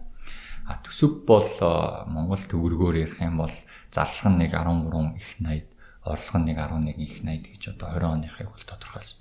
А тэг яг доллараар аваад үзвэл төсвийн одоо энэ хэмжээ нь бол нэг 5000 5 тэрбум доллар бол хүрэхгүй хэмжээнд л байгаа шүү дээ. Монголсын төсвөө? Тий. А тэгэнгүүт дотоодын нийт бүтээгдэхүүнийг аваад үзэх юм бол манай эдийн засаг бол нэг 13 тэрбум доллар зайлгүй. Тэгэхээр би бол чамааг бол эдийн засгаар ярьчлаа гэж ойлгоод байгаа. За 13 тэрбум болж утгачлаа. За тэгэнгүүт Аа тэр дээд хязгаар гэж ярьж байна. Дээд хязгаарыг бол бирөөсөө судлаагүй. Манад 100 тэрбумын эдийн засаг хэрэгтэй мөн? 100 тэрбум уу? Тийм. За би зүгээр амар хувь үнийл ажилт ирээ. За. За 2011 онд Пен ч Монгол улсын уул уурхайн их орн болно гэл бөө юм болоо те. Би чинь дөнгөж доод дөнгөж оюутан байсан те. Аа тэр үед чинь Монголд хүн болгон л көөчиг амьдрын баян болцгоно гэл улс төрчтөн ч амар амар юм яриад. Тэг ингээд зүгээр нийгмийн ингээд ажиглалт хийж байгаа ч бас комедиан хүн чинь бас тийм нийгмийн ингээд ажиглах нэ ажиглах нэ зүгээр хүмүүс миний бодлоор ингээд ингээд боловсралтай юм үдсэн харсан болж амжаагүй байхдаа айгүй их ингээд гар дээр нь бэлэн мөнгө эргэлдээд ингээд бизнес нь гів гинт бүүн болоо томроод те ингээ ирэхээр хүн буруу юмд мөнгө зарцуулдаг их нэртэй үнэнч байсан залуу гів гинтхэн гурван нууц амрагтай болцсон байдаг гів гинтхэн зүгээр л оноо явж исэн джип нь хангалтгүй болоод 5 джип авах гайл ингээл ийм одоо нэг Америкчуудын яг тийм үе байдаг юм билээ л дээ. Өөрөөсөө болохоор conspicuous consumption гэж нэрлэдэг. Ийм даварцсан хэрэглээ гэх юм уу? Тэгээ тэр нь өөр хувь хүнийх нь морал нь хөгжиж амжаагүй байтал хит их бэлэн мөнгө амьдрал руу цутгаа ороод ирдэг ч юм уу те. Зүгээр ингээд бодох нэ а манай монголчууд бас ингээд тайван уужуу ингээд эрдэм номоо шүтээд жаахан хугацаа өнгөрүүлэхгүйгээр гів гинт эдийн засаг нь бүүн болоод амар баяжчвал бас эргээд нөгөө гинт гинт баяжих гидсэн юу нэрэн тортой гэдэг лүү те гинт идэх гинт идэх гидсэн тортой гэдэг шиг тийм болч болчихгүй миний бодлоор тийм зааг байдаг бол те манай Монгол Монгол арт түмний хувьд одоо максимум тэдийн л эдийн засагтаа тэдийн төсөвтэй байхад бол ерөөхдөө уг нь бол болчих юм байгаа шүү гэсэн тийм тоо байдаг өөртөж байна. Аа энэ дэр хоёр юм хэлмээр санагдаж байгаа. Нэг нь бол яг би бол санаж байна 2010-аас 12 онд ямар байсан. Ах нарын зам бол эвгүй болцсон мэс. Тэгээд энд арт түмэн гэхээсээ илүү хэн буруу шийдрүүд их их гаргасан бэхээр манай төрд байсан хүмүүс. Зүгээр орж ирсэн орлогыг тараалтай. Тэр үед захилгаан станц барихгүй байсан. Тэр үед метрогоо барихгүй байсан. Өнөөдөр бид нэр тэр хийгээгүй шийдвэрүүдийнх нь үр нөлөө сөрөгхийг ингээд амьдралаараа биеэрээ мэдрээ явж байгаа байхгүй. Тэр мөнгөтэй байсан үе дээр хамгийн хэрэгтэй болсон юм зүйлүүдээ хийхгүй учраас өнөөдөр бид нэр ингэж дөрөвдөж штеп. Эрдний хүүхдийн мөнгө юу юу тараалаа бүгдийн нэг гэсэн. Аа тэр ард өгж байгаа юмыг аваад хэрэглэх нь бол одоо хэний ч дур штеп. Би ч гэсэн хэрэгэлсэн штеп тий. Мэдээж арай өөр юмд л оюутны мөнгө бах мөнгө тарс тий. А тэнгууд за нэг хоёр тэгж тэр тэр үед эдийн засаг сайн явж исэн учраас манай ядуурл 30 хэдэн хувиас 2010 онд 30 төв байснаас 9 онд 30 төв байснаас 14 онд 21 хүртэл буурсан. Тэгээд эдийн засаг буцаад мяарад эхлэнгууд энэ ядуурл чинь 21-ээсээ буцаад 28 буцаад өссөн байхгүй 9 хүртэл. А тэгэхээр эргээд эн чинь бол манай эдийн засагтай шууд холбоотой, манай явуулж байгаа бодлоготой шууд холбоотой. За хоёрт ерөөсөө эдийн засаг одоо дайлангуй хөгжлийн эдийн засагчид манай максимум хэрэглээ юу байх вэ гэдгийг судалж ийснийг би бол мэдэхгүй байна. За зөв баримжаа байна уу?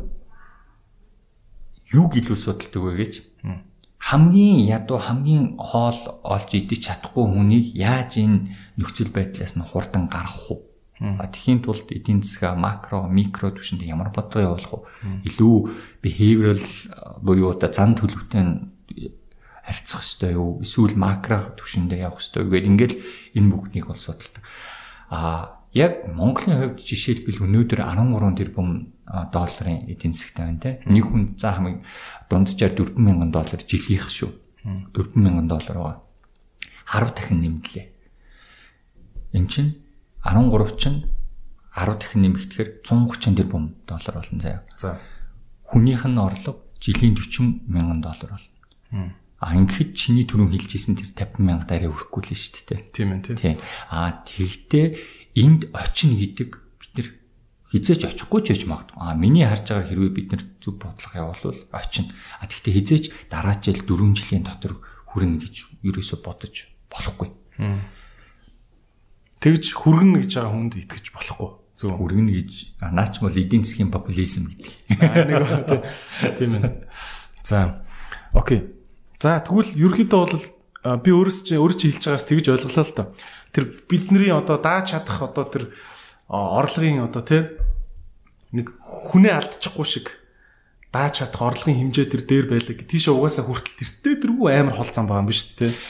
Тэр хол зам хамгийн чухал нь юу гэхээр бид нар яаж хүрэх вэ? Өнөөдөр идрээ сайхан подкаста хийгээд гаднаас нэг 300 долларын цаас аваа тий. Би нэг одоо гадны байгууллагад зөвлөгөө өгөөд тэн зөвлөгөө нь Вьетнамд хэрэгжээ. Тэндээсээ би 1 доллар аваа те ингээл тий. Яаж хийх нь? Өнөөдөр маш чухал. Тэр хүрх нь бол дараачих баг мэдээж зорилт тавилгүй яг хөө гэхдээ өнөөдөр бид нэр 40000 доллар дээр хэдэн жил бийж байна сүүлийн 4 жил бид нэр яг 40000 долларынхаа л иргэн тойрон дээр хилдээд байгаа нэг монгол хүн жилд 4000 доллар л олно доллар нөсчхөр л нөгөө Монгол олж байгаа төгрөгийн орлого нь баг зэрэг нэмэгдэж байгаа боловч долларын ханш нь одоо 16 оноос одоо хэдэн үе өсч юу те. Тийм. Бараг 50% өсчихлээ шүү дээ те. Монголчуудыг бас тэгээд байна л да. За, өндөгний үн. За би зүгээр баримжаа худлал юм ярьж байгаа хэл та. Одоо өндөгний үн сүүлийн 5 жилд гिचүүдээ баг одоо хэд дахин өссөн юм бэ? 3 дахин өссөн гэж үү? За, өндөгний үн. Тэгэхэд монголчууд ямар ч ингээд тоохгүй байна гэж байхгүй. Тэ? Хэрүүл урал гарахгүй. А гэтэл өндөгний үн юун 3 дахин битэл 1 0.5 дахин өсгөд солонгост бол айл уушаа бүр ингээд гудамжинд автос хөмрөө тавьсан байгаа. Арт өмнө боссон байгаа гэдэг байхгүй. Тэгэд а яагаад ингээд монголчууд ингээд бид нар ядуу амьдраад байна гэдэг байгаа мөртлөө нүдэн дээр ингээд хүнснийх нь үн ингээд 3 дахин өсөд байхад ингээд зүгээр л 50 байгаад байгаа. Энийний учир шалтгаан юу вэ? монголчууд ч бас уг нь бол айгу ухаантай мэдрэг хүмүүс л гэж ярьдаг үстэй. Аа. Ягаад эдийн засаг чинь эдийн засаг чи үгийг сонсъё. Яхан би бол юу гэж харж байна гэхээр нэг эдийн яг олон төрлийн тайлбар л байгаа. Гэтэ би бол энэ монголчууд бол оптимистик хүмүүс байгаа юм болов уу гэж бол бодож штэ. Яг би ч гэсэн өөрөө айгүй оптимистик л да. За ирээдүг өнөөдрөө маргаашийг би өнөөдрөөс өдөргөр хардаг. Аа тийм ч учраас одоо тэгэл бүхнээ зориулал хөдөлмөрлөл ингээл явж байна. Аа өөрийнхөө чадлаар тэр хүссэн төвшөндөө хүрч чадна гэдэгт бол би итгэдэг. Аа надтай адилхан итгэлтэй залуучууд бас их олон байгаа бах. Их талаас а нөгөө талаас би бол яг 3 дахин бас өссөн гэж бол бодохгүй. Мэдээж тэр чинь бол нөгөө инфляцид одоо ингээд 8 жилд бол нэг 8%-аар бол үн бол өсөж байгаа шүү дээ. Нэг 8-аас 10%. Аа тэгээд ингээ 3 жилийн дотор бол 3 дахин бол за 5 жилийн дотор 3 дахин бол яарч өсөхгүй. За. Аа Тэгэхээр нөгөө баг саг ингээд өсөд байгаа учраас тэгээд тэндээ ингээд дадаалтай тасаал ингээд явж байгаа нэг талаас. Аа тэгээд нөгөө өндөгчин жишээлбэл алтан уяг юм хийсэд хэлэхдээ наа чин тансаг зэрэглэлийн бүтээгдэхүүн шүү гэлцэн штэ. Яг үннийг хэлэхэд бол тэр хүн юу гэж хэлэх гээд байна вэ гэхээр энэ өндөгний хэрэглээ жишээлбэл яг ямар сегментүүд хэрэглээд байгаа. Нөгөө орлогын түвшин нь 5 хуваалаа те. Доотлын одоо хамгийн бага орлого олж байгаа өрхүүдийн 40% нь өндөг хэрэглэдэг гэдэгт би итгэхгүй байхгүй. Илүү хамгийн их хэрэглээтэй хамгийн орлого өндөртэй 20%, магадгүй 40%. Тэгэхээр нөгөө сегментүүд нь хямрал болсон ч гэсэн одоо өнөөдөр ингээд ковидын хямрал энэ орлогын төвшөнд бол эрс ялгаатай тусч штэ. Сая нүбэс тэнхлүү нөхдүүд нь бол яахчгүй юм те. Одоо ковид биш юм ахад хямралаар бол яахч штэ. Тий. Тансаг зэрэглэлийн орон сууц борлуулалтаар борлуул мэдээж буурна. Гэхдээ нөгөө нэг өрөө байрны бууралтай харьцуулахад хамаагүй аюу буурж байгаа байхгүй. Тэгэхээр нөгөө тусж байгаа сегмент болгон нэрээ өөр өөрөөр тусч яах гэсэн. А тэгээ сая нүбэс гаргасан одоо 3 сарын сүүлээ 4 сарын ихээр хийсэн судалгаа байна тий 6 сард гарсан нүбийн судалгаа сая 6 сарын 5 сарын сүүл 5 сард хийсэн Дэлхийн банкны үндэсний статистикийн ороотой хамт хийсэн судалгаа ингээ харахад энэ ковидын нөлөө хамгийн хүн тусч байгаа нь нөгөө ядуу бүлэгт хамгийн хүн тусч байгаа. Тэгэхээр бид нэр өнөөдөр ингээ талбайд тойрд сууж байгаа залуучууд магадгүй энэ орон сууцнд сууж байгаа хүмүүст нөх нөлөөлөх мэдрэгдэхгүй. Энэ яг яаж төрийн төрийн цалин авдаг хүнд бүр мэдэгдэхгүй тийм. Мэдрэгдэн гэхдээ хамгийн их мэдрэгдэж байгаа нь хуваарь бизнес эрхэлдэг. Тэгээд хөдөө аж ахуйтай хүмүүс хамгийн их мэдрэгдэж байгаа байхгүй. А хуваарь эрхэлдэг э, нөлөөлж байгаа тэр хүмүүсийн 16% нь ямар ч орлогогүй болсон байна. 70 эдөө хувь нь орлого нь багассан байна. Тэгээ үлдсэн нэг магадгүй нэг 10% нь бол хэвээрэл ах шиг байгаа юм л та. Тэгэхээр эргээд нөгөө бид нэр энэ яаж нөлөөлөх вэ гэж ярихдаа дандаа ингэ сегментээр буюу энэ бүлэг бүлгээр нь авч ярихгүй бол ерөнхийд нь ярихаар л юмнууд ч бас ингэ удлаалцдаг. Тийм. Тэг би яг дөлгүүн чамаас ингэ яриад сууж байхад те аа нэг зүйлийг л айгу сайн ойлгоод байна л та. Юу ч ярьсан гэсэн дотор нь задлж болох юмыг задлах хэрэгтэй юм те. Зөв. Залуучууд гээд ингээл хилдэг штэ maaхан. Тэр тэгэхэр чин тэгэл за гэр оролт байгаа залуучууд уу? Тим залуучууд уу? Ийм үгэл сегментчлэх хэрэгтэй байна те. Юм болно. Таны хэлж байгааг би арай өөрөөр хэлье. За. Юу ч ярьсан мөн чанарыг ойлгоно гэдэг бол арай өөр зүйл байна. Мөн чанарыг ойлгоно гэдэг нь мэдээ тотгошоогоо ороод таны хэлдгэртэй детальчлал ингээл наривчлал үзэхийг л ер нь мөн чанар гэдэг бол хамаагүй л чухал. Яа. Окей. За аа за дөлөв эдийн засгчаасаа аа цаашаа би айгуу тийм юу юм бодод байна л да. За эдийн засгийн ер нь түрүүн өөрөө хэллээ шүү дээ. За та хэллээ тийм үү? Юмны мөн чанарыг нь ойлгох хэрэгтэй гэдэг чинь. Бас төрийн байгууллагуудын ямар зорилгоор байгаа юм тэр зорилгоо биелүүлж гэнэ үү? Тэрийг ховчлаад харчих. Тэр чин чадамж гэлж гэн тийм үү? Тэгвэл эдийн эдийн засаг гэдэг юм яах гэж байдیں۔ Тэгэхээр хүнийг аз жаргалтай сайхан амьдруулах гэж байгаа үстэй. Тэ? Эдийн засаг гэдгээ яг үннийг хэлэхэд бол эдийн засаг гэж гэдгийг бол бид нар байгаа ямиг л тэгж нэрлэчихэд байгаа. Тэ.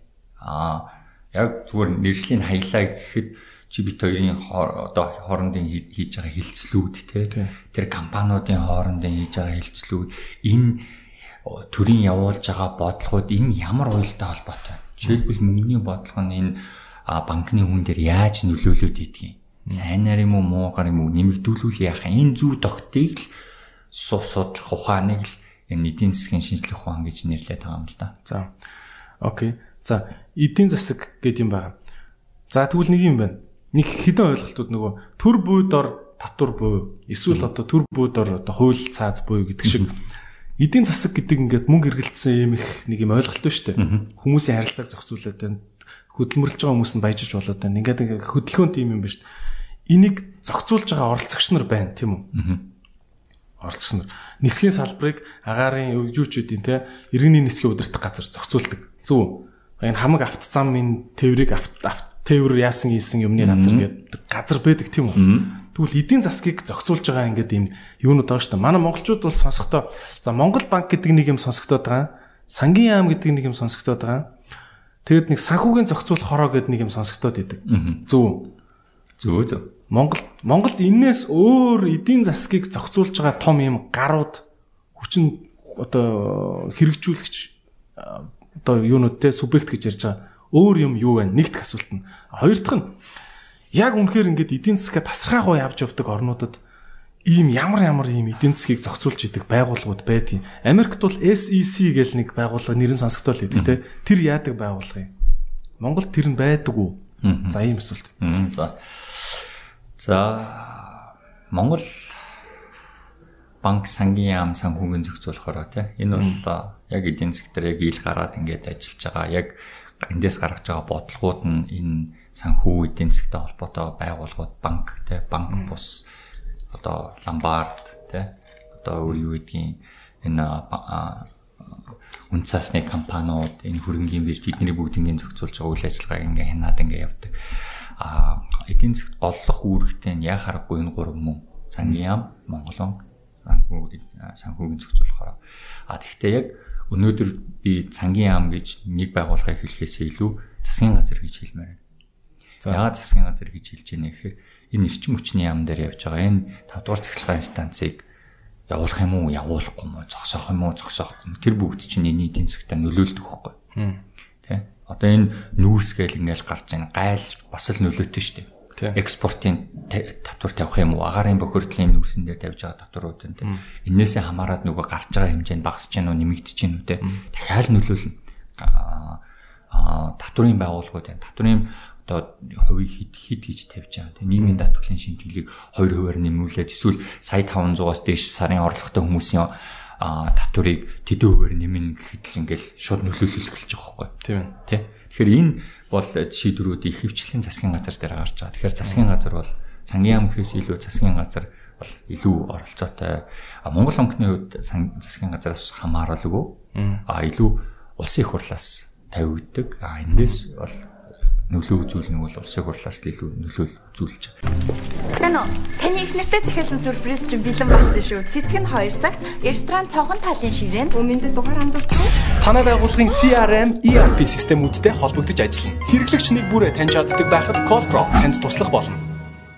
Монгол банкны хувьд бол одоо банкн хуулиар бол банкнуудыг зохицуулж байгаа. Тэгээд одоо жишээлбэл мөнгөний бодлогын хүүг одоо бодлогын хүүг хэдүүгээр тавихаас шалтгаалаа тий. Одоо манай эдийн засгт орж байгаа тэр мөнгөний нийлүүлэлт ингээл хамаарах жишээ нь. Тэгэхээр энэ бол ингээд шууд эдийн засгтаа ингээд хяналт тавиад ажилладаг байгууллага. Тэгээд а Америк хоёрт асуултын үед бол Америк бол Securities Exchange Commission гэж байдаг гэсэн. Тэр бол Монголын бол санхүүгийн зохицуулахараа гэж бол ойлгож бол болно. А санхүүгийн зохицуулахаар өнөөдөр тавьж байгаа хяналтууд нь хөрөнгөний бирж байна те татхаа байна тэгээд үн цасны компаниуд байна. Эннээсээ даваад бас юу хэндэг гэхээр ломбардууд, банк босууд тэгээд энэ байгууллагуудыг бол хянж үйлчлэгээ үзүүлж явдаг. За тэгвэл нэг юм гараад байна л та. За Америк нэгдсэн улсын бүр дээр үеийн түүх ярих юм бол нөгөө стандарт ойл гэдэг компани алдартай тийм. А төмөр замыг бацдаг. Төмөр зам дээгүүр нь зөөдөг бүх керосины Дээрүүд чинь цахилгаан байхгүй айлууд керосин дэнлүүтэй байсан тий. Керосины нийлүүлэлтийг бааздаг. Өрсөлдөгч нар унгаах болохоор төмөр замаараа явуулахгүй. Гэт өрсөлдөгч нар унгаагаад нэг бол надаа зар нэг бол төмөр замаар керосин чи явахгүй. Тэгэхээр угаасаа өрсөлдөх ямар ч боломжгүй. Ингээ ингээ бааздаг. Ингээд босоо монопол буюу зам ханган нийлүүлэлт бүх юм бааздаг ийм компани байсныг нь Америкийн хин блэ Тедди Рузвельт ерөнхийлөгч үлээ. Тэ. Гарч ирэнгүүтээ тийм юм байхгүй. Над компани задал тээвэрлэлт хийдэг компани нийлүүлэлт давхар хийхгүй гэдэг. Ингээд задлж ирсэн тийм.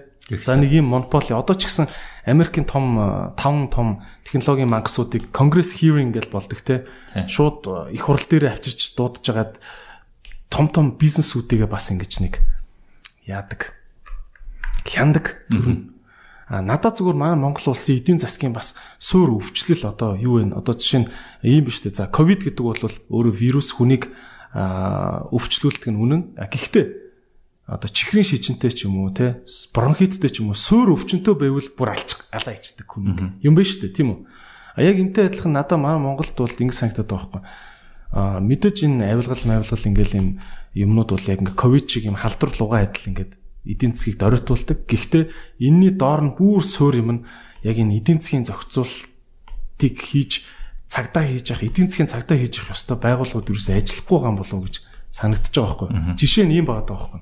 Жишээ нь одоо тэр санхүүгийн зохицуулах хороо одоо энийг хийх ёстой мó гүм одоо хин нэг ёстой мэдэхгүй зав. Жишээ нь бол Америкт бол ийм баа штэ. А банк ажилуулж байгаа хүн өөр бизнесийн хувьцааг авч болохгүй гэж байгаа байхгүй. Яг тэгвэл өөр бизнесүүд чамд чамд мөнгөө хадгалуулдаг. Чи өөр хүний итгээд хадгалуулсан мөнгийг өөр бизнесийн хувьцаа болгож хувиргаж эрсдэл гаргах нэгдүгürt ёсгүй. Хоёрт нь чи бүх гүйлгээний мэдээллийг мэдж байгаа мөртлөө ягаад өрсөлдөж байгаа бүх гүйлгээний мэдээллийг мэдчихэж өрсөлдөх компанийг нь ягаад чи худалдаж авч өөр салбар руу орно гэж тийм үү? Тэгэхээр маа Монголд бол ингээл ингээл зүгээр мерсийг сонсогч байгаа шүү дээ. Бас алин гэд яах вэ те?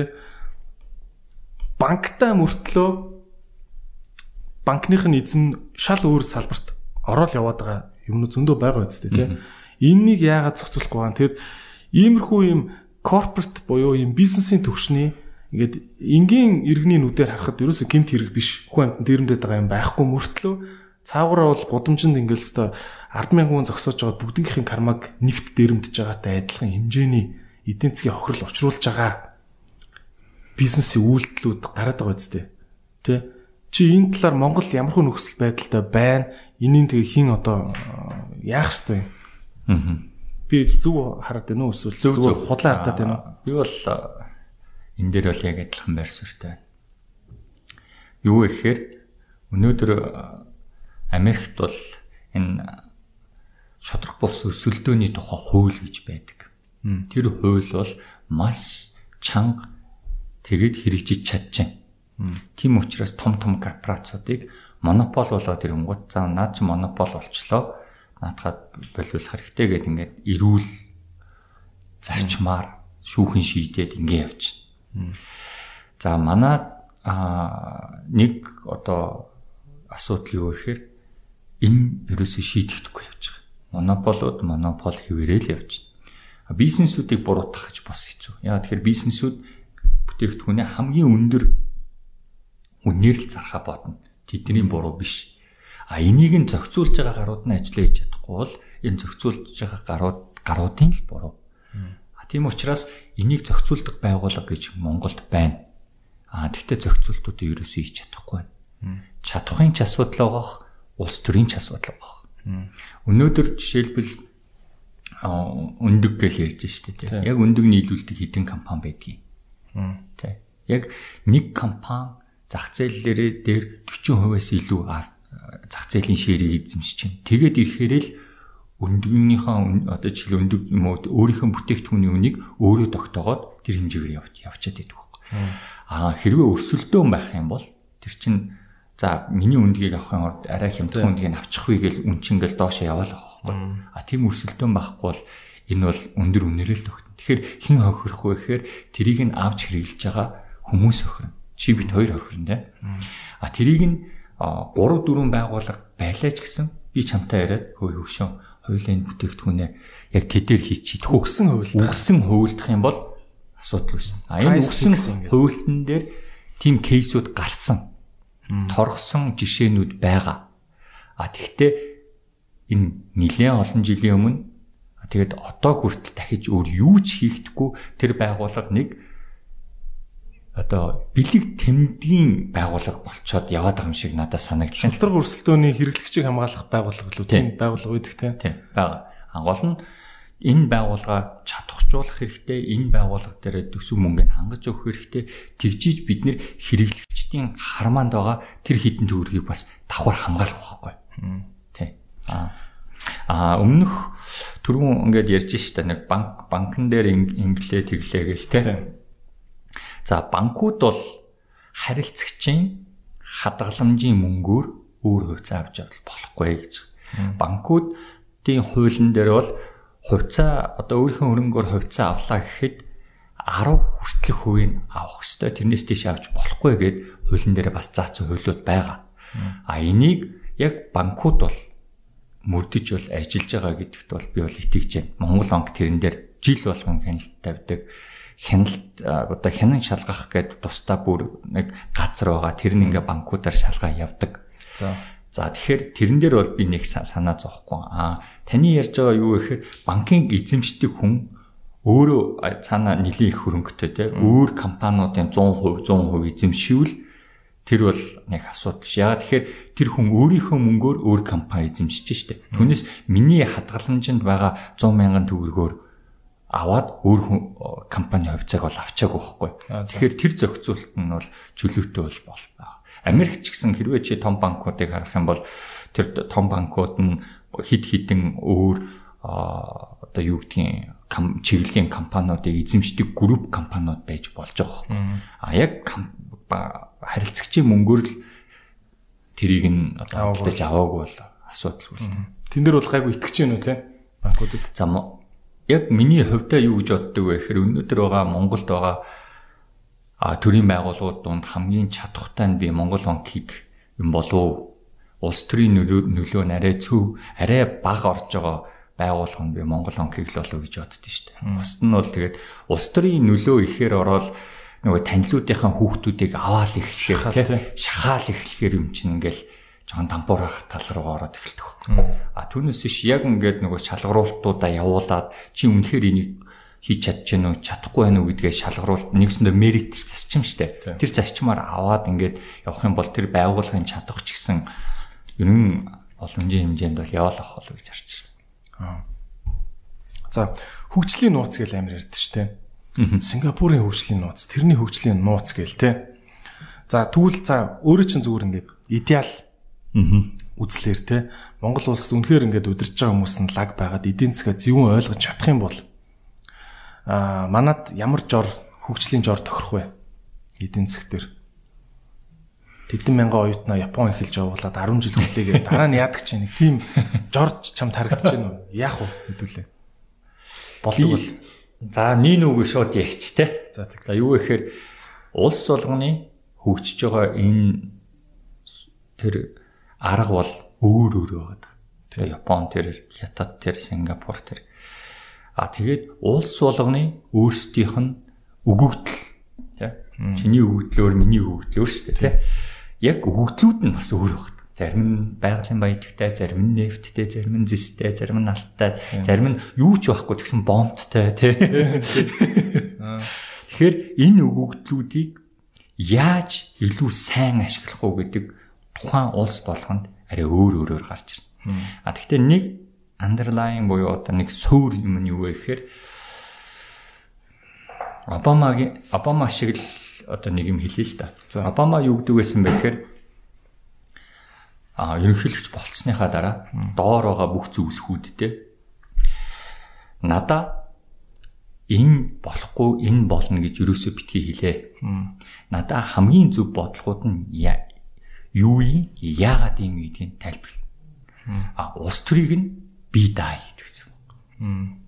А хэрвээ тийм зарчмаар явах юм бол илүү богино хугацаанд илүү өндөр өсөлтөөр бид нэр энэ зүйлүүдэд бол явуулж чадах юм болов гэж би хараад.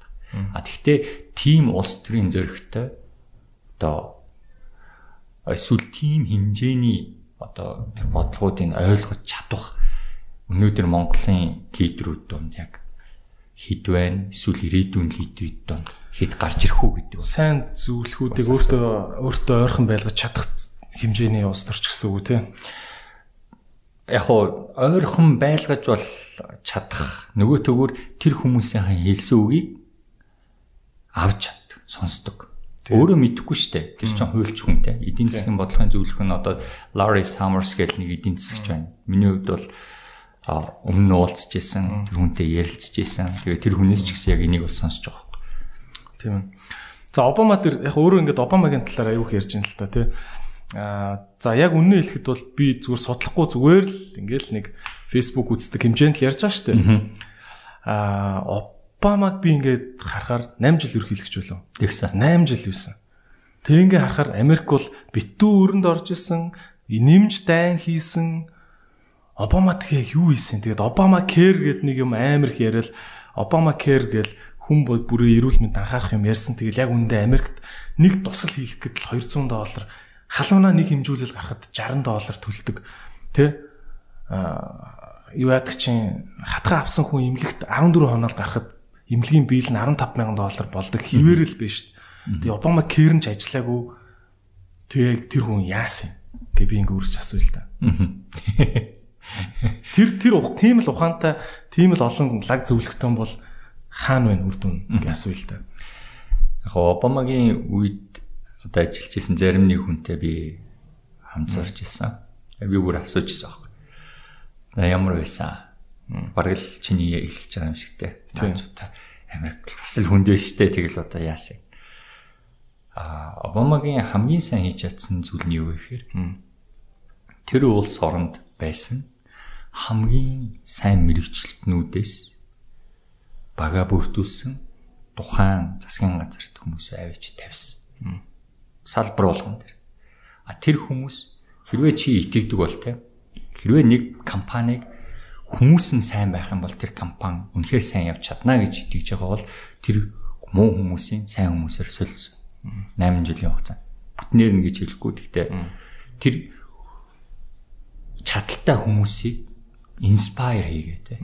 Хөтлөө тэр хүмүүс нь за Миний иргэний үүрэг бол энэ IT-ийн компани 600 мянган доллар авах биш тэнд 60 мянган доллар аваад би нэг тэ энэ устай зүтгийгээ тэгээд тэр хүмүүс орж ирээд салбар болгон дээр өөр бодлого бүгднийг өөрчилсөн гэж хэлэхгүй 8 жилийн дотор.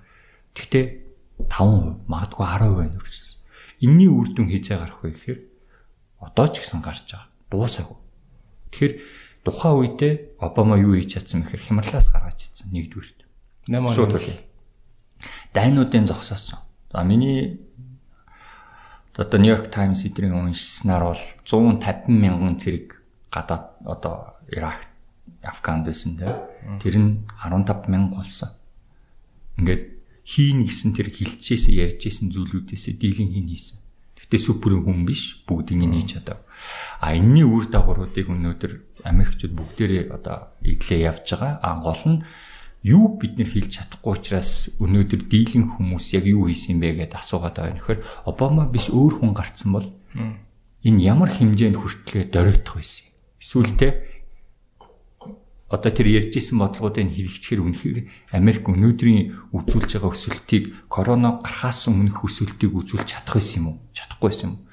Обама бол би бол юу гэж боддог вэ гэхээр тэр хүн бусдыг уриалан дуудаж хамгийн чадвартай хүмүүсийг тэр улсын засгийн газарт оруулаад тэр чадвартай хүн улсууд нь энэ улсыг нэг намагч шигтгэхээс нь дээш нь гаргаж ирж ирсэн. А энэ дээр Обама байхгүй магадгүй Маккейн байсан бол энийг хийж чадахгүй ч гэсэн юм эсвэл энийг хийлээ гэхэд 20 жилийн хугацаанд хийх ч байсан юм уу те өнөөдрийн төвшин хүртэл. Тэгжэл харж тэгжэл харж. Тэгэхээр за Би түрүүн хэлсэн шүү дээ 2010-аас 12 оны хооронд бидний явуулж байгаа бодлого эргээд маш муу байсан учраас өнөөдөр бид нэр төгжтэй төгжрэл ингээл явж байна те. Хамгийн хөнгөтэй үе тэр үед л байсан шүү дээ.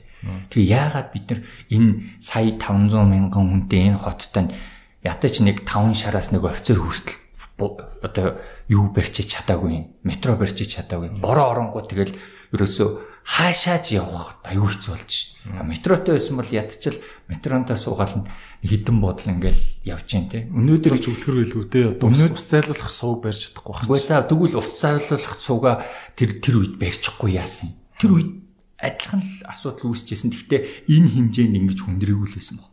А одоо энэ их алдагдлын үед, энэ их хүндрэлийн үед энэ бүгдийг хийнэ гэдэг бол хэцүү. Гэхдээ яг хаа Тэгэл хой тормогоо урч авал ур тормогоо нөхөхөөр тиймэрхүү юмнууд л хийн. Аа тийм учраас хийгдээгүй юмыг бол бид нар хизээч хэлж бол мэдэхгүй. Обама тэр ч адилхан. Аа хийсэн зүйлийг л бид нар хараалаа гэсэн байна л гэж хэлж байгаа юм. Окей. За за би Обамаг дутуу хэлж авчээ. Обама би өмөрч байгаа юм биш. Өмөрж байгаа юм биш. Зүгээр нөгөө явуулж байгаа бодлогууд нь хувилбарууд нь юу байсан гэдгийг тодорхой хэмжээнд нөгөө сурах бичих дээрч тэр те судалгаан дээрч тэр ингээд а тэр хүн юу гэдгийг хувилбаруудаа харьцуулаад энэ хамгийн зөв хувилбар юм аа гэд хэрэгжүүлээд штэ. А Монголд өнөөдөр тэгж явж байгаа бодлогод хичнээн байна. Бом яг хөө тэгэл авах энэ хүн юу хийсэн ингээл авах муу нэрээ бас тэгэл авдгаар авсан л бах тий. Ажил хийсэн хүн болгоно л тэгж штэ. Тийм. Тэгтээ тэгэл хийгээгүй бүр тэгдэг болоосоо л гэж бас бодчих. Хийгээгүй нь бүр арчигддаг тий. Нэр үндгүү. Аа хийгээгүй нь тэгэл энэ хийгээгүй гэж нэх яригддгүү штэ бас. Тийм бах тий. Окей. За тэр за бид тэгвэл юуны талаар яриа.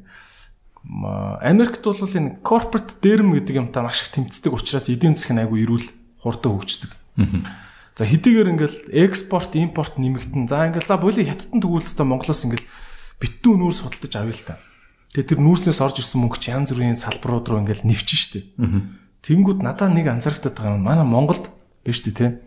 Карманы хулгайч хүүхдэд 5 жилийн ял өгч явуулчаад те сая төгрөгийн утас сулгаас хүүхдэд 2 жилийн ял өгж явуулчаад хүнээс гэрээний аргаар амар цэвэрхэн бүхэл бүтэн барьжсэн орон сууцыг нь бүхэл бүтэн хийжсэн том төслийг нь алтны нөөцтэй уул уурхаагийнх нь төслийг нь хулгайлж байгаа.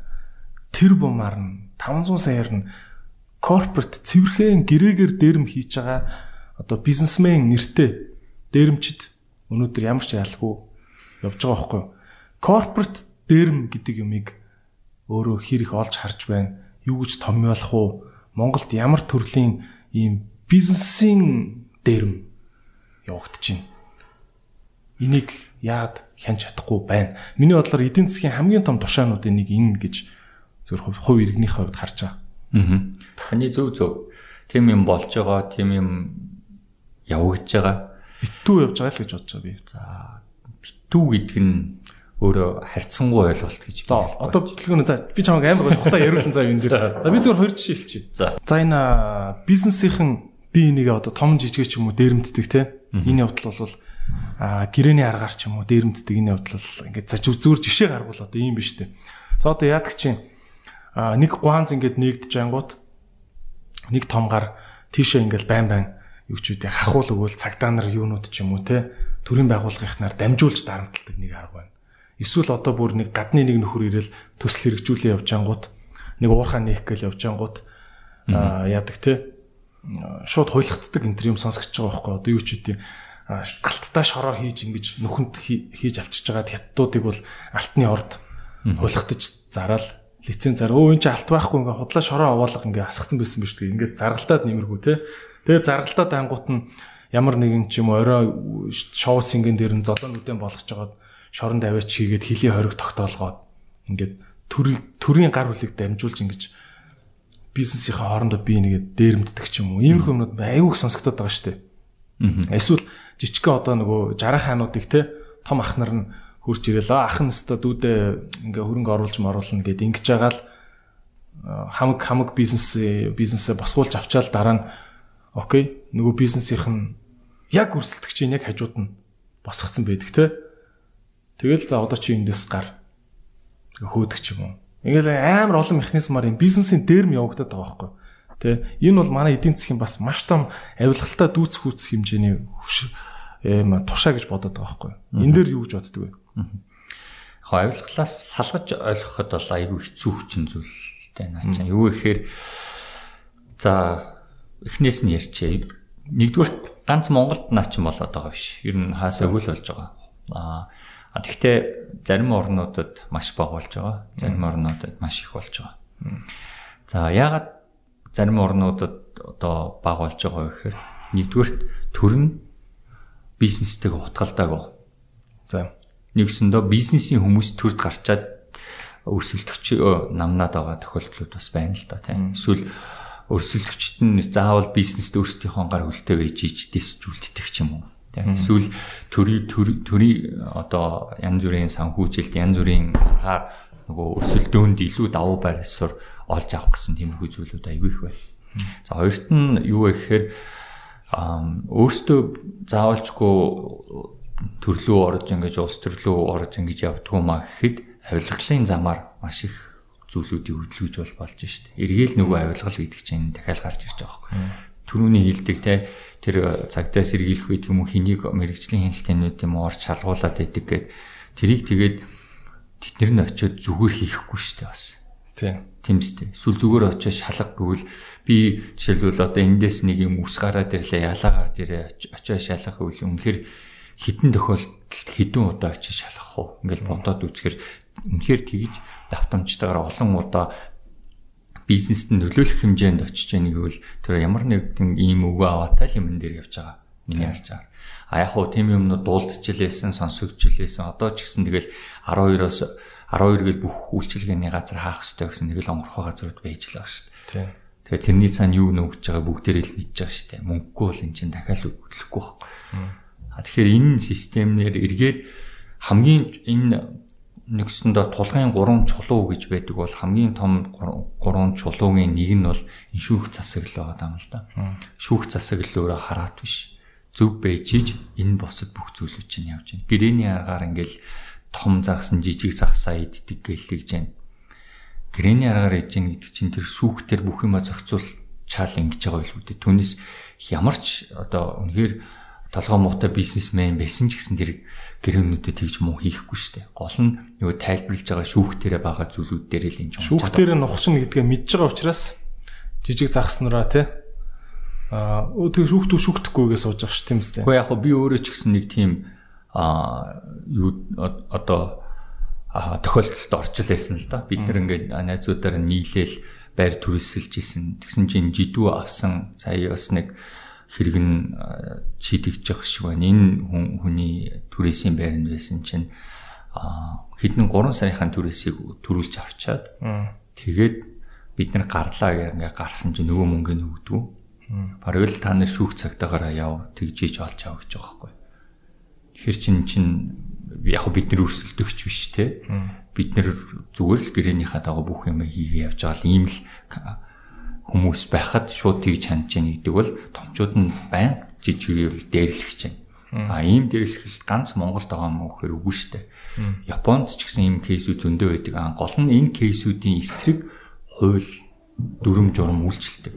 Нэгсэндээ хуулиуд нь ч гэсэн жижиг ийм хангамжийн одоо нийлүүлэлтийн компаниудыг хамгаалах ёстой гэдэг хуулиуд нь бол тэр 60 70 донд бол гарсан юм бэл. Ийм эргүү зөндөө байсан юм билээ Японд судлаад үзэхээр. Аа Дээрээс нь Японы шүүхэн мэдээж айлгалтаа тэр үед байсан. Гэхдээ ингээд цэгцээсээр байгаад одоо тийм зүйлүүд бол аюу баг. Магадгүй гард гарч байгаа ганц хоёр жишээ дандаа том том эргүүд дээр л гарч байна. Бусдаар ийм жижиг юм дээр ерөөс оролцдог оролцсон ийм кейсүүд бол байхгүй шүү дээ. Манайх болохоор нөгөө хөгжлийнхаа ямар шатанд нь явдгийг яг энэ тал дээр бол ерөөсөө ахиц бол нэг сүүлийн 10 жил ерөөсөө надад харагдсангүй. Тэр жижигүүдийг хамгаалсан, тэр хэрэглэгчтэй хамгаалсан. Эргээд энийг хийх гэж л энэ ус одоо улсын хуралд бол гарч байгаа гэж би ойлгож байгаа. Тийм. Аа тэгээд бас нэг харах зүйл нь бид нар дандаа өнөөдөр юм уу байна, тийм үү байна гэд би сая эхний удаад бол бусад орнуудтай бас харьцуулах гэж үзлээ тийм. А хоёр дахь нь бол бид нэр дотооддоо он жилийн хувьд өсөж гинүү сайжирч уу? Зарим одоо ахмад бизнесмен гэх юм уу та тий. Нэгдүгээр нэгдүгээр бизнесментэй уулзахад бол 90-ад оны тэр 2000-ад оны ихээр бол зүгээр зэрлэг капитализм шиг л байсан гэж яриад байгаа байхгүй. Харин ч энэ тал нь одоо гайг болчиход байна гэж ярьж байна. Би үнэхээр мэдэхгүй байна. Би миний одоо тэр сонсож байгаа тэр а өөрөө ингээд давн туулж байгаа энэ бүх кейсүүд маань дандаа сүүлийн 10 жилийн байгаа учраас энэ 10 жилийг би 90-ад оны 10 жил 2000 оны 10 жилдээ би харьцуулж үнэхээр мэдэхгүй байна. Гэхдээ хүмүүсийн ярианаас энэ явдлууд нь арай багасаад зэгцрээд ингэ явж байгаа хандлага нь бол зөв тийшээ явж байгаа гэж хэлж байгаа. Гэхдээ энэ үнэхээр өнөөдөр ийм байдалтай бол ямар удаан сайжирд юм бэ? Яагаад энийг хурдлуулж болохгүй юм бэ? Яагаад бид нэр бизнесмен бизнесмен шиг бизнес хийгээд грек контракт нь грек контракт шиг тэгэд үйлчлээд явж болохгүй мэн. Энэ нь эргээд шүүх засаглалтай холбоотой энэ хүчний байгууллагатай холбоотой энэ асуудал дээр энэ хоёр газраа бид нэр зөв зохистой механи одоо механизмыг бүрдүүлээд хараат бус байдлыг бүрдүүлээд яг энэ салбаруудаа хөгжүүлэе гэсэн хүмүүсээ тавихгүй бол дахиад нэг эзэн одоо сууж байгаа хүмүүсийнх нь хүнийг өөр эзний хүнээр өөрчлөөд бол энэ систем бол тэгж хурдан сайжрахгүй л гэж харж байна. Тэг явж явж тэгэл эдийн засгийн эрүүл байх юм тэгэл шүүх дээр л тулж байгаа юм шүү. Шүүхэн шудраг ажилдаг байж ижил бизнесийнхэн би энийг дэрэмтгэе болно. Би энийг дэрэмтгэе болж ижил олон компани хурдтай шудраг өрсөлдөн, шудраг өрсөлдөж бараа бүтээгдэхүүн үнийн үн унана үн унжээж айлын амьдрал сайжирна, айлын амьдрал сайжирчээж эрүүл мэнд, боловсрал бүх юм дагаад сайжирна. Зөв. Яг тийм дарааллаар бол би харахгүй байгаа. Тийм. Бүх зүйлүүд нь зэрэг бас сайжирч бол болно. Аа, комплекстэй мэдээж. Тий. Тэр дундын хоорондын хамаарал одоо хоёр иргэний хооронд л зүгээр машин шүргэлцлэл гэхэд л те ирж байгаа цагдаа нь яаж хандах юм? Тэрийг үнэхээр тэр шудраг зохицуулж чадах юм уу чадахгүй мүү гэл маш олон зүйлүүд. А тэгэхээр эргээд энэ төрийн чадах гэдэг чинь өнөөдөр маш сайн байж иж энэ бизнесмэнүүдийг те энэ төрийн аппаратыг энэ төрийн эрх мэдэл дан ганц төрд олгогдож байгаа эрх мэдлийг бизнесийн зорилгоор эсвэл хувийнхаа эрх ашигын зорилгоор ашиглуулахгүй тийм нөхцөл байдал руу бид нэр явж байгаа. А энэ төрийн чадах гэдэг бол эдийн засгийн өсөлтөөс шал өөр. Юу вэ гэхээр эдийн засгийн өсөлт өнөөдөр хасах 3% таа байжгаад дараа жил нэмэх 5% руу орж болдог. Үсэрдэг хүчин зүйл байхгүй одоо variable гэж нэрлэдэг бид нэр. Аа төрийн чадах бол тийм биш. Маш айж ухнаар унана. Эсвэл маш айж ухнаар өснө. Унахтаа тэгтээ огцсон бас өмж болгүй л дээ. Тэгтээ өсөлтийг ингээ харахад өнгөрсөн одоо 30 40 жилийн улсуудыг ингээ харахад тэгж богцсон өсөлттэй юм зүйл бол байхгүй. А тэгээд өнөөдөр төрийн чадвар дээр ингээд хийгдэж байгаа юмнууд бол Монголд бол э, судалгаагаар юу гэж гарч байна гэхээр манай түрүүн үндийний хэлжсэн шүү дээ. Land Project гэдэг манай миний туслахын хийжсэн тэр профессорын судалгаагаар судалгаанаас харахад нийт дэлхийн 100 гаруй орныг дөрвөн ангилд хуваачиж байгаа. Төрийн чадвах нь сайжирч байгаа а хурдтай сайжирч байгаа а унж байгаа хурдтай унж байгаа гэдэг. Энэ дөрвөн ангилт бол хамгийн сайн ангилт нь бол нэгч ус байхгүй. Аажмаар сайжирч байгаа гэдэг ангилт нэг хэдэн улсууд байгаа хятад гэх мэт. А аажмаар унж байгаа гэдэг бас категорид бараг 30 40 50% юм уу те. Үлдснүүд нь хурдтай унж байгаа гэдэг ангилт байгаа байхгүй. Тэгэхээр төрийн чадах уннаа гэдэг чинь эргээд манай энэ төрөөс үзүүлж байгаа үйлчлэгээний чанар унаа гэсэн үг те авч чадах арга хэмжээний тэр хурдтай авч чадах арга үнэхээр тэр авах арга хэмжээ байдаг бол тэрийг илүү удаан авна гэсэн эргээд энэ шүүх засаглалын ингээд энэ бүх зүйлд дунд хугацаанд урт хугацаанд нөлөөлнө л гэдэг ойлгож байна. Монгол хаана вэ? Аль категорит вэ? Монгол бол яг одоогийн байдлаар бол дунд төвшний төрийн чадхтай гэдэг категорит байгаа. А тэгвэл хандлага нь бол төрийн чадах нь унж байгаа гэдэг. Гэтэл нь төрд олигтойхон сайн хүмүүс ерөөсө тавигдахгүй байна л гэсэн үг зөв. За төрийн байгууллагуудын сайн хүмүүс гарч ижил төрийн шатах хүмүүс. Ер нь бол тийм. Яг хоо дан ганц мэдээж яг хоо илүү наривчлаад ингээд судлаад үзэх юм бол сайн хүмүүс гэж орох тусмаа тэр байгууллагын чадах нь бол сайжрах нь бол үнэн. А нөгөө төгөр сайн хүмүүс орж ирээд хоорондоо уялдаа холбоотой ажиллах хэрэгтэй тийм. Уялдаа холбоо байхгүй бол хичнээн сайн гарч ирээд бүгд өөрийнхөө зүтгүүлийн байгуулт чинь бас унах тийм эрсдэлтэй шүү дээ. Аа тэгээд энэний цаана бас юу нуугтаад байна гэхээр тухайн байгууллага хэр улс төрийн нөлөөд автчихна. Нэгсэндээ улс төрийн аа гар хөл болж байна тийм. Гар хөл болж нэгдүгээрт хоёрдугаарт зүгээр нөгөө ажилтнуудаа авахасаа л эхэлнэ шүү дээ. Тэр нөлөө байна гэдэг бол тэр хүмүүсийг дураар нь юм одоо өөрсдийнх нь зорилгын төлөө юм хийлгэхгүй улс төрийн зорилгоор юм хийлгэж байгаа. Хоёрдугаарт болохоор тэр байгууллагт ажилтнууд ихтэй хичнээн чадахгүй шаардлага хангахгүй ч гэсэн ингээл шахаж штэ тий нийлүүлж байна. Тэгэхээр чин яванда тэр байгуулгын зүгээр нэг цалин авдаг л тийм л Тэ яг үүргээ хэрэгжүүлдвэл тийм л байгуулга болж хувирах эрсдэлтэй байхгүй. За одоо манай төр гэдэг ингэ чинь амар олон одоо газар тийм юмны газар, ийм юмны яам гэлээдэг те. За зүгээр чиний л хувийн бодлоор шүү. Манай Монголд юуны яам дутагтаад байна? Аа. Юуны газар хороо гэж байдаг бол те дутагтаад байна. Одоо чинь уг нь бол шудраг өрсөлт хотдон хэрэглэгчийн эрх ашиг хамгаалах газар гэдэг энэ нэг агентлаг гэхүү те энэ нэг зүйл уг нь аюул хэрэгтэй л сонсогдоод байгаа нэр нь тэг ажиллаа хийхгүй байгаа те а гэхдээ тэрнтэй адилхан одоо нэг гаргаад ирчмэр тийм яам мам байна уу бүтэц дутуу бүтэц юу вэ Аа. За яг хоо ганц хоёр бодсон зүйл байгаа л да. Юу гэхээр нэгдүгээрт зарчмаа айгүй гоё тогтмоор байгаа.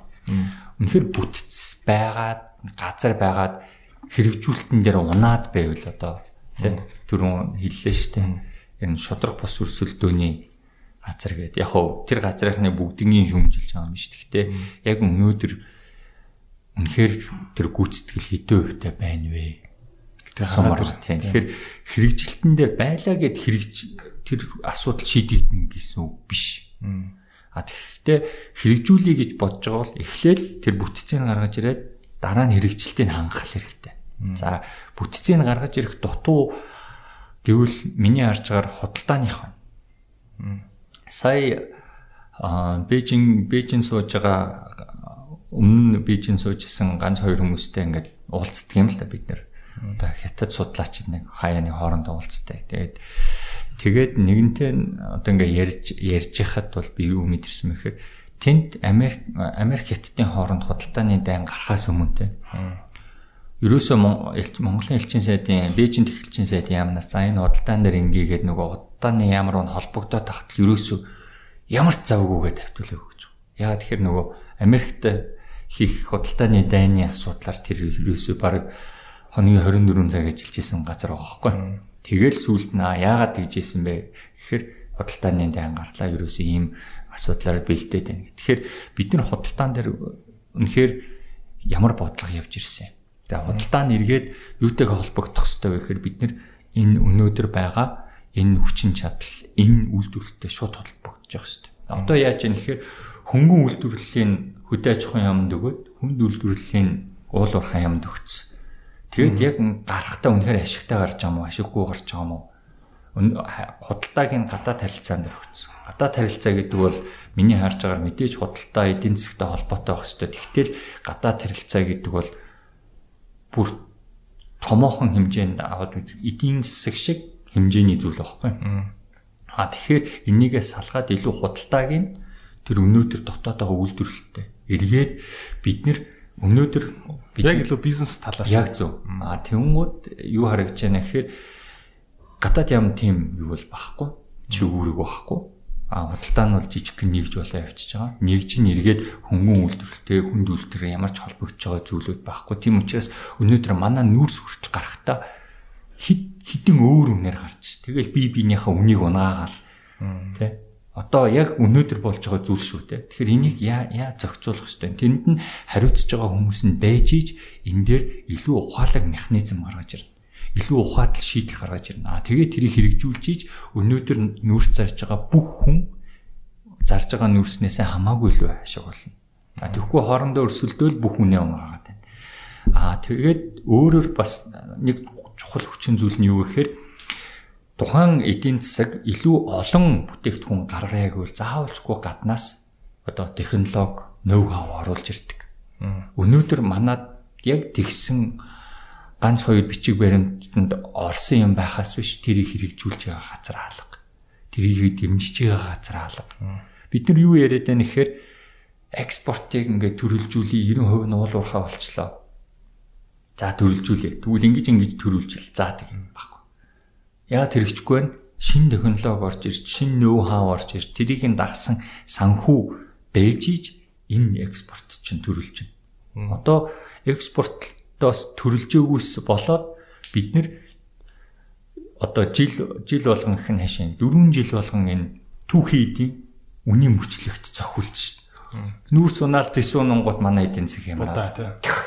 Тэгээд буцаал өсөнгууд ингээл буцаал мөнгөчөөл энийг арай нэг жоохон савлгааг нь багасгал багасгал та тийм. Ингээл савлаад байгаа юм жоохон багас.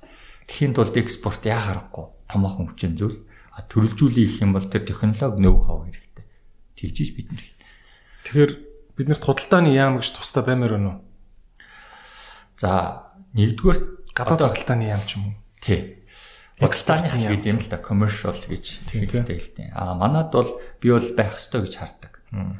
За тэгээ байлаа гэд энэ бүх зүйлээ бас хийж чадна гэсэн үг биш. Албагүй. А тэгвэл байхгүй бол өнөөдрийнх шиг ингээл салбаагаа л явж яах гэсэн үг шүү дээ.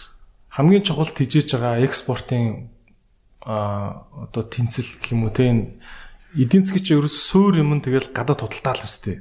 Ерөөсөл гадаад худалдаан дээр манайх сайн амжилттай байвал эдийн засаг сайн л байна үстэй. Үгүй. За би ч тэгэл арай бааз ойлгох гэдэг юм. бол бид нэр олон бүтээгдэхүүн гаргах их хэмжээгээр гаргах тусмаа биднэрт бол сайн. Аа гэхдээ уул уурхайн бүтээгдэхүүн маань манай экспортын дийлэнх нь болчихж байгаа учраас нөгөө үнийн уналт бослолтон дээр манай эдийн засгт айгүй их нэмэгдэж байгаа. Би яг хуу магистрийнхаа ажлыг бол яг энэ чиглэлээр хийсэн л дээ. Эдийн засаг дээр учирч байгаа энэ volatility гэж яриад байгаа. Энэ савлгааг яаж илүү бууруулах боломжтой вэ гэдэг чиглэлээр судалсан байхгүй. А тэгээд энэ савлгаа буурах тусам яаж яах вэ? Манай эдийн засаг улам доктортой болно. Улам доктортой болохоор илүү олон бизнесүүд амжилттай болно. Яа тэгж хэлж ийн вэ гэхээр эргээд а эдийн засаг ингээд унахаар за нэг 10 мянга 20 мянган компани баг болчдөг.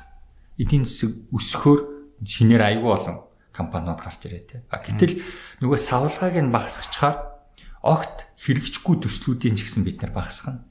А нөгөө унж байгаа компаниудын тоо ч гэсэн зөвлөж байгаа. Яг тэгэхээр тийм доош ортлоо унахгүй гэсэн. Харьцангуй нөгөө савлгаа нь багасаад ирэхээр нөгөө компаниуд ч илүү доктортой үйл ажиллагаагаа явуулна. Илүү доктортой үйл ажиллагаагаа явуулах юм бол тэр компаниудын ч гэсэн манай эдийн засгийн ч гэсэн success буюу амжилтын түвш нь илүү өндөр байна.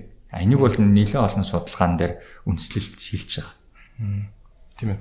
За одоо тэгвэл нэг юм юунууд гардаг штэ. Юу гэдэг чинь за одоо нөгөө индексүүд гардаг штэ. Дэлхийн банкны тийм жилдээ нэг гардаг. Ямар лист Европын бизнес индекс гэж байгаа. Тийм, Европын холбооны team list индексүүд гэж гардаг шүү дээ, тий. За эдийн засаг зүгээр сонирхож байгаа бас иргэд байгаа шүү дээ, тий. Байвал ер нь ямар ямар жилдээ нэг удаа ингээл нэг хідэн индекс ингээ авлаа харж уншичмаар шүү дээ. Энэ энийг ер нь ингээд харчиж байгаарэ гэмээр юмнууд юу байна?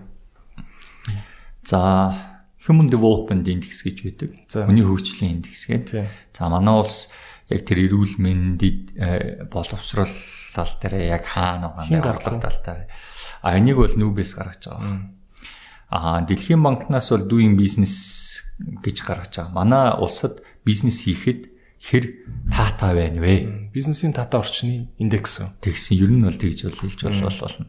А тэгээд тэрийг бол жил болгон гаргаж байгаа. А Дэлхийн банкнаас өөр чин WGI уха governance index гэж байдаг. Засаглалын индекс тийм хэр сайн байна, муу байна. Тэр нь цаанаа бас авилгалын функцүүд бол давхар тооцож байгаа хаа. За яг Дэлхийн банк нүүб талаас юм л индексүүд байна да. Одоо нөгөө international finance юу гэж хэлээд юу нөгөө IFC гэж IFC International Financial Corporation. Тэднийхээс юу байна уу? А тэд нэр нөгөө Дэлхийн банкын хоёр чинь нэг группт ордог байхгүй. Тэгэхээр одоо энэ гаргаж байгаа doing business бол тэр бас хамтарж байгаа юм байгалах. Азийн хөгжлийн банк ямар monetary fund ч үлээ бас байдаг шүү дээ тийм. Азийн хөгжлийн банкнаас ADO гэж гардаг Asian Development Outlook гэдэг. А тэгэхээр Азийн улс орнуудын хөгжлийн хараан одоо тий төвшин ямар байна одоо яах ёстой гэх нэг тиймэрхүү судалгаануудыг бол бас хийж гаргаж байгаа. Ковидын үед бол энэ аутлукыг гаргачаа дахиад бүр дундуур нь шинэ аутлук гарахаас өмнө апдейт хийгээ яваад байгаа. Яг тэгэхээр тэн дунд чинь за Монгол бол төдөөөр өсөх юм биш үгээд нөгөө эдийн засгийн нөхцөлтүүдийг бас ярьж идэг байхгүй. Тэгэхээр Монголын хувьд өмнө нь бол одоо 2.1 хэдэн өвтө өснө гэж харж байсан. Ковид бүр хүндрээд ирэхээр сая бол нэг хасах 1.1 дээр буурна л гэж гаргаж байна да. Эсэ эсэ. За тэгвэл нэг иймэрхүү индексүүдийг ингээ харж явж явах юм байна. За тэгвэл нэг ийм асуулт л шүү дээ. За одоо ингээд аа нэвтрүүлэг үзэж байгаа магадгүй 20 30-аад настай залуучууд шал өөр өөр мэрэгчлээ. Гэхдээ эдийн засгийн тал дээр бас нэг өөрийгөө хөгжүүлж мэрэг шүү дээ, тий. Тэгвэл өөрөө ямар номнууд санал болохгүй, юу юу уншихыг санал болохгүй, эдийн засгийн мэдлэгээ яаж затахгүй Анаа ч бас л үнд асуулт шүү. Яг ахын зөвлөгөө гээл. Сурах сурах бичиг үзнэ гэвэл а хажуугаар нь зааварчилгаатай үзэхгүй бол тэр сурах бичгүүд чинь бас хүнд. Тийм. Тий. А тэгэхээр одоо энэ poor economics ч юм уу те. Одоо энэ энэ Банержи Дуфло хоёр бол Нобелийн шагнал авсан хоёр эдийн засгч байхгүй юу? А энэ номыг бичиж байхдаа бол Нобелийн шагнал аваагүй авчаад энэ Good Economics for Hard Times гэдгийг бол бичсэн. А тэгээд иймэрхүү номыг унших юм бол ерөнхийдөө эдийн засгийн нэлээд одоо хантай болж ирэн те. За эдийн засгчид ер нь юу хийдгийг яагаад би энийг мэдчих чухал вэ гэдэг юмнууд бол гарч ирнэ. Аа. Тэгэхээр эргээд нөгөө зорилгоосоо бас давхар болно. Миний харж байгаа хэрвээ өрхийн санхүүгийнхаа талаар бочвол хамаагүй өөр номнууд л үзэх хэрэгтэй байна. Өрхийн хан санхүүг яаж хөтлөх үү? Ер нь хөтлүүл давуу тал гард юм уу, гардгүй юм уу те? Хадгаламж хийвэл яадаг ингээд нэг тэр чиглэл рүү явчихна. А энэ бол илүү миний одоо илүү сонирхол юу гэхээр ядуурлыг яаж бууруулах вэ? Тэгээ макро макро түвшинд ямар бодлого явуулах вэ? Микро буюу доод түвшиндөө, суур түвшинд ямар бодлого явуулах вэ? Өрхөд яаж нөлөөлдгийг behavioral талаас нь яаж нөлөөл зан үйл талаас нь нэг дадал гэж яриад байсан шүү дээ. Тэр талаас яаж нөлөөлдөг ингээд миний бас нэг судалгааны нэг хэсэг бол ийшээл илүү бас чиглэж байгаа л да. Энэ номнуудын орчуулгууд хизээ гарах вэ энэ хоёр номны? А poor economics-ыг бол би мэдэхгүй байна. А энэ good economics for hard times буюу хүнд үеийн сайн эдийн засаг гэдэг ном бол энэ жилдээ огтол гарчих болов уу гэж харж байна. За энэ бол хасаагүй байгаа тий.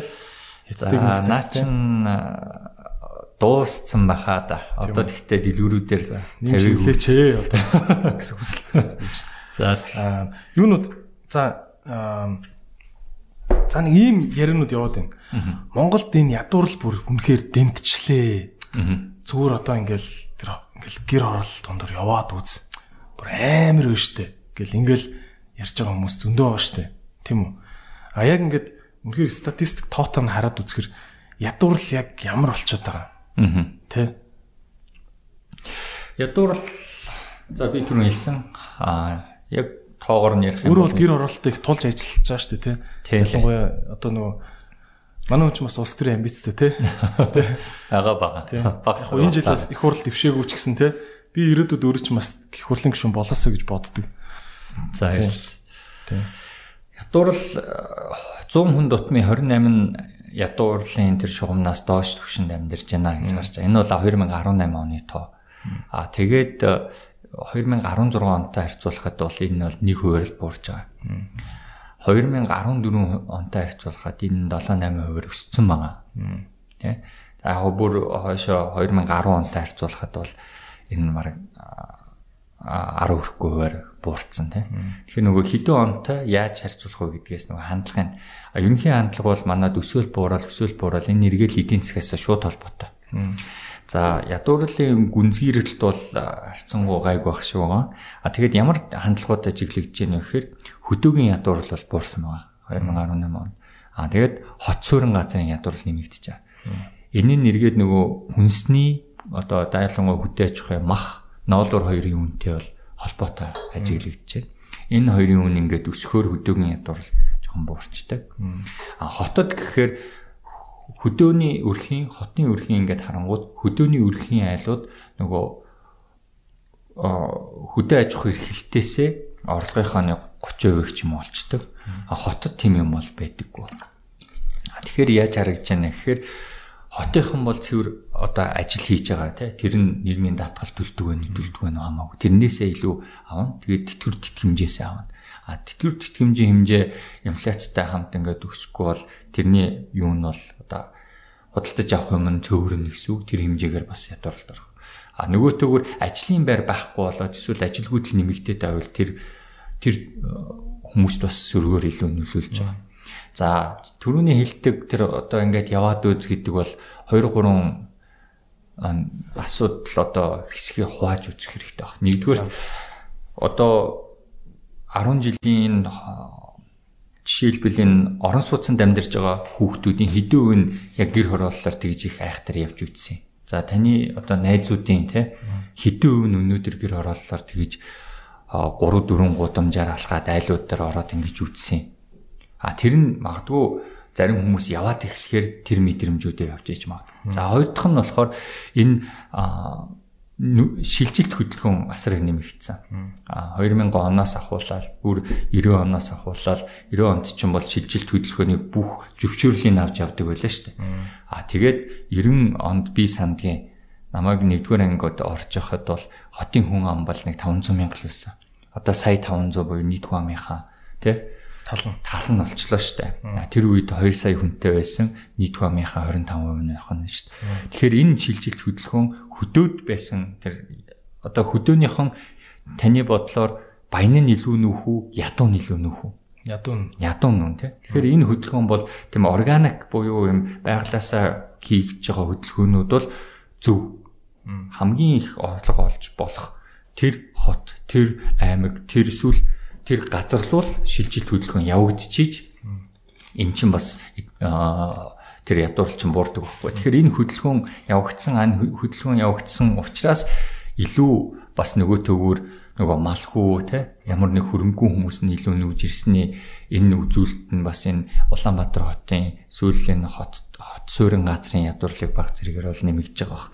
За тэгээд Сая би бол сквотер дүүргээ гэр ороллоор бол нэлээд явсан. А сонгой харахныхаар бол явсан. А нэг зүйл ажиглагдж байгаа нь юу гэж ажиглагдж байна гэхээр тэндээ одоо гэр оролт одоо 20 жил болсон хүмүүсийн амжиргаа нь бол бас гайгүй байна. Яг би хотын орон сууцныхтай харьцуулж байгаа юм биш. Зүгээр тэр доктор нь ингээ харьцуулж хахад бол боломжийн төвшөнд бол аль хэдийн. Зэн а ямар хүмүүс нь илүү ядуу байна вэ гэхээр илүү бүр захих захих байх тусмаа тэр хүмүүс саяхан тий эсвэл 3 жилийн өмнө ч юм уу нүүж ирж ирсэн. Нөгөө хөлөө олж чадаагүй хүмүүс илүү орлогын хувьд бол хүндрэлтэй л тийм л дүр зураг бол ажиглаж байгаа. Одоо ингэж ярьдаг штэ. За би Shark Tank төсөл дээр ингээд ажиллаж байхад тэнцээ ингээд эртний хүнс гэдэг компани орж ирсэн тий. Хөрөнгө оруулалт авсан, бас их алдаршсан. Тэгээд одоо бүх дэлгүүрүүдээр байгаа штэ.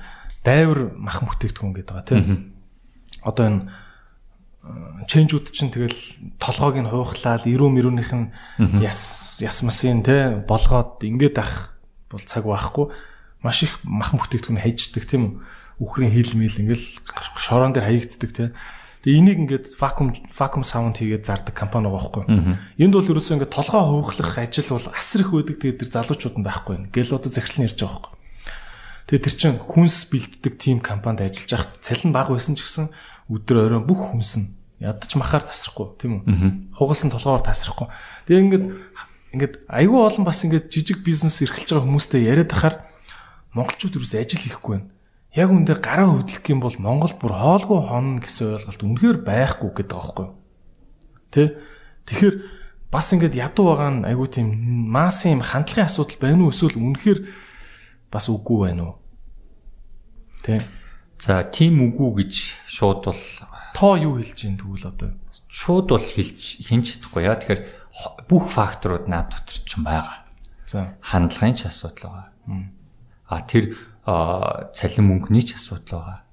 А тэр тийшээ очиж ажиллах хад гарч байгаа хүндрэлүүдийн ч асуудал байгаа. А дээрэс нь нэмээд одоо юу гэдгийг хувь хүмүүст одоо тийм ажил хийх үү хийхгүй нэг бас нэг эго мэго гэл ингээл янз янзын юмнууд байгаа. За шууд мэдгэж байгаа миний одоо шууд ингээ хэлэх нь нэгдүгээрт тэр хүмүүс тэр ажлын байрны зар хэр сайн хүрч байгаа.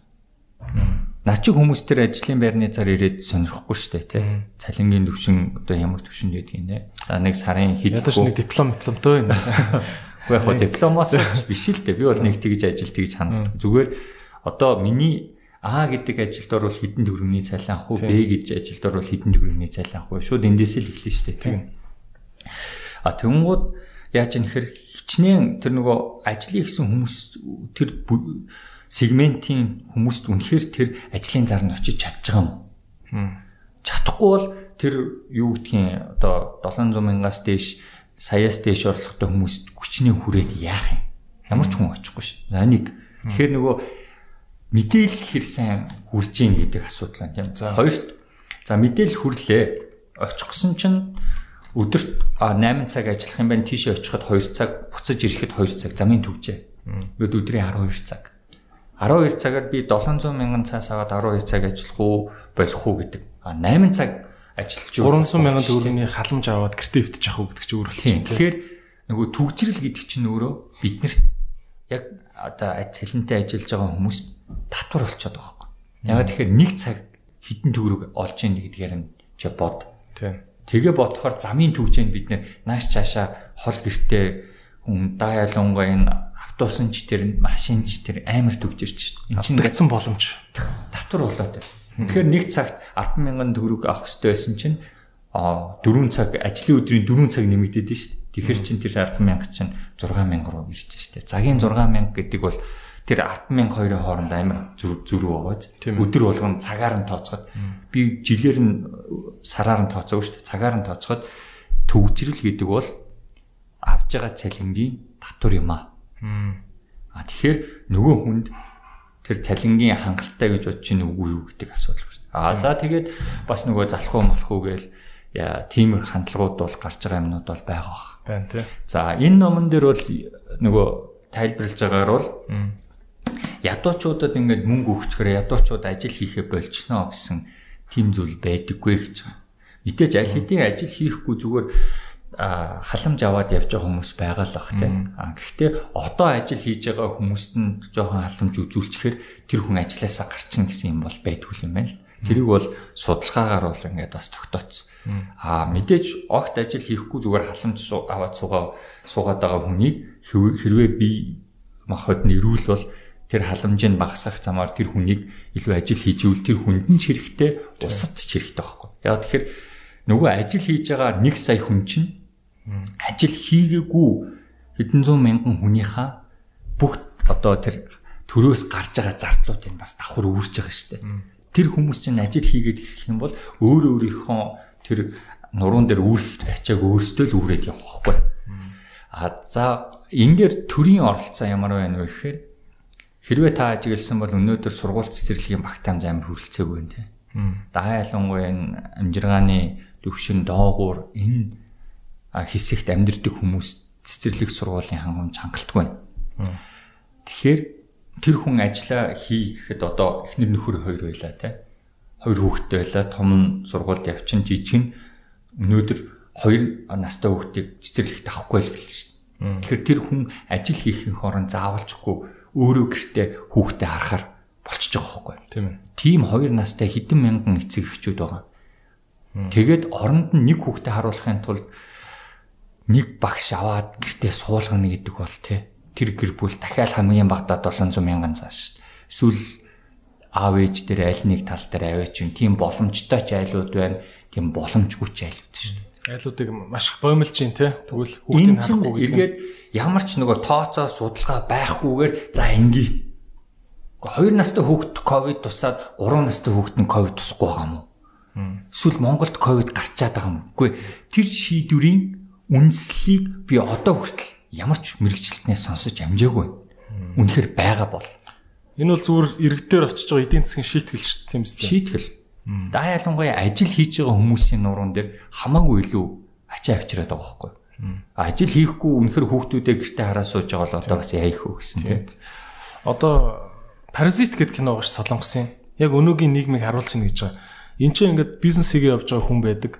Тэнд ингээд ажилгүй гэртээ сууж идэг ихнэр байдаг ч юм уу те. Тэгээ хүүхдийг харах гэж орж ирсэн нэг ажилт нь ингээл баг угаар ахыгаа оруулаад, аавыгаа оруулаад нэг айлыг ингээл паразитлж эхэлдэг те. Бид нар кино буруу ойлгосон ч гэж магадгүй тийм үү. Гэтэ ямар ч сан зүгээр ингээ харж байхад ингээд өөрөө зүгээр ажил байхад хийдгүү. Тэгэл ингээл сонгуул болохоор саналаа зарчдаг. 20 сая төгрөгөөр.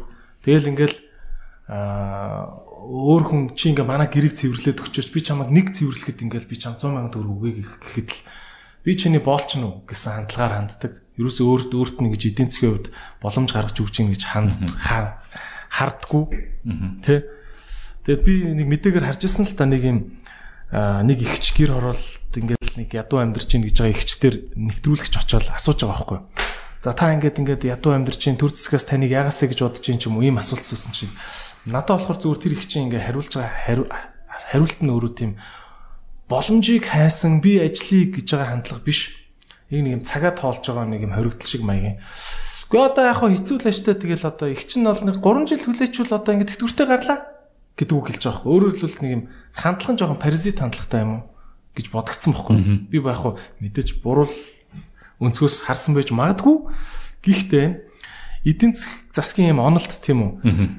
100 хүн байлаг гэд нэг хоёр нь бол бүр үнэхээр залах уу ажил нь байгаад ч яахгүй зүгээр паразитлал байж ах сонирхолтой тийм хүн байдаг уу энэ нь зөвшөөрөгдсөн одоо тоо хэмжээ юу гэж да 100 хүн дотор нэг 5 настай паразит нөхөр байхад бол эдийн засаг гайгүй явуулчлаа юм а гэдэг ч юм уу те Иймэрхүү байдгүй. Одоо ийм онол сонсч байсан л та. Ямар ч үндэстнийг нэг 10% нь л чирж явдаг. 90% нь бол зүгээр дугаа ажиллаа хийгээл явж байхад 10% нь л өста бүгдийн төлөө санаа зовж оройлж манлайлж гүүхгүй бол болдгоо одоо нэг элит анги манг гэл ярьдаг үстэй тий. Эдийн засгийн юм янз бүрийн онолоор өөрөө чинь итгэдэг онолоор энэ арт түмнийг хид дунд нь ангилт юм зан характер. За паразитын тухайд бол би яг юу гэж боддгийг шууд хэлчихье. Шууд хэл. А өнөөдөр жишээлбэл би төсвөөс ерөөсөө улс төрчтэй холбоотойгоор төсвөөс хамгийн том тендерүүдийг авч байгаа А тэгээд тэр замаараа амьдарч байгаа нь Монголын өнөөдрийн паразитууд.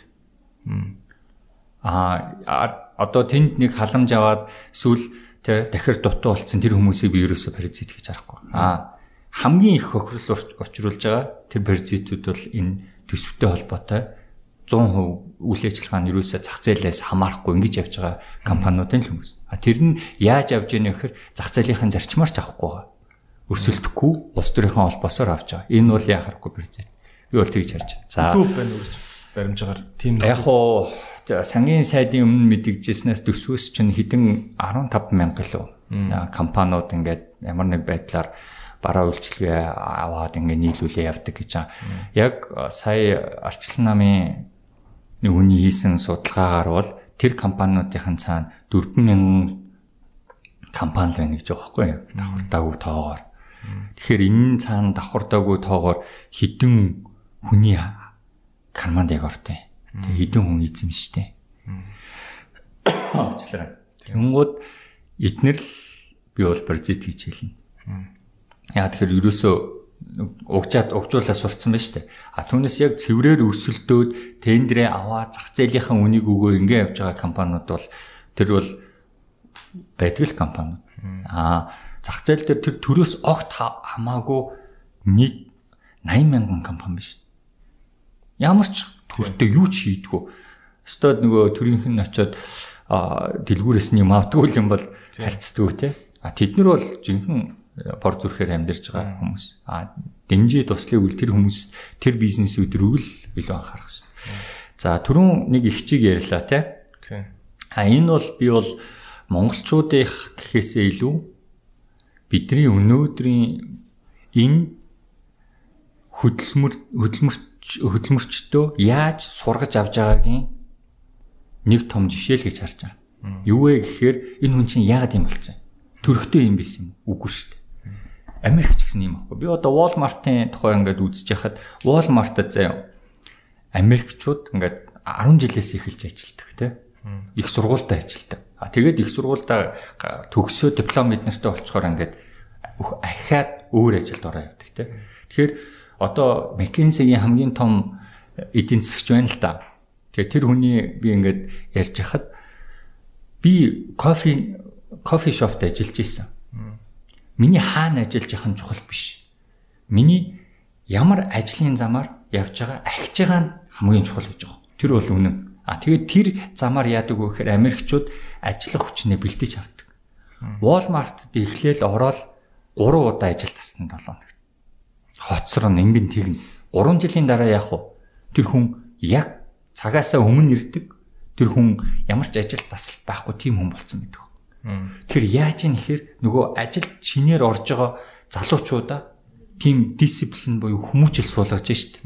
Тэр нь зөвхөн Walmart биш, мийн сангууд ингээд маш олон газрууд, McDonald's хүртэл тийм Ингээд ерөөсөө ороод бэлтгэгдээл нэгсэндээ хариуцлагатай иргэн байх тэр төвшин дээр очиж байна.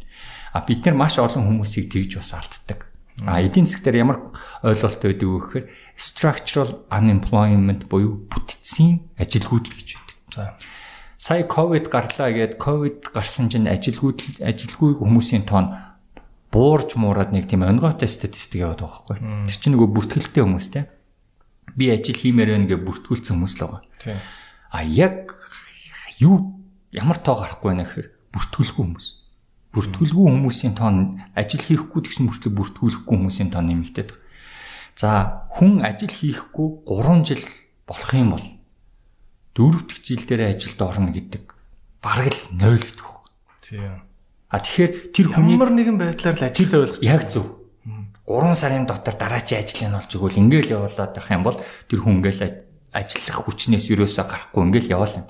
Тэр нь нийгмийн даатгал төлдөг аль бисны сектор вэ нү нийгмийн даатгал төлдөггүй албан бус сектор нь хамаагүй тэр хүн ажилтаа л байх юм бол тэр хүн ажилтаа л байх магадлал хамаагүй өндөр ажилгүй болоод 3 сарын дараа, жилийн дараа, 3 жилийн дараа гэдэг ингэхээр өөр өөр магадaltaй. Тэрийг бол ингээ гаргаад ирсэн статистик тоонууд бол байдаг. Манай дээр манай улсад бол байдаг баг.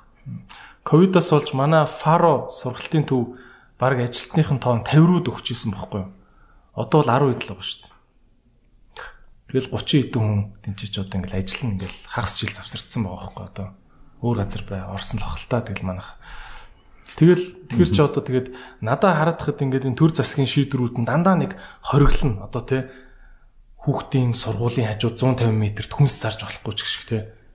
Тэнд тэнд яага хүнс зарж болохгүй. Амар юм сонин логикгүй шийдвэр гаргасныхын эцэст тэнцэж яг ажил хийхгүй олон э, сараар завсартаа, жилээр завсартаа тийм паразит зан суудсан иргэдэл бэлтгэгдээд байгаа юм шүү энэний цаана тий. Хобби гэж ойлгохлоо зөв. Тим бүтц бүтцийн ажилгүйд л яг хэдэн хувьтай байна те. А тэгээд амьдарч байгаа хүн хэдэн хувьтай байна. Нэгсэндээ заавалчгүй төрөөс мөнгө аваа суугаад байгаа гэж хэлэхгүй шүү дээ. Тэр чинь айлч бас гэр бүлд байдэн шүү дээ. Бас нэг тийм ажил хийдгүү те. Ингээл яаж хийж байгаа амьдрал өгдөг. Хамаатна гэсэн. Яг хөө тэгэхээр чин тэр чин одоо муухагаар хэлвэл юунаас хамааралтай амьдарч байна те. А тэгээд тэр хүн чинь огт бас зүгээр сууж ийн үгүй юу? Үнэхээр зүгээр сууж байгаас бол том утгаараа улсын улс гэдэг утгаараа харах юм бол тэр хүнийг 10 жил үнгүй боловсрал болголоо тий. Гаргаж ирээд ажилуулахгүй бол улсад ч гэсэн хайрам байхгүй. Том утгаараа тий. Яах гэж тэр хүнд 10 жил бол зүгээр тэнд хэвтүүлэх гэж бол тийжээв ш. А тэр хүн ажиллаж ивэл манай эдийн засаг ч гэсэн илүү хурдан ингээд босч ирэхэд ч гэсэн нөлөөлнө шүү дээ. Далаад тусал нэмэр гэдэг үст тий. Дэлгүүрийг ингээл харж исэн чинь сая ингээл энэ бүтцийн ажилгүйдэл дээр ингээл амар цохолцож юм л тий. Яг хөө яагаад цохолцож юм. Яг хөө эн чин ядуурлалтай маш холбоотой. Ядуурл бол яхахгүй бидний одоо яг энэ мэрэгчлэрээ сурж явах гол зорилго нь шүү дээ. Ядуурлыг яаж бууруулах вэ? Яаж энэ эдийн засгийг хурдтай хөгжүүлэх үү те эдийн засгийн хөгжил хөгжил дотроо эргээд чанартай хөгжил нь юу вэ хүртээмжтэй нь бид нар ингээл 17 хувь гээл өсөлтөөр 11 12 онд ингээл явж байхад тэр бүгдээрээ 17% бол өсөөгүй шүү дээ. Бүгднгийнх нь 10 орлого 17% өсөөгүй байхгүй. Тэр доод өвчний хамгийн бага орлоготой бүлгийн орлого бол 4% өссөн байх жишээ нэ тий. Тэгэхээр ийм зүйлүүдийг ингээд судлаад энэ дээр хамгийн зөв бодлого нь юу юм бэ гэдгийг бол гаргаж ирэхэд бол яг хөө манай мэрэгжлийн хүмүүс бол бэлтгэгддэг. Аа өнөөдөр гарч байгаа шийдвэрүүд те хоёр настай хүүхдийг цэцэрлэгт явуулахгүй гэдэг нь ямар үнслэлээр юм гэдгээс хамаарат би бол энэ энэ дээр бол эдийн засгийн сөрөг нөлөө бол үснэ л гэж харж. Одоо бол ямар нэг байдлаар ингээд 101 аргалж байна. 9 сараас дахиад яг эд ажил болж байгаа хаар тэр ээжүүд яах юм? Тэр аавууд яах юм? Эсвэл хоорондоо ямар нэг арга механизм олох юм уу? Уул нь ковид гараагүй байхад бүх юм болоо л байсан шүү дээ. Тийм. Чамаг өөр ингээд яг бүр цохолцуулдаг юмнууд юу вэ? Зүгээр эдийн засгч хүний хувьд. Одоо болдог бол бүр ингээд усны саваа шийдчихмээр санагдулдаг юм. Гэхдээ одоо болохгүй байгаа зүйл нь гэвэл одоо энэ сүулт зүгээр ингээд олон нийтэд дийл болж байгаа зүйл нь юу вэ гэхээр энэ шүүхийн шийдвэрүүд л ах шүү дээ тий. Одоо хоёр өөр хүнийг хоёр өөр намын хүнийг хоёр өөрөөр шийтгэж штэ. Гэхдээ эдийн засгийн тооцоог нь бодоод үзэх юм уу? За жидүүдээр ингэж байгаа. 1 тэрбумыг авсан байгаа. 1 тэрбумыг 3% хувьтай авч байгаа шүү дээ. 3 хувьтай авахаар жилд хэдийг төлөх үү? 30 саяг төлнө. А банкнаас авал 18% хувьтай авна. Жилд 180 саяг төлнө. Цэвэр ашиг одоо зөрүүн 150 сая те 5 жилээр авна. Нийт ашиг нь 750 сая. За тэр хүн 3 саяар аваад руугаа хийлээ? Банк руу хийлээ. Хадгаламж 13% максимум да. За дунджаар нэг 11-тэй гэж тооцвол жилийн 110 саяыг хадгаламжаас аваад юу ч 30 сая. Тий. Тэгээд хідв дунд нь 80 сая. 80 саяыг олж шít тэр хүн нэг тэр бөмбөг жидүүгээс авсан да. 5 жилийн дараа тэгэл жилийн 80 сая гэдэг чинь 5 жилийн дараа хийдий. 400 хүн дээр нь хүлж байгаа л улсад буцаага өгч гэсэн үг тийм. Өөрийнхөө ажилуулдаг тэр банк санхүү рүү хийхээр тэр хүн 30 эдэ өөр хийж шít. 35% Тэгэхээр жилийн 320 сая ашигтай. Жидүүгээс мөнгө авснараа. Тэгэхээр ийм хэргийг зүгээр 40 саяар торгоол 5 жил чи төрж ажилд болохгүй шүү гэж хайчиж байгаа юм. А нөгөө талд нь яаж юм гэхээр би сайн мэдэхгүй. Гэхдээ миний авсан мэдээлэлээр бол 130 саяар авах ёстой машиныг 160 саяар авлаа. Улсад 30 саяын а одоо хохирол учруулсан байна гэд 5 жил өглөө юм тиймэрхүү хэрэг байхгүй. Тэгэхээр ингээд яг хоёр ус төрчийг ингээд шүүж байгаа нь шал өөр шүү дээ. Үнэхээр тийм хохирол учруулж байгаа бол тэр хохирлыг авал та. Тэр мөнгөний төлүүлээд авал та. Наад бол чинь том том байшинтай, түрээсийн байшинтай тийм л хүмүүс шүү дээ. Надад бол тэр бол юу гэдгийг өстой нөгөө усны сав шидмэр гэдэг шиг те. Тэгэхээр би бол юу гэж хэлж ийнэ гэхээр яг шүүхтэр өнөөдөр бас зөв шийдвэрүүд гарч чадахгүй байгаа юм болвол бодож байна. Яг хуу дотор нь байдаггүй тэндээс нэг хайхтан мэдээлэл авдаггүй зүгээр мэдээлэл хэвлэл мэдээллийн хэрэгсээр л авч шít. Яг хуу эдийн засгийн бас асуудлууд бол байгаа л да. Эсэ эсэ. За а бид хоёрын яриа нэлээд өндөрлөх тал руугаа хандж байна. Манай зочин өнөөдөр эдийн засгч дүлгөн оролцож байгаа миний хийсэн хамгийн ус төрсэн яриа болж байна. Гэхдээ манайхан сурах юм ихтэй байх гэж бодож байна. Өнөөдрийн спонсороор Black Energy Drink ажиллаж байгаа аль биесийн нүүр царай Mike Tyson Б витамин комплексны агуулмжтай тэгээд маш олон таван төрлийн одоо ийм energy drinking брэнд байна. Тэгээд аль биесийн спонсороор ажиллаж байна. За дүлгön дүлгön хоёлаа ерөөхдөө бас ингээд дандаа улсын их одоо их макро хэмжээнд ингээд эдийн засгийг ярьлаа одоо яг зүгээр ингээд залуучуудын би бас зүгээр маш өрхийн хувийн хэмжээнд ярил гэж бодож байна. Сүүлийн эдгээр асуулт. За танаа өрхийн эдийн засгийн хувьд ямар хуу нэгэнд ноу хав ч юм уу байдаг уу те одоо юу гэж те. Оо бит хоёр муудалцгаараа нэг ингэчдэг гэдэг ноу хав байдаг штэ айлууд чинь те. Эсвэл бит хоёр хүүхдээ хоорондоо ингэж ээлжилдэг гэдэг ч юм уу те. А зүгээр эдийн засаг мөнгө санхүү тал дээр гэр бүл чинь ямар хуу явдаг вэ? За гой гой ноу хав байна уу? Байгаа байгаа. За яриач.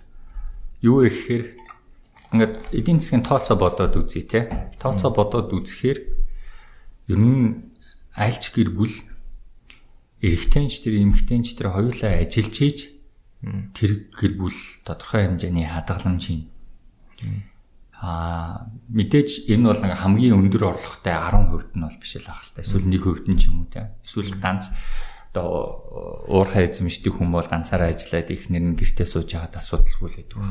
Яг дийлэнх залуучууд бол систем төвшөнд бол биш шүү дээ. Тэгэхээр эхнэр нөхөр хоёр хоёулаа ажиллавал энэ бол гэр бүлтэй бол хамаагүй тустай гэж харж. Зүгээр би ингээл тооцоогод. Аа тэгээд Монголд юу гэдэг вэ гэхээр бас нэг юм хандлага баг шүү. Нөхөр нь ажил хийгээд эхнэр нь хүүхдүүдэд харна гэдэгтэй. А тэр хандлагаасаа илүүтэйгээр хоёулаа ажиллавал хоёулаа хөгжинэ Ажил хийнэ гэдэг чинь юм шинийг шинээр имийг суран, шинээр имийг хийж үзэн болохгүйг нь алтан те алтаанаас суралцсан ингээл хөгжих зарчим. А гэртээ суух юм бол тэгж их хөгжих боломж бололцоо багтай. А нөгөөтэйгүр Монгол дундаж эмэгтэй хүн, Монгол дундаж эрэгтэй хүн гэдээ аваад үзэхэд бол дундаж эмэгтэй хүмүүс нь илүү боловсралтай. Тэгээ тийм илүү боловсралтай хүмүүс нь илүү их гэртээ суух хандлагатай байгаа даа л. Тэгэхээр эргээд нөгөө олж авч байгаа боловсралаа ямар мөнгөөр олж авч байгаа үлээ хэр их хөдөлмөрөөр олж авч байгаа үлээ тэгээд эргээ тэрнийхээ үр ашгийг хэр их хүртэж байгаа үлээ гэхээр Монголд эмэгтэйчүүдийг илүү эдийн засгтайгаа холбоотойгоор ажлын ажиллах хүчиндээ байлгах тусмаа манай эдийн засагт ойрын дунд урт хугацаанд бүгдэнд нь ашигтай. Тэгэхээр тэр утгаас нэг баг зэргийн тийм бид нэр хандлага бол өөрчлөгдөх юм бол гэр бүл дээр ч ашигтай эдийн засагтай ч ашигтай нэгсэндээ бүх талдаа л ашигтай нэг юм зүйл. Өөрөө бол эхнэрээ зүгээр газ ажилтанд буцааж оруулдгүү те. Бүгдтэй ш тааш чинь те. Тийм ээ. Ажил нь оруулсан зүгээр. Алуу би харж яа гэл. Гэхдээ би ч харсан юм бол байхгүй л те. Хараад байгаа юм бол байхгүй. Цэцэрлэгт өгж байгаа. Тэгээд яг хоо цэцэрлэгт өгж байгаа сая коронавигийн үед үеэрээ ингээд зогслоо. Тэгээд цэцэрлэгийнх нь багшийг нь аваад цалинжуулаад ингээд бас явж лаа л да. За өөр таяр ядгүй дундаа баланс маланс хөтэлтгүү аа юугаа гэр бүлийнхээ орлогыг ингэж хямдгүү янз бүрийн ап мапаар ч юм уу те. А эсвэл хадгаламжаа доллар төгрөгөөр хувааж хийдгүү одоо таяр үйл хөдлөх рүү оруулдаггүй яадаггүй нь? Мэдээж хэлж болох хэмжээндээ хадгаламжийн хэмжээнээс хамаараа тэрийг яаж портфолио менежмент буюу яаж хийх вэ гэдг нь бол хамаарх байх л та. Тий. А нэгэнт сая нүүбээс гарсан судалгаагаар бол нийт үрхийн 80% нь нэг сарынхаа ч хэмжээнд хадгаламжгүй байна гэж гарч байгаа байхгүй. Би үрхийн төвшөнд ярьж байгаа шүү. Улсын төвшөнд, Улаанбаатар биш, улсын төвшөнд. Тэгэхээр ийм үед бол нэг хадгаламжаа яах вэ гэж ярих нь бол тэм зохимжгүй баг. А харин яаж илүү үрхийн болон хувийнхаа санхүүдээр анхаарах вэ гэхээр ерөөсөө л хөтлөлч штэ. А тэгээд би бол хас банкн дээр бол данстай. Тэгээ хас банкн банкныхаа дийлэнх юмыг картаараа хийдэг. Тэгээ картаараа хийх болгондоо тэр зарцуулалт нь ардталт нь тэмдэглээ яваад ивэл за энэ энэ сар те ижих дээр илүү зарчлаа гэхэд те эсвэл шоу сэнгэн дээр арай илүү зарчлаа гэхэд дараагийн сард яах вэ гэд ядаж хараад яваад ивэл тэр бол дараа нь яаж хэмнэх үү гэдгийг өмнөх алхах нь багхгүй. Бялууны графикаар хувааж харна гэсэн үг шүү дээ. Альва үзүүлэлт би эдийн засгчид юу гэж хэлдэг вэ? Алийн үзүүлэлтийг сайжруулъя гэвэл эхлээд хэмж гэдэг вэ? Хэмж чадахгүй л тэгээд сайжирж байгаа юм уу, модж байгаа юм уу бүүм. Тэгэхээр яг үнтэй нэгэн адил хэрэглээгээ хараад ямар хэрэглээ төрлийн хэрэглээнүүд нь хэдэн хувьтай байна гэдгийг за өрхийн төвшөндөө биш юм аа гэхэд тий хувийнхаа төвшөнд ингээ хараа явж хахад бол айгүй тустай. За найсан саяхан нэг Facebook дээр бүр алаан болсон. Наа өмөрх хүн их гарсан. Байрагч хүн их гарсан. Би ингэж хэлэхгүй юу? Чи 10 сая төгрөгийг байрны урьдчилгаанд өгөөд байрны урьдчилгаанд хүрэлцэхгүй шүү дээ.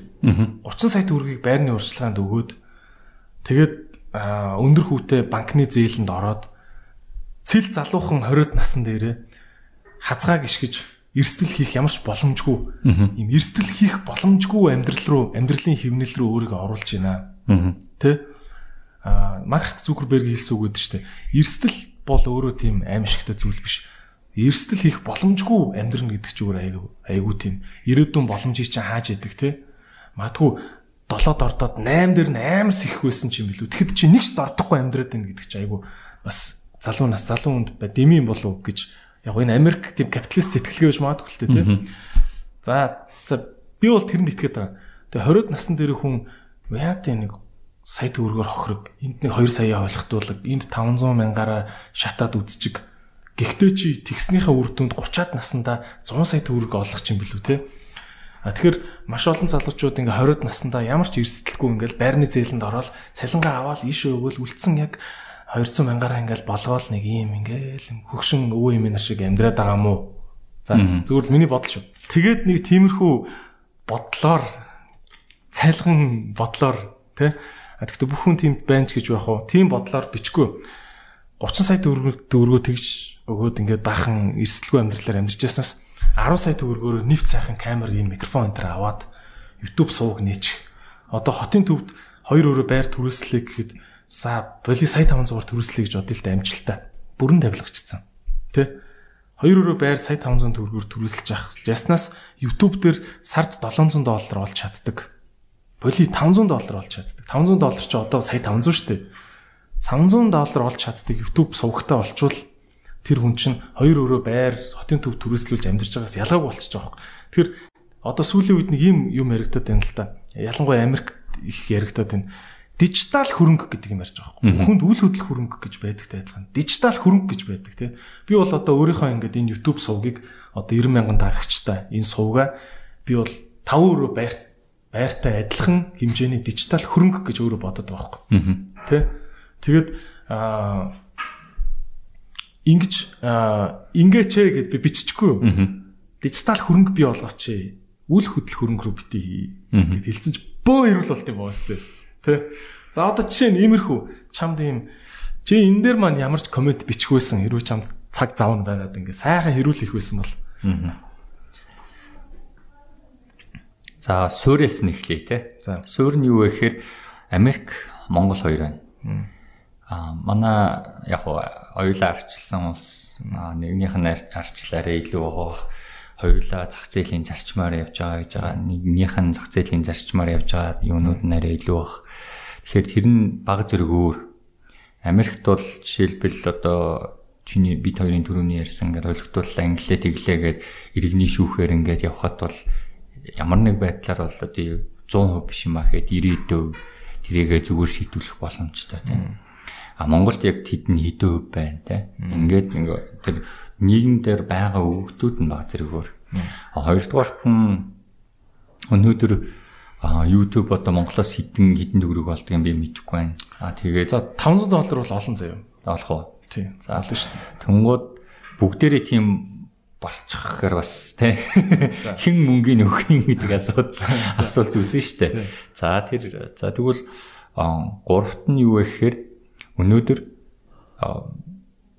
ойролцоогоор нэг 90 мянган ипотекийн зээлтэй хүмүүс байгаа. Ипотекийн зээл авах боломжтой хүмүүс нь ерөнхийдөө аваад дууссан. Одоо дараачийн үеэс ингээд баг цаг багаараа нэмэгдэн л та. Гэхдээ яг өнөөдөр ингээд авъя гэсэн болгонд нь баг ингээд өгцөн нуулгүйшгээ. За тэгээд авсан хэрвээ ингээд бүх авсан хүмүүсийнх нь тоог нь гаргаж агаад тэгээд бүх монголчуудынх нь тоог нь гаргаж агаад ямар орлогын бүлгийн хүмүүс авч байгаа гэхээр дандаа дээдлийн 1 2 3 дугаар бүлгийн хүмүүс авсан баг. Ипотекийн зээл бол орлогын хувьд доотлын 2 1 дэх 2 дахь бүлэгт бол хүрээгүй. Тэгэхээр энэ бүлгийнхны асуудал яригдж байгааг бол энэ бүлэг чинь өөрөө хамгийн эрсдэл хүлээх чадваргүй бүлэг те. Энд хамгийн эрсдэл чадвар үшээ байгаа нь тий. Үрсдэл чадвар хүлээх чадваргүй хүмүүст эрсдэл хүлээ гэж хэлэх нь бас амьдралтай нийцээгүй болов гэж би бол харж байгаа. Тэгэл би бодоолсон юм байна тий. Facebook дээр. Гэхдээ яг хоо санаа нь бол юм. Өнөөдөр Марк Цукерберг тэгж хэлж байгаа, Элон Маск тэгж хэлж байгаа тий. А Элон Маск Марк Цукерберг бол мянгад нэг юм уу? 10 мянгад нэг юм уу? 100 мянгад нэг юм. 100 саяд нэг штэ ер нь бол. А за бараг 100 саяд нэг тий. Тэгэхээр тийм олон залуучууд эрсдэл хүлээж иж гарч гарч ирж байна тийм үү? Тэр дундаас. А Монголд яг тийм эрсдэл хүлээх чадвартай бүлэг нь яг хэдэн мянга вэ? Нөгөө эрсдэл хүлээх чадваргүйгээ аваачаад э, түлхчүүл бас сөрөг үр дагавар гарч мэдхээр. А яг таны би бол мессеж өгөл дэмжиж байгаа. Ямар мессежээр дэмжиж байна гэхээр нөгөө эрсдэл хүлээх чадвартай хувийн сургуульд сурсан те англиэр чөлөөтэй ярьдаг хармаандаа 30 сая төгрөгтэй.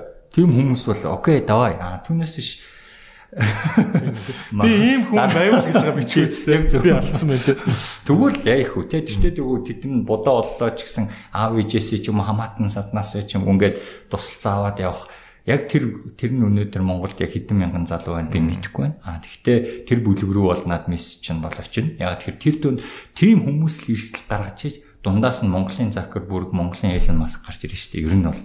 Аа тэгээд би бас нэг сонирхолтой жишээ ярьчих заяа. Юу вэ гэхээр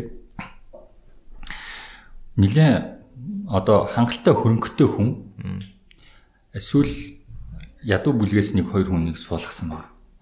Тэгээд нэг тоо бодуулсан баг. Энгийн тоо шүү. Маш энгийн тоо бодуулаад. Тэгсэн чинь хоёулаа буцчихж чинь гинэ. Тэнгууд утсын уцаар өгөөд танаа ихнэр чинь ийм асуудал дунаад одоо нэг 100 мянган төгрөгч гэдэг юм уу те 1 сая төгрөгний өрөнд орчлоо гэдэг мэдээг хоёр хүнд нь хоёуланд нь өгсөн. Өгсөн баг. Тэгж өгсөний дараа яг адилхан төвшний хүн одоо хэцүү амархнараа адилхан төвшний тоо өгөхөд ядуу хүн бодож чадахгүй байхгүй. А эн чинь юу гэсэн үг вэ гэхээр тийм санхүүгийн дарамттай ч юм эсвэл сэтгэл санааны дарамттай үед бид нэр зөв шийдвэр гаргаж чадахгүй гэсэн үг. А тэр нь толгой нь ажиллахгүй тий. Тий. Яг тэгэхээр нөгөө тархиныхын талын өвн ч гэдэг юм уу те өөр юм ингээ санаа зовчлоо шүү дээ. Өө шид одоо яах вэ? Тэ 100 мянган төгрөг сая төгрөгийн өрөнд орчлоо. Одоо энийг яах вэ? Бодож чадах тэр зөв шийдвэрээ гаргах юмдаа хүртэл буруу шийдвэрээ гаргаад байгаа. Тэгэхээр эргээд бид нэр одоо энэ санхүүгийнхаа эмзэг байдлаас салах тусам илүү одоо саруулах ханаар тий юм данднаа гэсэн. Тийм ээ. Би гадаад хийсэн судалгаа ярьж байгаа шүү эдийн засгчтэй. Одоо нэг ийм юм би сонсч ирсэн. Маа нэг Америк найз заяа. Монголд бол компани дампуурна л гэж бид нар мэддэг штэ. Манай тэр найз тэгсэн чинь машин зшин зээл мэлээр авцсан, лизинг мизингээр авцсан байжгаад хүн дампуурлаа гэх юм. Би дампуурлаад файл хийгээд одоо дампуурлын өргөдлөө одоо хаашаа ямар ямар ямар chapter 11 гэж байдэ. Bankruptcy. Хүүхэн дампуурна гэж юм байт юм те. Монголд тийм юм байт юм уу? Монгол тийм байхгүй. Монголд хүн ингээ өрөнд орохороо тэгээд бүрст ингээл миний амьдрал сүрэ гэж бодоод хамаатан саднаас мөнгө зөвлүүлээ. Тэгэл бүр болохгүй л одоо яад юм бэ? Америкт бол хувь хүн дампуурл зарлж зарлаад машина буцааж өгөөл тэгээд ингээд ойрын хэдэн жилдээ зээл авах эрх нь хаагдчих маагдаад ингээд нэг тийм цогцолт үүд юм билж тээ. Бүр ингээд үнэхээр ядуурвал бага. Монгол яадын ялгааг нь ярьж өгч. За Америкт бол ингэдэг юм. Тэр хүн зээл аваад ингээ явж итэл орлого олж чадхаа болдог ч юм уу тийм ямар нэг асуудал үүслээ тунгууд энэ энэ арсан зээлээ би төлж чадхаа боллоо гэд өөрийнхөө хөрөнгөө бол мэдээж тодорхой хэмжээнд бол хүртэл хураалгаа. Түүнээс биш бүх юм чинь хөгөө чамаг гудамжинд гарахгүй. Чам амьдрах тодорхой хэмжээний үлдээ. Аа тэгээд тэр хууль нь хамгаалж үлдэн. Яг тэгэхээр тэр хүн дахиад босож ирэх боломжтой байхгүй. А түүнээс биш өө чи ингээд авцсан юм байна. Одоо чамаг шоронд хийнэ гэдэг явж хийхгүй. А Монголд асуудал нь юу гэдэг вэ гэхээр энэ хүн ингээд яатсан бүх юмар нь яаж чад бүр чорон орох тийм өндөр эрсдэлтэй. Тэгэхээр тэр хүн чонд явахгүй тулд ямар нэг аргаар тэр мөнгөний олж өгнө эсвэл чоронд хоригдно. А энэ асуудал хизээ айгүй их яригдаж айгүй их даамжирдаг вэ гэхээр дахиад эдийн засаг муудах үеэр гарч ирдэг. Яагаад гэхээр тэр эдийн засаг муудах үеэр эхлээд банкнаас зээл авч исэн бол банкныхаа зээлийг банк бусаас авч хаана тийм банк өрөнд тийм улам том өрөнд ороод ингээл дорчоол яваад. Гэтэл эдийн засаг мууж байгаа учраас тэр хүний орлого хийж их сайжрахгүй шүү дээ. Тэгээд хамгийн том асуудалтай зээл бол өдрийн зээл гэж байна. Өдрийн зээл гэдэг юмар хүмүүсийг айгүй их тамбууруулж. Аа тэгээд бүр одоо баг дэлгүүртэй дэлгүү дэлгүүртэй хашаа башинтай хүмүүс нь хүртэл тэр бүх юм алдахаар хэмжээний өрөнд орж байгаа. Тэгэхээр 500 мянгаас эхлээл тэр нь хүүн айгүй өндөр өдөрт дэдэн үе хүүтэйгээд юун ламбард юун банк бус банк бус ламбард чинь банктай харьцуулахад 3 дахин ламбард бол 5 6 дахин илүү хүүтэй штэ тийм Тийм ээ. Тэгэхээр хүнд ер нь нэг удаа дампуурл зарлах боломж ч юм уу байх ёстой гэж бодож байна тий. Хов хүнд.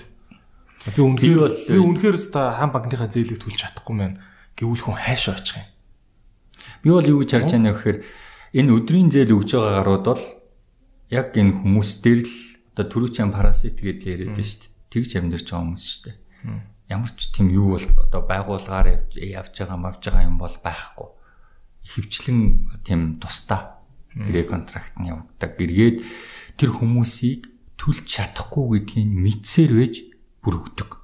Яг тэгэхээр барьцаалах юмтай л бол за энийг нь хургаад авчих. Яг тэгэхээр тэр барьцаа хөрөнгийн 100 төгрөгийн юм байлаа гэхэд хизээч 100-аар нь үнэлэхгүй те 50 төгрөгөөр ч юм уу 20 төгрөгөөр ч юм уу нэлээд тэр хүнийг заавалчгүй нөгөө зовлон дээр нь дөрүүлж дээрэмд чинь гэсэн үг. Тэгэхээр эргээд манаа тэр хувийн бизнес эрхлэгчд одоо тэр асуудалд ороод байгаа хүмүүс тооцоо тооцоонуудаа буруу гэдэг хитрхи оптимистик юмд ханддаг тийм. Тиймэрхүү асуудлаас болоод энэ иймэрхүү байдлаар өмч хөрөнгөө бүр дампууралд орох төвшөндөө зарим нь хүртэл ингээд баг шорон суух төвшөндөө хүртэл явцсан байдаг юм билээ л дээ. А тэгээд энийг өнөөдөр одоо ялангуяа юм ковидтэй юм хүнд үед бол хуулийн зохицуулалт бол хиймээр байгаа байхгүй. Ямар ч тийм хуулийн зохицуулалт. Яг хуулиар зохицуулалт хийн гэхээр юу их вэ? Жишээлбэл энэ өдрийн зээлийнх нь хүн дээр нь тавьдаг ч банк цанг гэж ийснээс хамгийн асуудалд орж байгаа одоо энэ хүндрэлтэй асуудлууд чинь энэ штэ. Яг сараар нь жилээр нь бодоод үзвэл эн чинь хэдэн зуун хувийн хүүтэй юм те. Ламбарт чинь сарын 7 хувийн хүүтэйгээд бодоод үзэхээр одоо хэд байдгийн жилийн 84% юутэй шүү дээ. Банк банк бус санхүү гэх юм бол жилийн 36, банк гэвэл 18. Тэгээд тийм найдваргүй байх тусмал ийм хамгийн өндөр хүүтэй зээл авах механизм мөр явна шүү дээ. Яа тэгэхээр одоо ч ковид гэдэг. Тэгээд барьцаан тавьж байгаа эд зүйлсийг нь хулгайн гаралтай юу, хаанаас ирснийг нь шалахгүйгээр барьцаанд авдаг те. Гэдэг чинь хүнийг дэрм хийх сэдлийн өдөж ин гэсэн үг үстэй. Алтан цаг аваад ирвэл бид тэр цаа худалдаж авсан рецептийг харахгүйгээр шууд барьцаанд авч байгаа шүү дээ. Аа тэрийг ер нь ламбардууд бол тэгж л байгаа. Ламбарднаас л болж дэрм үүсдэг гэж би ойлгоод байдаг шүү дээ. Гар утасны дэрм яах гэж юм гар утсын дэрмд ч аваад тэр банд ламбарданд хямдхан тавьж байгаа шүү дээ. Үгүй юу? За тэрийг илүү цагтаа сэргийлгөө нь илүү мэдж байгаа. Би бас нарийн мэдэхгүй байна. Окей. За тийм эдийн засгийн юмнуудаас олж гимт хэрэг аягүй хүсдэг энэ төр тохиол байдаг юм нөө. Behavioral economy-г өөрөө яриад шүү дээ. Тэр чинь бас иймэрхүү холбоотой үстэй. Холбоотой холбоотой. Энэ бол одоо эдийн засгийн шин салбар болж гарч ирж байна л тань behavioral. Тийм. Ийм кейс би уншиж л байсан л та. Broken window effect гэдэг те. Хагархаа цонхны эффект гэж байгаа те а гудамжинд хагархаа цонх хэр их байна тэнд төдий чинээгээр дермийн гаралт өсдөг. Энэ болохоор зүгээр хүний зан үйл нөлөөлдөг. А тийм болохоор ямар ч ядуу хорол байсан хамаагүй хот нь шаардаад хагархаа цонхтой айлыг наатахаа нэг хоногоос илүү цонх цонхоо хагархаа ойлгож болохгүй гэж шаарддаг ч юм уу те. Ийм гудамж хороллууд гимт хэрэг гаралт баг байдаг гэж чул сонсч ирсэн. Энэ шиг юм биднэрт ажиллах шаардлагатай зан үйлд нөлөөлөх үс хийж чадах юм юу вэ? Ха хагархаа цонхны эффектийг бол миний хувьд бол хотлоо гэж боддтой. Яа тэгэхээр альтернатив тэрийг тайлбарлсан зүйл гараад ирсэн. За жишээ. Аа наа чи бол Нью-Йоркийн илүү жишээ. А тэгээд тэр альтернатив тайлбар нь Freak Economics гэж ном байдаг. Тэрэн дээр бол байгаа. Эдийн засгч тайлбарлаж байгаа эдийн засгийн юу гэж тайлбарсан бэ гэхээр тухайн үед ингээд Нью-Йорк амар хагархаа цонхтой байж байгаа бүх цонхнуудаа шиллээд ерөөсөө хагархаа эвдэрхий юм байхгүй болсон чи гимт хэргийн гарал багасчлаа гэдэг. А тэгсэн чи явж явж нэг нарийн судлаад үзэхээр юутай холбоотой байна гэхээр аборшн буюу хүүхд үр хөндлөлттэй холбоотой бол таарсан.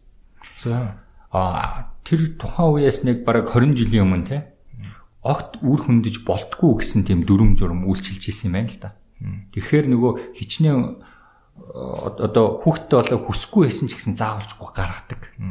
Тэгэхээр нөгөө хүсгүй байгаа хүүхдийн хүмүүжил нь ямар төвчөнд очих вэ те. А тэгээд тэр 20 жилийн өмнө үр хөндөөлж болдог болсон юм.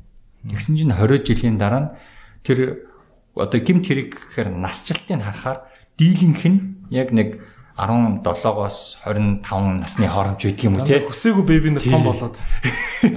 Тэгэхээр тэр дараа гаралт нь шууд ингээд жил дараалаад ингээд буучхаар аа энэ хагархаа цонхных байна гэсэн чинь үгүй. 20 жилийн өмнө гаргасан тэр бодлогын үр дүн болж таарч байгаа байхгүй. А гэхдээ behavioral economics гэдэг нь түрүүний миний хэлээд байсан ядуу хүнд чи ингээд нэлээд өртөө шүү гэсэн чинь нөгөө хүнд чинь дарамтанд ороод зөв шийдвэр гаргахаа чадхаа болчлаа шүү дээ. Бодлого бодож чинь гэдгийг яг хаа зөв шийдвэртэй харьцуулж байгаа юм л. Тэгэхээр тийм зүйлүүд бол байдаг. Тэрийг ингэж тооцоолж ийж альва бодлогыг бас гаргуул илүү нөгөө бүлэгтэй илүү тухайн ямар бүлэгт хүрэх гээд байгаа тэр бүлэгтэй илүү хүрэн л дээ. Энэ номдор ч гэсэн байгаа. Одоо энэ Good Economics for Hard Times.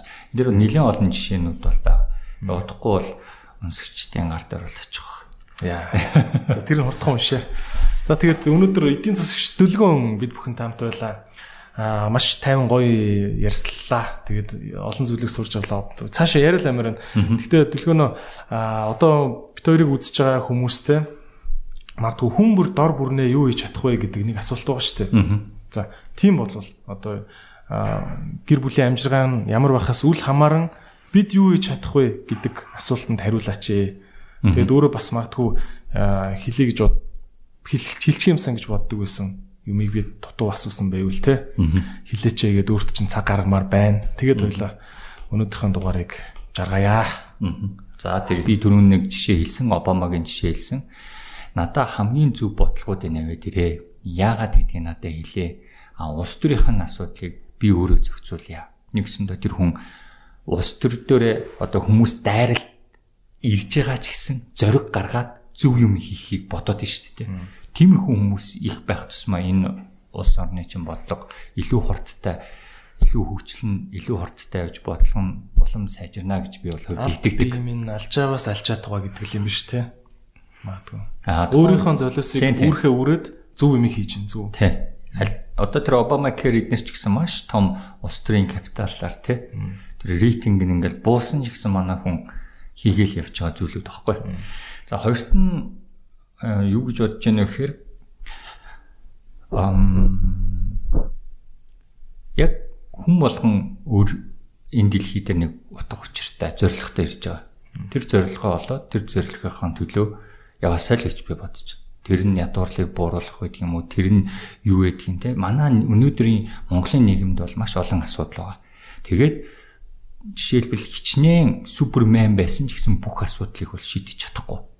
А тэрийг хувь хүн шийддэг асуудлууд ч байгаа эсвэл заавалжгүй баг болж нийлж шийддэг ч асуудал байгаа.